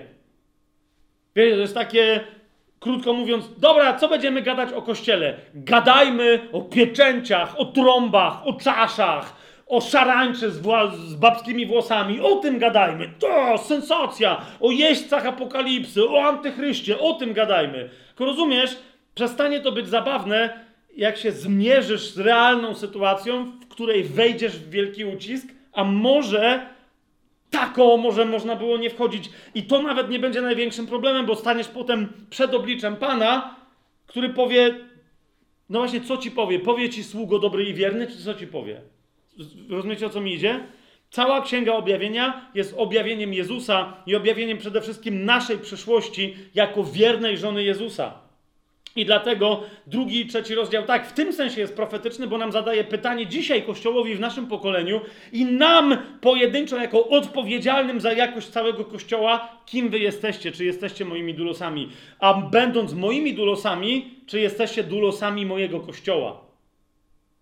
Kochani, powiem wam uczciwie, bardzo uczciwie, że regularnie od momentu mojego chrztu wodnego, a to był rok dopiero zaledwie 2016. Wcześniej też tak było, ale zadawałem sobie pytanie, ale ono było głupie. Ale od momentu chrztu wodnego zadawałem sobie pytanie, czy w którym kościele ja jestem? Ponieważ chciałbym być w Smyrnie, ale nie bardzo widziałem możliwość, więc skoro nie w Smyrnie, to w Filadelfii. Czy słyszycie, co, co gadam? Swoją drogą są dwa kościoły, które nie otrzymają, które nie, nie otrzymają nagany od Pana Jezusa. Jedyne dwa kościoły. Wszystkie inne dostają nagane. Yy, yy, one nie otrzymują nagany. W związku z tym, nie, yy, okej, okay, nie będziemy teraz o strukturach tych listów mówić. Nie? Więc jak nie w Smyrnie, no to w takim razie najlepiej być w Filadelfii. I kochani, od 2016 roku e, sam byłem w rozmaitych miejscach. By, byłem organizatorem, współorganizatorem, odpowiedzialnym, współodpowiedzialnym za, za tworzenie kościołów domowych. U was chociażby w domu, tak? Nie żadnych kościołów domowych, jednego kościoła domowego, wspólnie go tworzyliśmy. E, rodzin kościołów domowych. E, w, w pewnym momencie, kiedy powstała diakonia, prawie że stworzyliśmy denominację niechcący która była i spotkaniami domowymi, i spotkaniami regularnymi większego zgromadzenia, gdzie przechodzili ludzie, którzy się nie spotykali po domach. No pamiętacie o co mi chodzi, tak? Różne formy. Rozumiecie? I za każdym razem, za każdym razem, kiedy. A ja sobie to pytanie regularnie zadaję, bo regularnie wracam do Księgi Objawienia. Pan, e, po prostu Duch Święty mnie pytał, Fabian, w jakim kościele ty teraz jesteś? I rozumiecie, ja jeszcze nigdy. Były takie dwa momenty, kiedy powiedziałem, panie, chyba teraz to już jest Filadelfia, nie? I potem za chwilę odpowiadałem sobie, dosłownie zaraz po tym, jak mówiłem, panie, to jest Filadelfia, widziałem rzeczy e, wokół mnie się dziejące, które świadczyły o tym, że owszem, coś to jest, ale to na pewno nie jest Filadelfia. Ok, Wy, wybierz sobie któryś z pięciu pozostałych kościołów, bo na pewno nie jest to też Smyrna. Rozumiesz? I to było, rozumiecie, kolejne więc moje rzeczy, kiedy ja się przyznawałem do błędu, mówiłem, ej, słuchajcie, ja stąd odchodzę, ja tego nie mogę robić. Ja, one wynikały z tego dokładnie, że to nie była Filadelfia. Nie ma innego sensu, jak być Smyrną albo, Filadel Smyrną albo Filadelfią. Nie ma żadnego innego sensu, ale to wszystko nie było Smyrną ani Filadelfią po prostu. Teraz, czy to jest problem, kochani? Nie! I będziemy sobie w przyszłym tygodniu o tym mówić, bo e, każdy z tych kościołów, który dostaje od Pana napomnienie, dostaje też pouczenie, co ma zrobić, żeby zostać nadal świętą częścią świętego złotego kościoła, który jest dokładnie pod lampami Ducha Świętego. Czy słyszycie, co, co mówię? Ale ty musisz sobie jasno powiedzieć, bo jeżeli odpowiadasz sobie, Panie, jestem Efezem, no to wiesz, co masz zrobić wtedy. Wtedy wiesz, co masz zrobić. Nie musisz zacząć być Filadelfią. Ja bym chciał być w Filadelfii. Kto by nie chciał? Ale rozumiesz, pytanie brzmi, ale co, losy Efezu są przesądzone? Nie, nie są przesądzone. Tylko wróć do pierwszej miłości. Tak? Losy Pergamonu są przesądzone? Nie, nie są przesądzone. Nawet, zauważ, losy Sardes w trzecim rozdziale Księgi Objawienia nie są przesądzone, mimo, y, że Pan mówi temu kościołowi, y, że żyje, inaczej, że ma imię, które mówi, że on żyje, a jest martwy. Rozumiecie, niektórzy mówią najgorszy kościół laodycejski. Tak, ze względu na jego nieświadomość. Ale rozumiecie, nawet kościół laodycejski słyszy od Jezusa: Ja cię jeszcze trzymam w ustach, masz ze mną związek. A rozumiecie, kościół w Sardes się dowiaduje, że ma imię, które dumnie głosi, że jest żywy, ale jest martwy. Jezus to mówi Kościołowi, że jest martwy. I, ale nadal powiada mu: bądź czujny i utwierdź, co pozostało, a co jest bliskie śmierci. I potem mu tu mówi, i wtedy może przeżyjesz. Masz szansę, nawet ten kościół, martwy kościół, od, który od Jezusa się dowiaduje, jesteś martwy. Rozumiesz, że jesteś jak zombie w kościele. Swoją drogą, e, Zobaczcie, jaki tam jest opis tego kościoła. Wiele kościołów by się szczyciło tym, co tu Pan Jezus mówi na temat tego kościoła. W przewrotny sposób by się szczyciło. Mamy wiele kościołów dzisiaj, które się szczycą tym, że mają imię, które mówi, że są żyjący. A nie chcę powiedzieć, że są martwi, ale. Zatem, kochani, kochani, Jezus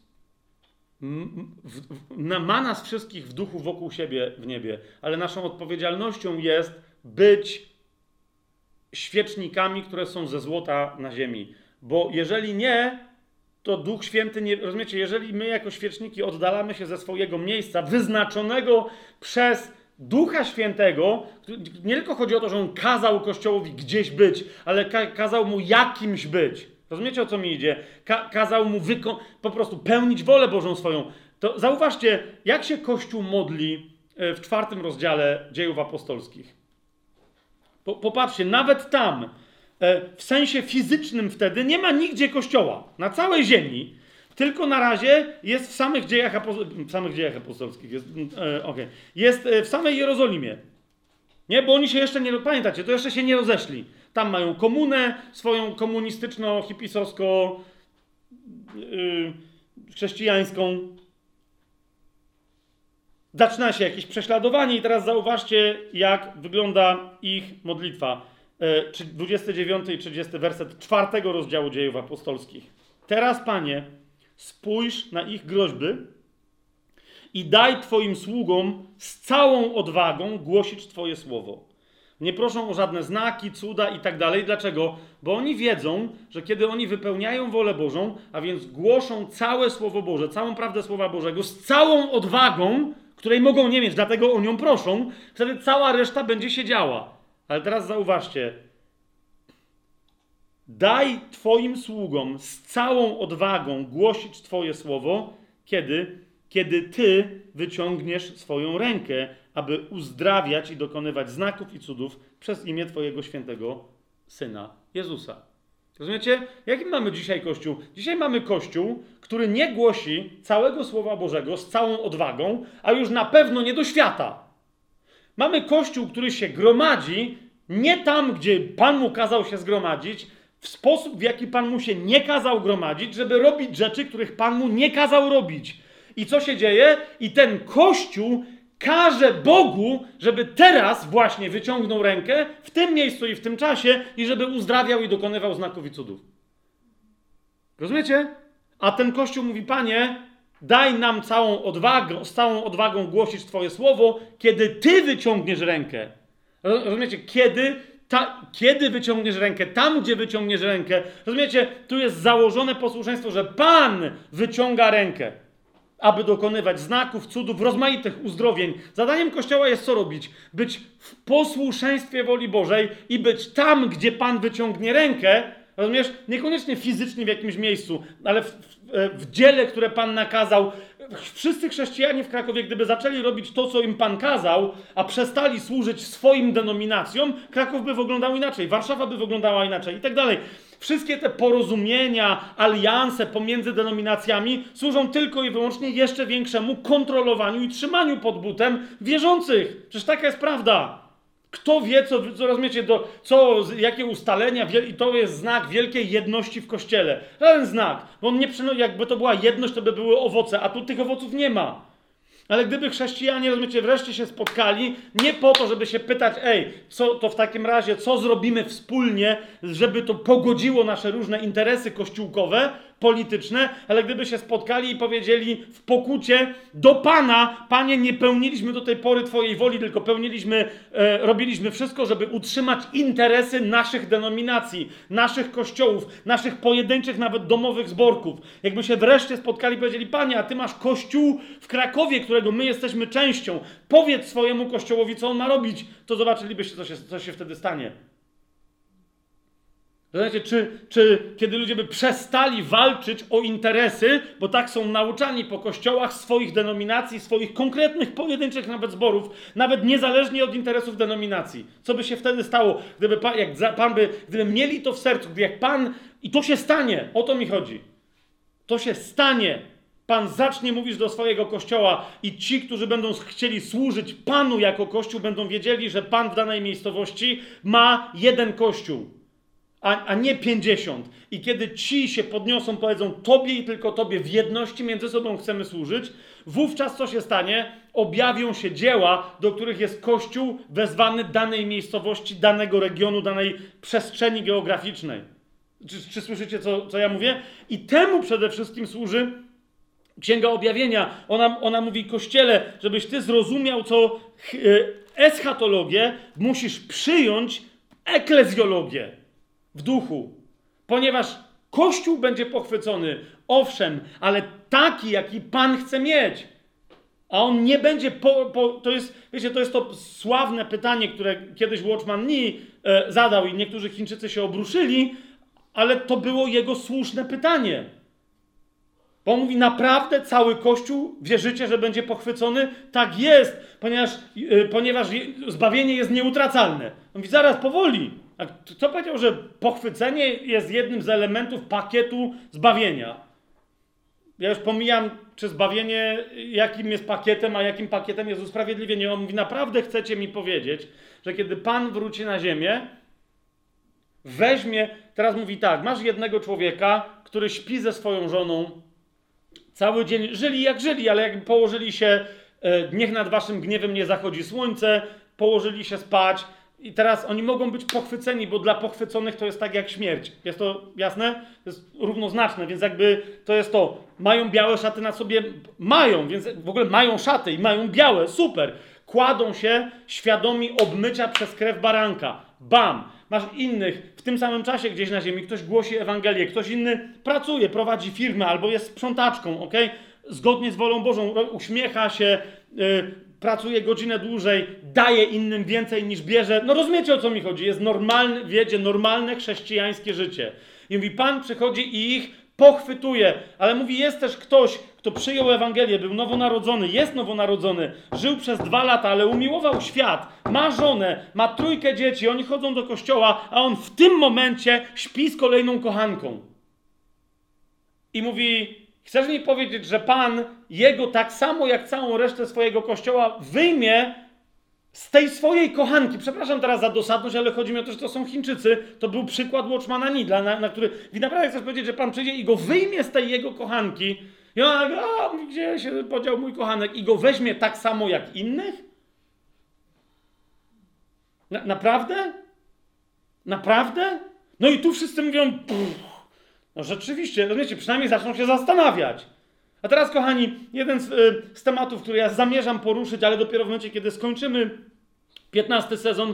A co z całymi kościołami, które uprawiają pokątne i publiczne narzekanie na to, kim jest Pan, pokątne i publiczne narzekanie na innych chrześcijan, oczernianie ich i tak dalej, i tak dalej. Ktoś powie, no ale to nie jest ta sama kategoria grzechu. Otóż, kochani, jedno z nauczeń, które się teraz, jak tylko skończymy ten sezon, musi się pojawić, bardzo istotne dla Kościoła, w obliczu tego, co nadciąga dla całego Kościoła, jest takie, że nie ma cięższego grzechu w księdze, e, w, w, w Biblii, zwłaszcza dla Kościoła. E, dla pojedynczego człowieka nie ma cięższego grzechu e, jak zdrada małżeńska jest jeden z najcięższych grzechów, bo Paweł na przykład mówi do Koryntian, nie wiecie o tym, że kiedy mężczyzna łączy się z prostytutką, to łamie przymierze, ale jakby wciąga kogoś zupełnie obcego do, do swojego przymierza małżeńskiego, bo z nią się też staje jednym ciałem. Pamiętacie ten fragment z listu do Koryntian, tak? Ale gdy chodzi o zdradę całego narodu, całego ludu Bożego,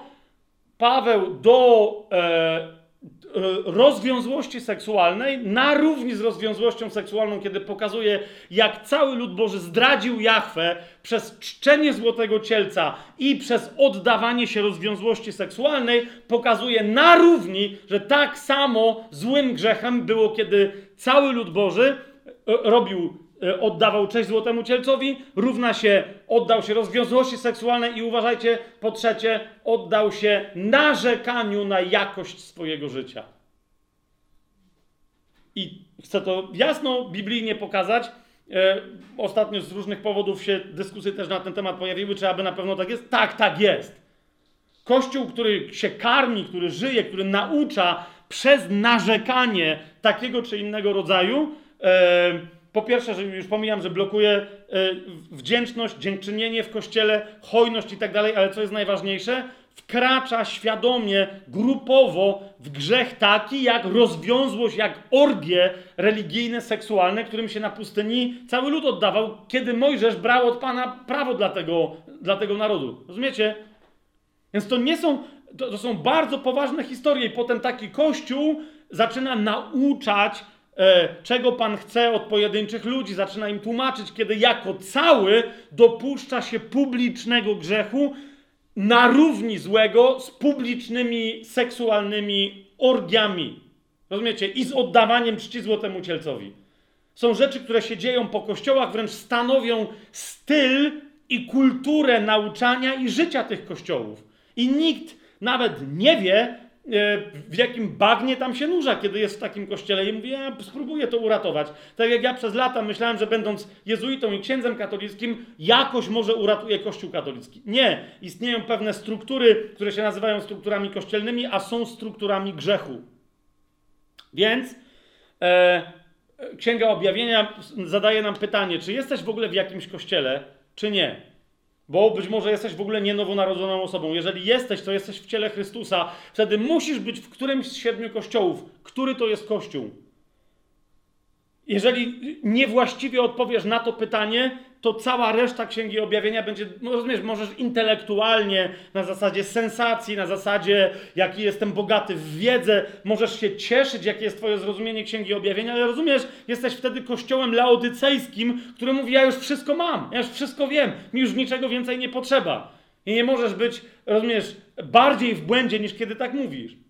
Więc to jest niezwykle istotne, że Księga Objawienia ma być czytana osobiście, ale też ma być czytana przez Kościół cały. Zwróćcie uwagę jeszcze raz na sam koniec, yy, bo myślę, że to jest wystarczająco jasne. Czemu mamy drugi i trzeci rozdział, yy, czemu mamy listy do siedmiu kościołów, tak? One służą weryfikacji odbiorców, czy naprawdę są odbiorcami. Nie na zasadzie, no ale jestem wierzący, to przecież muszę być odbiorcą. No nie. Czy jesteś sługą? Czy kościół, w którym jesteś, jest kościołem sług? Czy cały ten kościół jest sługą, czy nie? Eee, zauważcie w pierwszym rozdziale, w trzecim wersecie o, o, o tej e, zbiorczej odpowiedzialności i o tym zbiorczym odbiorcy mamy napisane: Błogosławiony ten, kto czyta, i ci, którzy słuchają słów tego proroctwa i zachowują to, co w nim jest napisane. Ewidentnie, zauważcie, yy, proroctwo, yy, to błogosławieństwo mówi ktoś, kto czyta publicznie i inni, którzy tego słuchają. I, a potem razem, wspólnie zachowują to, co z tej księgi usłyszeli. Pierwsza rzecz, którą masz zachować, to jest, jeżeli jesteś kościołem, jeżeli jesteśmy kościołem z Efezu czy kościołem z Tiatyry, to mamy zachować napomnienie pańskie tak, żeby być kościołem z Tiatyry, który nie zostanie, czy kościołem z Efezu, który nie zostanie usunięty, ale który zostanie na swoim miejscu i zostanie szczerozłoty, ponieważ w tym miejscu, w którym jest szczerozłoty, będzie też świecił światłem, które jest od tego, żeby położyć na świeczniku, a nie chować go pod korcem. Czy to jest jasne? Taki jest sens istnienia drugiego i trzeciego e, rozdziału Księgi Objawienia, siedmiu listów do siedmiu kościołów. Teraz, jak to zrobić, kochani? To jest pytanie na nasze następne studium, żeby udzielić sobie uczciwej odpowiedzi, w którym kościele ja jestem, jak zrozumieć w naszym obecnym czasie napomnienie do tego kościoła, w którym ja ewidentnie bo wiecie, rozumiecie, ja teraz nie powiem wam, jakie ja miałem odpowiedzi, ale jak ja zapytałem pana, mówiłem panu, jestem w Filadelfii i zaraz dosłownie następne dwa dni, trzy dni, tydzień, dwa tygodnie, pan mi pokazywał, nie, nie jesteś. Jak długo ci jeszcze mam mówić, że nie jesteś? Nie powiem wam teraz, jaką odpowiedź miałem, bo, ale rozumiesz, jeżeli nie jesteś w Smyrnie czy w Filadelfii, to jesteś gdzieś. Jesteś w jakimś innym. Nie możesz być w jakimś ósmym kościele. Czy to jest, czy to jest jasne? Jest niezwykle istotne, ale wiecie, dla owocności naszego życia, sobie, żeby sobie też odpowiedzieć nie tylko, czy moje indywidualne życie jest owocne, ale czy życie Kościoła, w którym ja jestem, którego jestem częścią, o którego życiu i owocności ja też stanowię, co to jest za Kościół, co Pan mówi do tego Kościoła, żeby, kiedy przyjdzie pora, żeby, żeby Pan nas pochwalił za żniwo, w którym braliśmy udział, że byliśmy dobrymi robotnikami i żeby biorąc nas we właściwym czasie uznał nas za, za godnych wzięcia. Jasne? Więc w przyszłym tygodniu sobie odpowiemy na pytanie, no to jak w takim razie to dobrze zdiagnozować? Otóż kluczem do tej dobrej diagnozy jest y, kto? Są kto? Aniołowie siedmiu kościołów. Ok? E, aniołowie siedmiu kościołów. Kto to są aniołowie tych, tych kościołów? Rozumiesz, to są, to są ci, którzy są w ręku Pana, a więc oni, wie, on za, on za nich ręczy dosłownie, bo są w jego ręku. Ale kto to jest? Kto to był dla tamtego kościoła? Kto to jest dla nas dzisiaj? Uważaj, kto jest aniołem dla mojego kościoła i dla Twojego kościoła, dla naszego kościoła i dla innych kościołów wszędzie na ziemi. Kto to są ci ludzie, aniołowie dla tych kościołów? Kogo Pan trzyma e, w ręku? Czy są to przełożeni? Czy są to istoty niebieskie, które Pan wysyła i z którymi musimy się spotkać? Czyli aniołowie duchowi? Kto to jest? W przyszłym tygodniu. Kim są przezwyciężcy, e, bo Kościół dopiero wtedy konkretny, każdy z tych siedmiu zrealizuje wolę Pana, kiedy stanie się Kościołem przezwyciężców. E, tak? Bo Pan mówi, że dla nich są obietnice. Jaki my dziś, jako Kościół tego pokolenia, mamy udział w żniwie i jaki udział konkretnie będziemy mieli w pochwyceniu. To następnym razem, jak widzicie, e, absolutnie fascynujące i tak ważne, że nie będziemy na temat listów do siedmiu kościołów mieli tylko jednego spotkania. Będziemy mieli dwa przynajmniej, bo jeszcze następne, ale nie wiem, czy się zmieszczę, więc może nawet trzy. Tak to jest istotne. Niemniej, jakby ktoś z Was powiedział, ej, a co z resztą grzmotów, czasz, trąb, e, szarańczy i innych smoków, e, rozumiesz, że jeżeli nie masz pewności, pewności, jeżeli nie jesteś kościołem e, dulosów, to i tak cała ta reszta nic ci nie da. Zatem upewnijmy się e, w tym wszystkim, co do nas listy do siedmiu kościołów mówią. Wypełnijmy to, co Pan w tych listach do siedmiu kościołów do nas dzisiaj w tym pokoleniu mówi, a wówczas zrozumiemy całą resztę Księgi Objawienia, a przynajmniej będziemy zdolni do tego, aby ją zrozumieć. Amen.